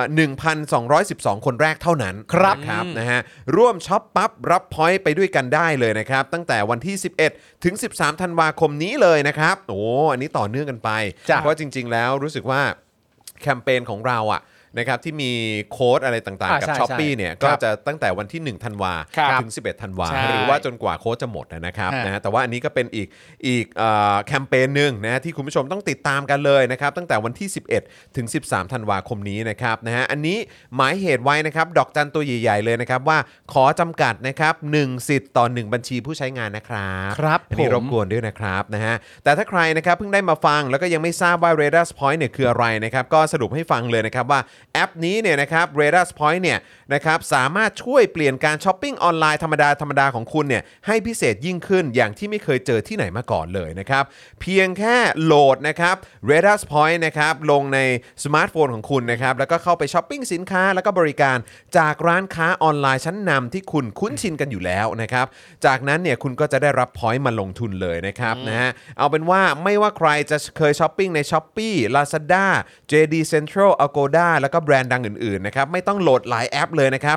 แอปนี้เนี่ยเขารวมไว้หมดแล้ว ครับ ครบจบในแอปเดียวเลยนะครับแล้วก็ไม่ต้องกลัวด้วยว่าจะพลาดดีลเด็ดนะครับหรือว่าส่วนลดคุ้มๆเอ่อต่างๆนะฮะไปได้เลยนะครับนะ ครั ฮะ บ เราจะยังซื้อสินค้าต่างๆ ได้เหมือนเดิมนะครับแค่สะดวกขึ้น เพราะไม่ต้องเข้าๆออกๆหลาย ๆ แอปให้มันวุ่นวาย จ้า นะครับแล้วก็ที่เจ๋งไปกว่านั้นเนี่ยนะครับก็คือเมื่อช้อปปิ้งแล้วแล้วคุณได้พอยต์มาเนี่ยก็เอาไปลงทุนต่อได้แบบฟรีๆด้วย เอ้ย แบบไม่ต้องใช้เงินนะครับ ครับ แค่ไปช็อปแล้วก็เอาพอยต์มาลงทุนนะครับตามที่เอ่อเหมือนแผนการลงทุนต่างๆ ที่ r a d a r Point เขามีไว้ให้เลือก ครับ นะครับสะดวกมากๆนะครับหนึ่งพอยต์ที่เราได้มาเนี่ยจะเท่ากับ 1 บาทในการลงทุนนะครับนะฮะเท่ากับว่า1พอยต์จากการช้อปปิ้งออนไลน์เนี่ยจะไม่ได้มีไว้เพื่อแลกของอย่างเดียวอีกต่อไป ครับ แต่ทำให้คุณได้เป็นส่วนหนึ่งของกิจการในฝันนะครับ เพราะว่าพอยต์เหล่านี้เนี่ยจะถูกนำไปลงทุนในหุ้นชั้นนำ เออ เอ่อของประเทศแล้วก็หุ้นระดับโลกด้วยนะครับ ครับ นะอย่างเช่น Tesla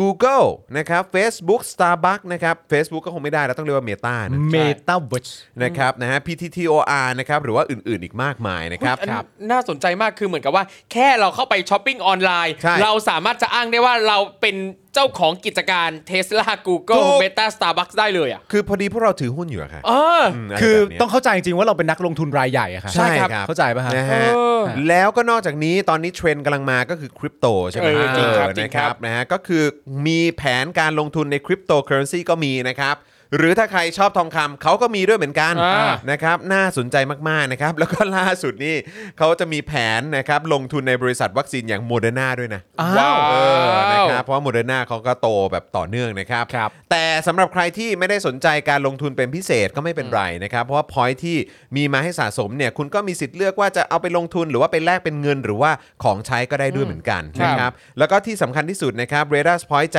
ดีนะครับ มอบสิทธิพิเศษให้ชาว Daily เอ่อ Daily Topics ทุกท่านด้วยนะครับ ใครที่ฟังไลฟ์นี้อยู่นะครับ ทักไปที่ Facebook Fanpage นะครับของ r a d a r Point นะครับ ทัก Inbox เข้าไป แล้วก็แจ้งว่ามาจากรายการ Daily Topics นะครับเขาก็จะมีโค้ดนะครับเพื่อให้เรารับพอยต์ไปลงทุนได้เลย อ่า โอเค อ่ะ ได้ครับ เชิญครับ เชิญครับคุณ เอาอีกแล้ว เอาอีกแล้ว พอได้พอยต์มาแล้วนะครับนะฮะเอ่อจากแอดมินเนี่ยก็ไปกรอกในหน้าโค้ดลับบนแอป r a d a r Point ครับ แค่นี้เนี่ยคุณก็จะได้ 8 พอยต์ไปแบบฟรี ๆ เลยนะครับ ให้คุณเอาไปลงทุนได้เลย ง่าย ๆ นะครับ ทั้ง ๆ ที่คุณยังไม่ทันได้ช้อปปิ้งด้วยซ้ำ ใช่ นะครับยังไงรับสิทธิ์นี้ได้นะครับจนถึงสิ้นปี ครับ ก็คือ 31 ธันวาคมนี้เท่านั้นนะครับนะฮะ ครับผม แล้วก็เดี๋ยวลิงก์เอ่อดาวน์โหลดแอปต่างๆ เดี๋ยวอาจารย์แบงค์จะแปะลิงก์ไว้ให้ในช่องคอมเมนต์นะครับ ครับ นะฮะ โหลด ขอบ มา คุณ แล้ว อาจารย์แบงค์ด้วยฮะ เรียบร้อย ดีมากนะครับต้องช้อปปิ้งกันเยอะๆนะครับ จริง ๆ แล้ว ๆอืม ฉันเป็นนักลงทุนของประธานบริษัท เป็นนักลงทุนของประธานด้วยนะ ใช่ เออ อุ้ยพิมพ์ไปปั๊บตอบปุ๊บทันทีเลย า อะไรกันเนี่ย อ๋อบอท อ๋อบอท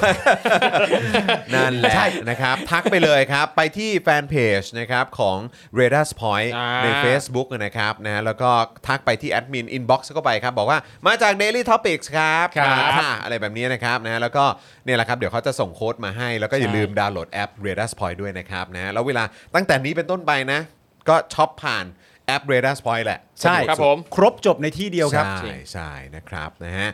อ่ะคุณผู้ชมครับยังมีข่าวรออยู่อีก 2 ข่าว ครับ นะครับนะฮะก็จะมีประเด็นแอสตราเซเนกาบอกว่า เฮ้ย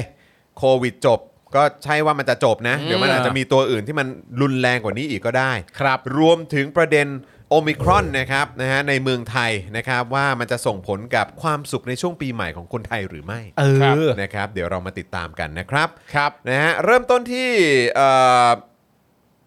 นักวิจัยแอสตราก่อนดีกว่า อ่ มา นะครับนะฮะมีรายงานจากสำนักข่าว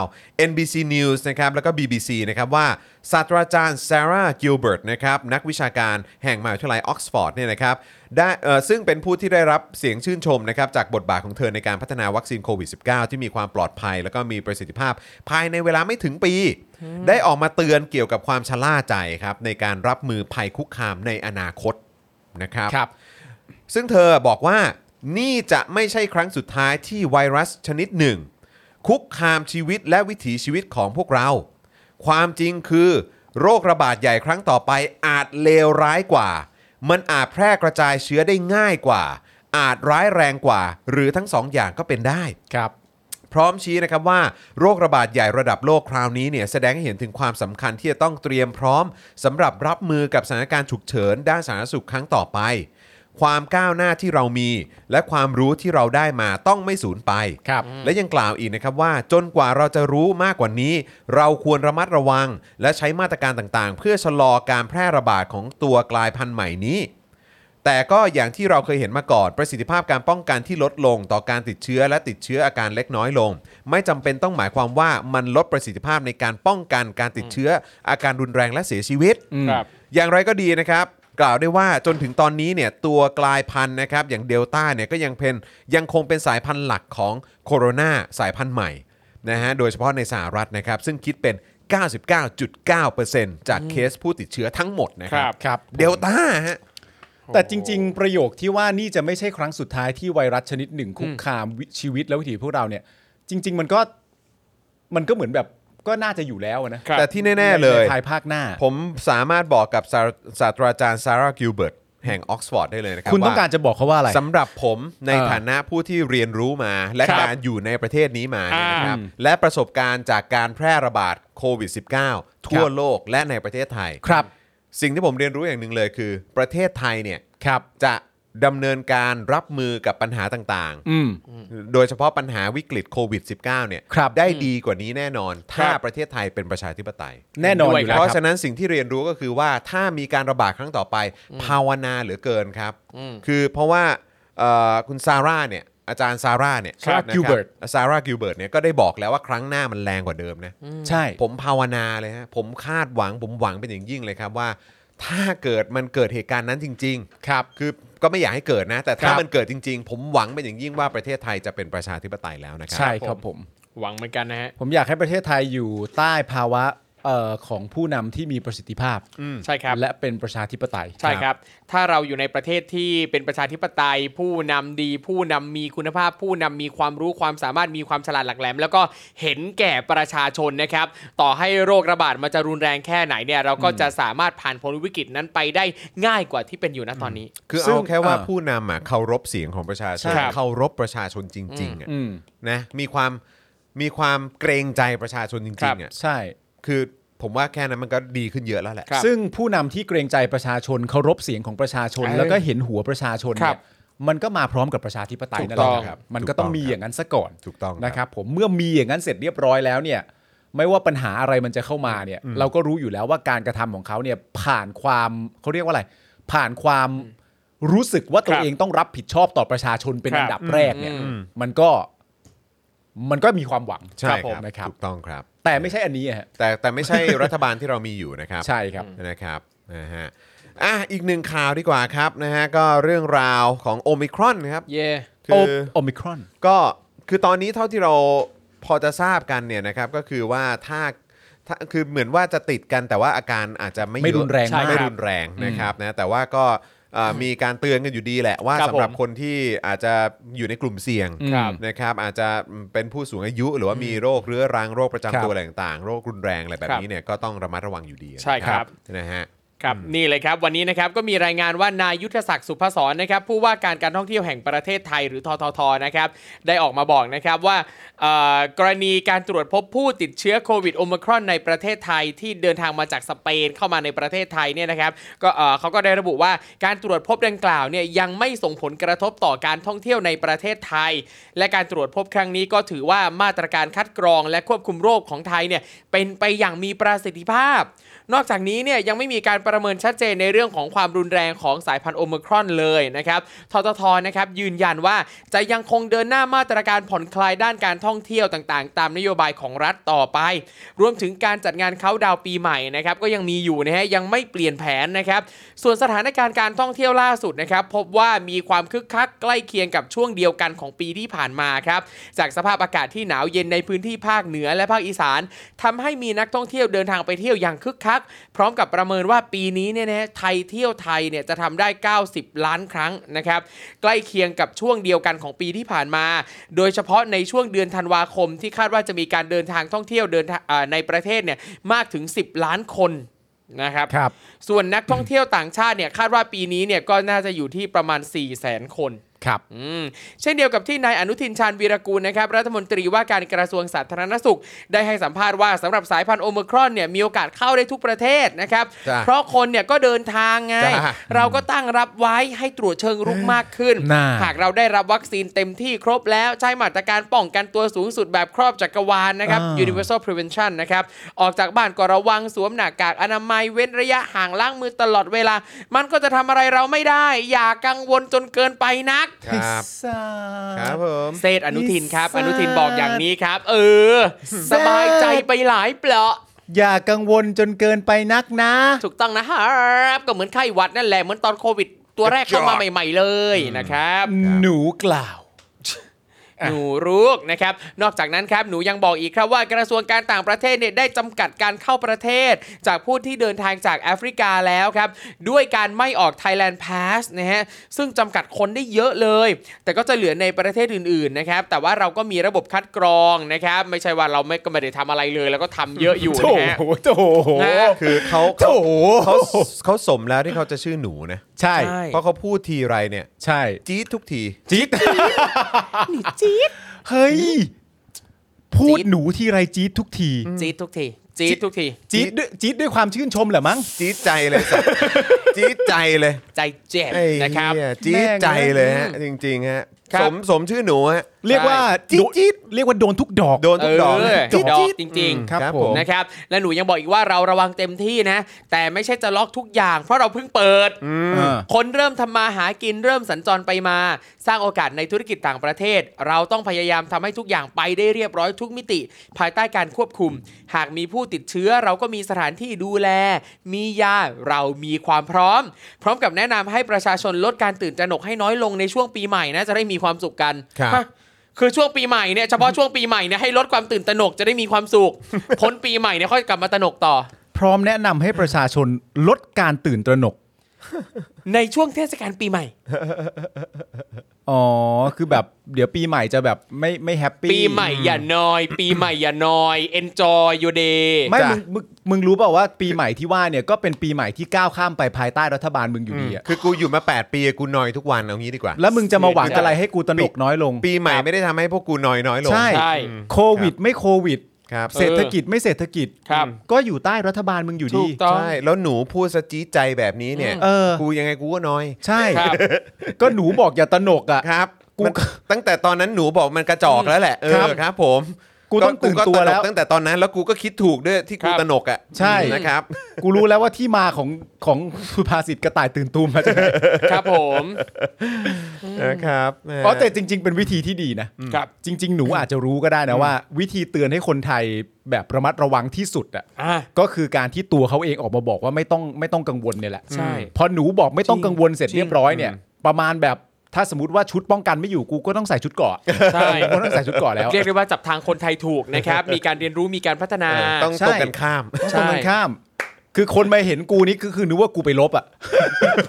โอ้โห ดุกูดุมาก ครับ เอาเถอะหนู เออคุณมิดไนท์วอลฟบอกว่าพอระบาดอีกทีอะฮะเอ ครับ พอระบาดอีกก็ อะไรพวกประชาชนเดินทางกัน ไม่ดูแลตัวเองเป็นภาระรัฐ เออ เราจะมาฝากความหวัง เดี๋ยเดี๋ยรอดูฮะรอดูฮะ ครับ ไว้ที่รัฐอย่างเดียวก็ไม่ได้หรอกประชาชนก็ต้องดูแลตัวเองด้วย อืมครับ ครับ ผม ไอ้ นะฮะ ฝั โอ้ นะครับเอ่ออะไรครับแอดเรื่องอะไรเย แอดมี อ๋อเขาคุยกันเหรอครับ อก อ๋อ ใช่เป็นไปได้คุณคุณมิสซูรีเนี่ยก็คุยกับตัวเองคุยกับเพื่อนบ่อยนะ อ๋อ ครับ โอเค อ๋อโอเ คุณมิสซูรีเนี่ยแหละ อ๋อครับผม คุยกับตัวเองคุยกับเพื่อน สสดี ใช่ ณ คุยกับตัวเอง คุณมิสซูรี บันเทิง ด้วยนะฮะ สวัสดีครับ เออคุณออตโตนะครับ แล้วใครพูดกาดอย่าตกอ่าครับผมอืม คุณจอว่ากูนอยมาเจ็ดปีแล้ว เออครับผมใช่นะครับอ้าวก็เอ่ออยากจะฝากคุณผู้ชมอีกครั้งนะครับ ว่าตอนนี้เราไซเรนเลิฟกันนะฮะ เอ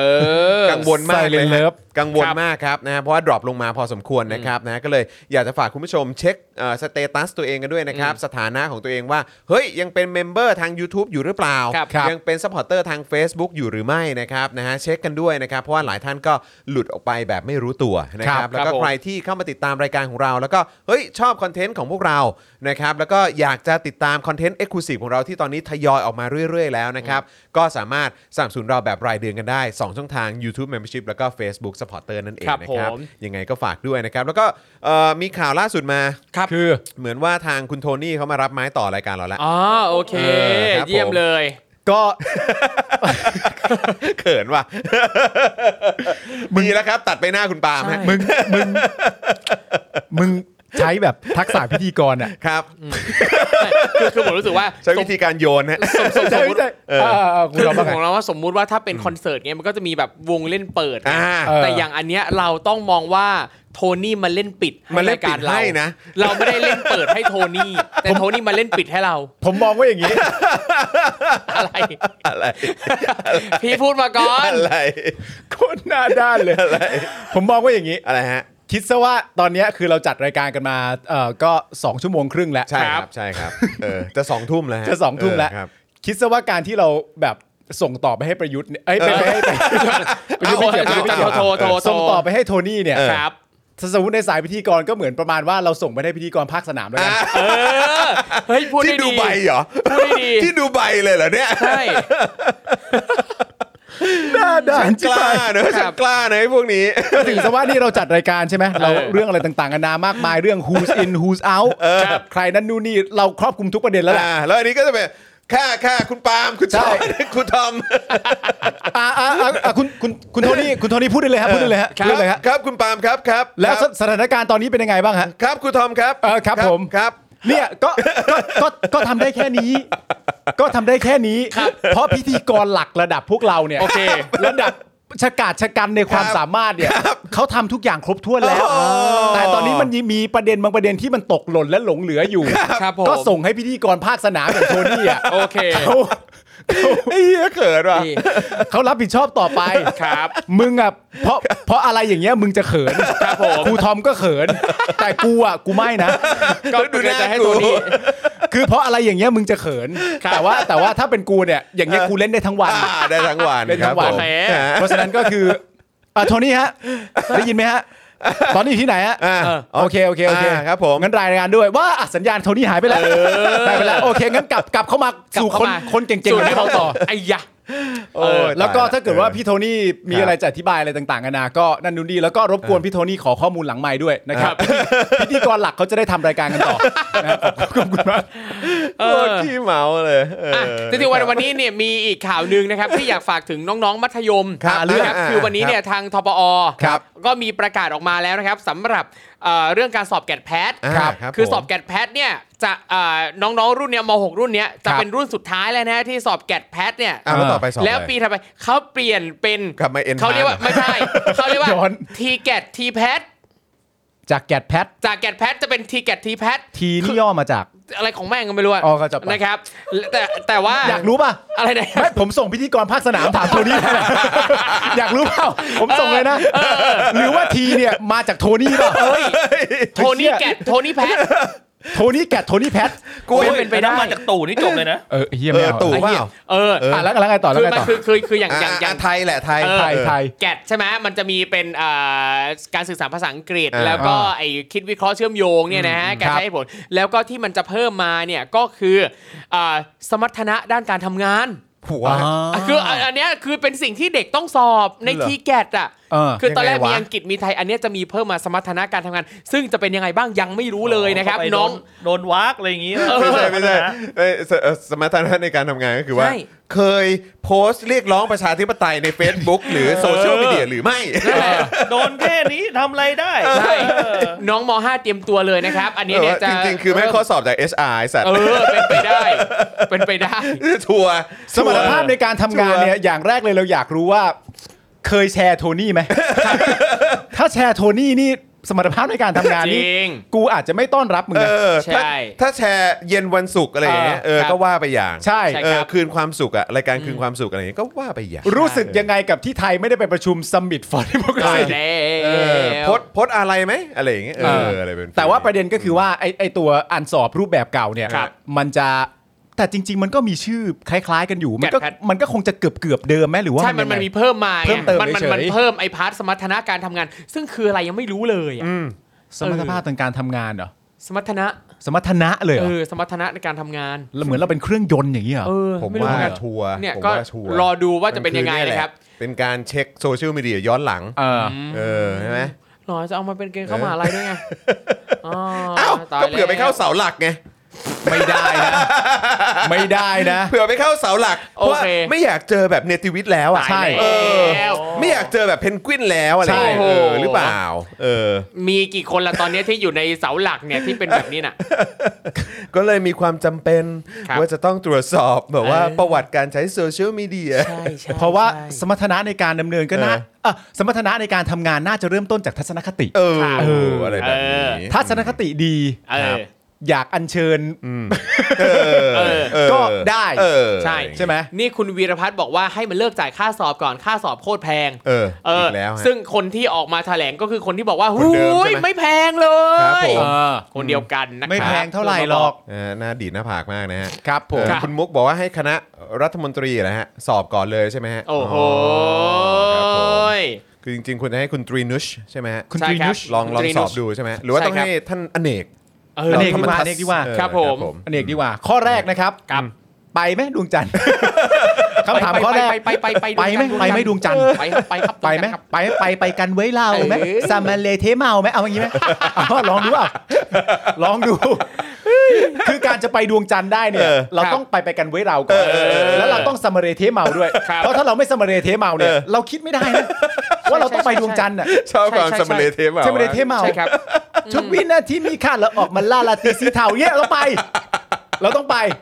ผมผมร้องอาจจะไม่เพอเท่าไหร่ เออโทนี่ ร้องให้บ้างหน่อย โอ้ยตายแล้วเอ้าเชื่อว่าคนน่าจะรอฟังเอ่อพี่โทนี่เยอะ ใช่เขา นะครับ เขาก็รับไม้ต่อใช่ เอ ไห อ ม เขารับไม้ต่อไง ใช่ใช่ เออคือเราแบบว่านะบิวให้ซะขนาดนี้แล้ว ใช่ครับ เออนะครับนะฮ ะ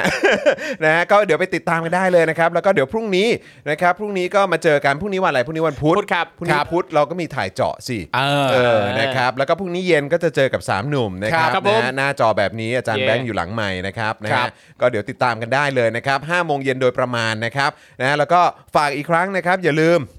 นะครับไปช้อปปิ้งกันได้ที่ Spoke Dark Store ครับ นะ ผม แล้วก็ผลิตภัณฑ์ของพวกเราด้วยนะครับ แล้วก็ขอบคุณอีกครั้งกับ r a d a r Point ด้วย ใช่ครับ เออ ผม นะครับ ย้ำนะครับว่า 5 โมงเย็นโดยประมาณนะครับ โดยประมาณครับ ดังนั้นถ้าเรามา 5 โมงครึ่งเนี่ย ครับ อย่าบอกว่าเรามาเร็วนะครับ ใช่ครับ มันจะทำให้เราเขิน โดยประมาณ ทำให้เราเขิน รบกวนด้วย เออครับผมนะฮะไม่อยากหน้าแดงตั้งแต่ต้นรายการ ครับผม เออนะครับนะฮะอ๋อแล้วก็มีคนถามกันเยอะว่าวันศุกร์เป็นใคร แล้วก็ส่งแล้วก็เราก็มีภาพใบ้มาให้ดูแล้วนะครับ อ อ๋อเหรอ นะครับก็เอ่อสามารถไปติดตามกันได้ ได้ได้ได้ นะครับนะฮะ ได้ สิบโมงครึ่งนะ ได้ สิบโมงครึ่ง อ๋อตกลงเป็น คบ 10โมงครึ่งนะ สิบโมงครึ่งครับ โอเค นะฮะอ่าโอเคครับ วันนี้หมดเวลาแล้วนะครับนะผมจอห์นวินยูนะครับคุณปาล์มนะฮะคุณปาล์มบิมมาโดนต่อยนะครับ ครับ นะ ผม ครูทอมมิสเตอร์ไฟเซอร์นะครับอาจารย์แบงค์มองบนถอนหายใจไปพลางๆนะครับพวกเราสี่คนลาไปก่อนนะครับสวัสดีครับ สวัสดีครับ บ๊ายบาย Daily Topics กับจอห์นวินยู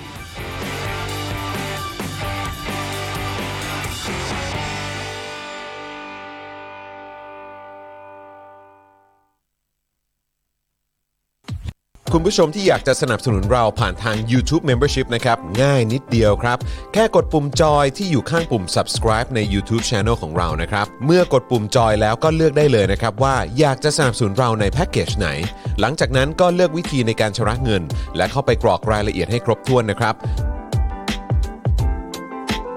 แล้วก็กดปุ่ม subscribe ครับ แค่นี้คุณก็เป็นเมมเบอร์ของ Spoke Dark TV แล้วครับ สำหรับคุณผู้ชมที่อยากจะเป็นซัพพอร์ตเตอร์ให้กับพวกเรานะครับ คลิกเข้าไปที่หน้าแฟนเพจของ Spoke Dark TV และรายการในเครือของเราครับ แล้วกดปุ่ม Become a supporter นะครับ หรือกดปุ่ม Support Now ใต้คลิปรายการของเราก็ได้นะครับ แล้วเข้าไปเลือกเลยนะครับ ว่าจะชำระเงินทางไหนครับ ไม่ว่าจะผ่านบัตรเครดิตเดบิต เครือข่ายโทรศัพท์มือถือหรือ wallet ต่างๆ ก็ง่ายนิดเดียวนะครับ พอคลิกเข้าไปแล้วนะครับ ก็อย่าลืมใส่ข้อมูลและรายละเอียดให้ครบถ้วนนะครับ พอครบถ้วนแล้วก็กดปุ่ม subscribe ครับ แค่นี้คุณก็เป็น supporter ของ Spoke Dark TV แล้วครับ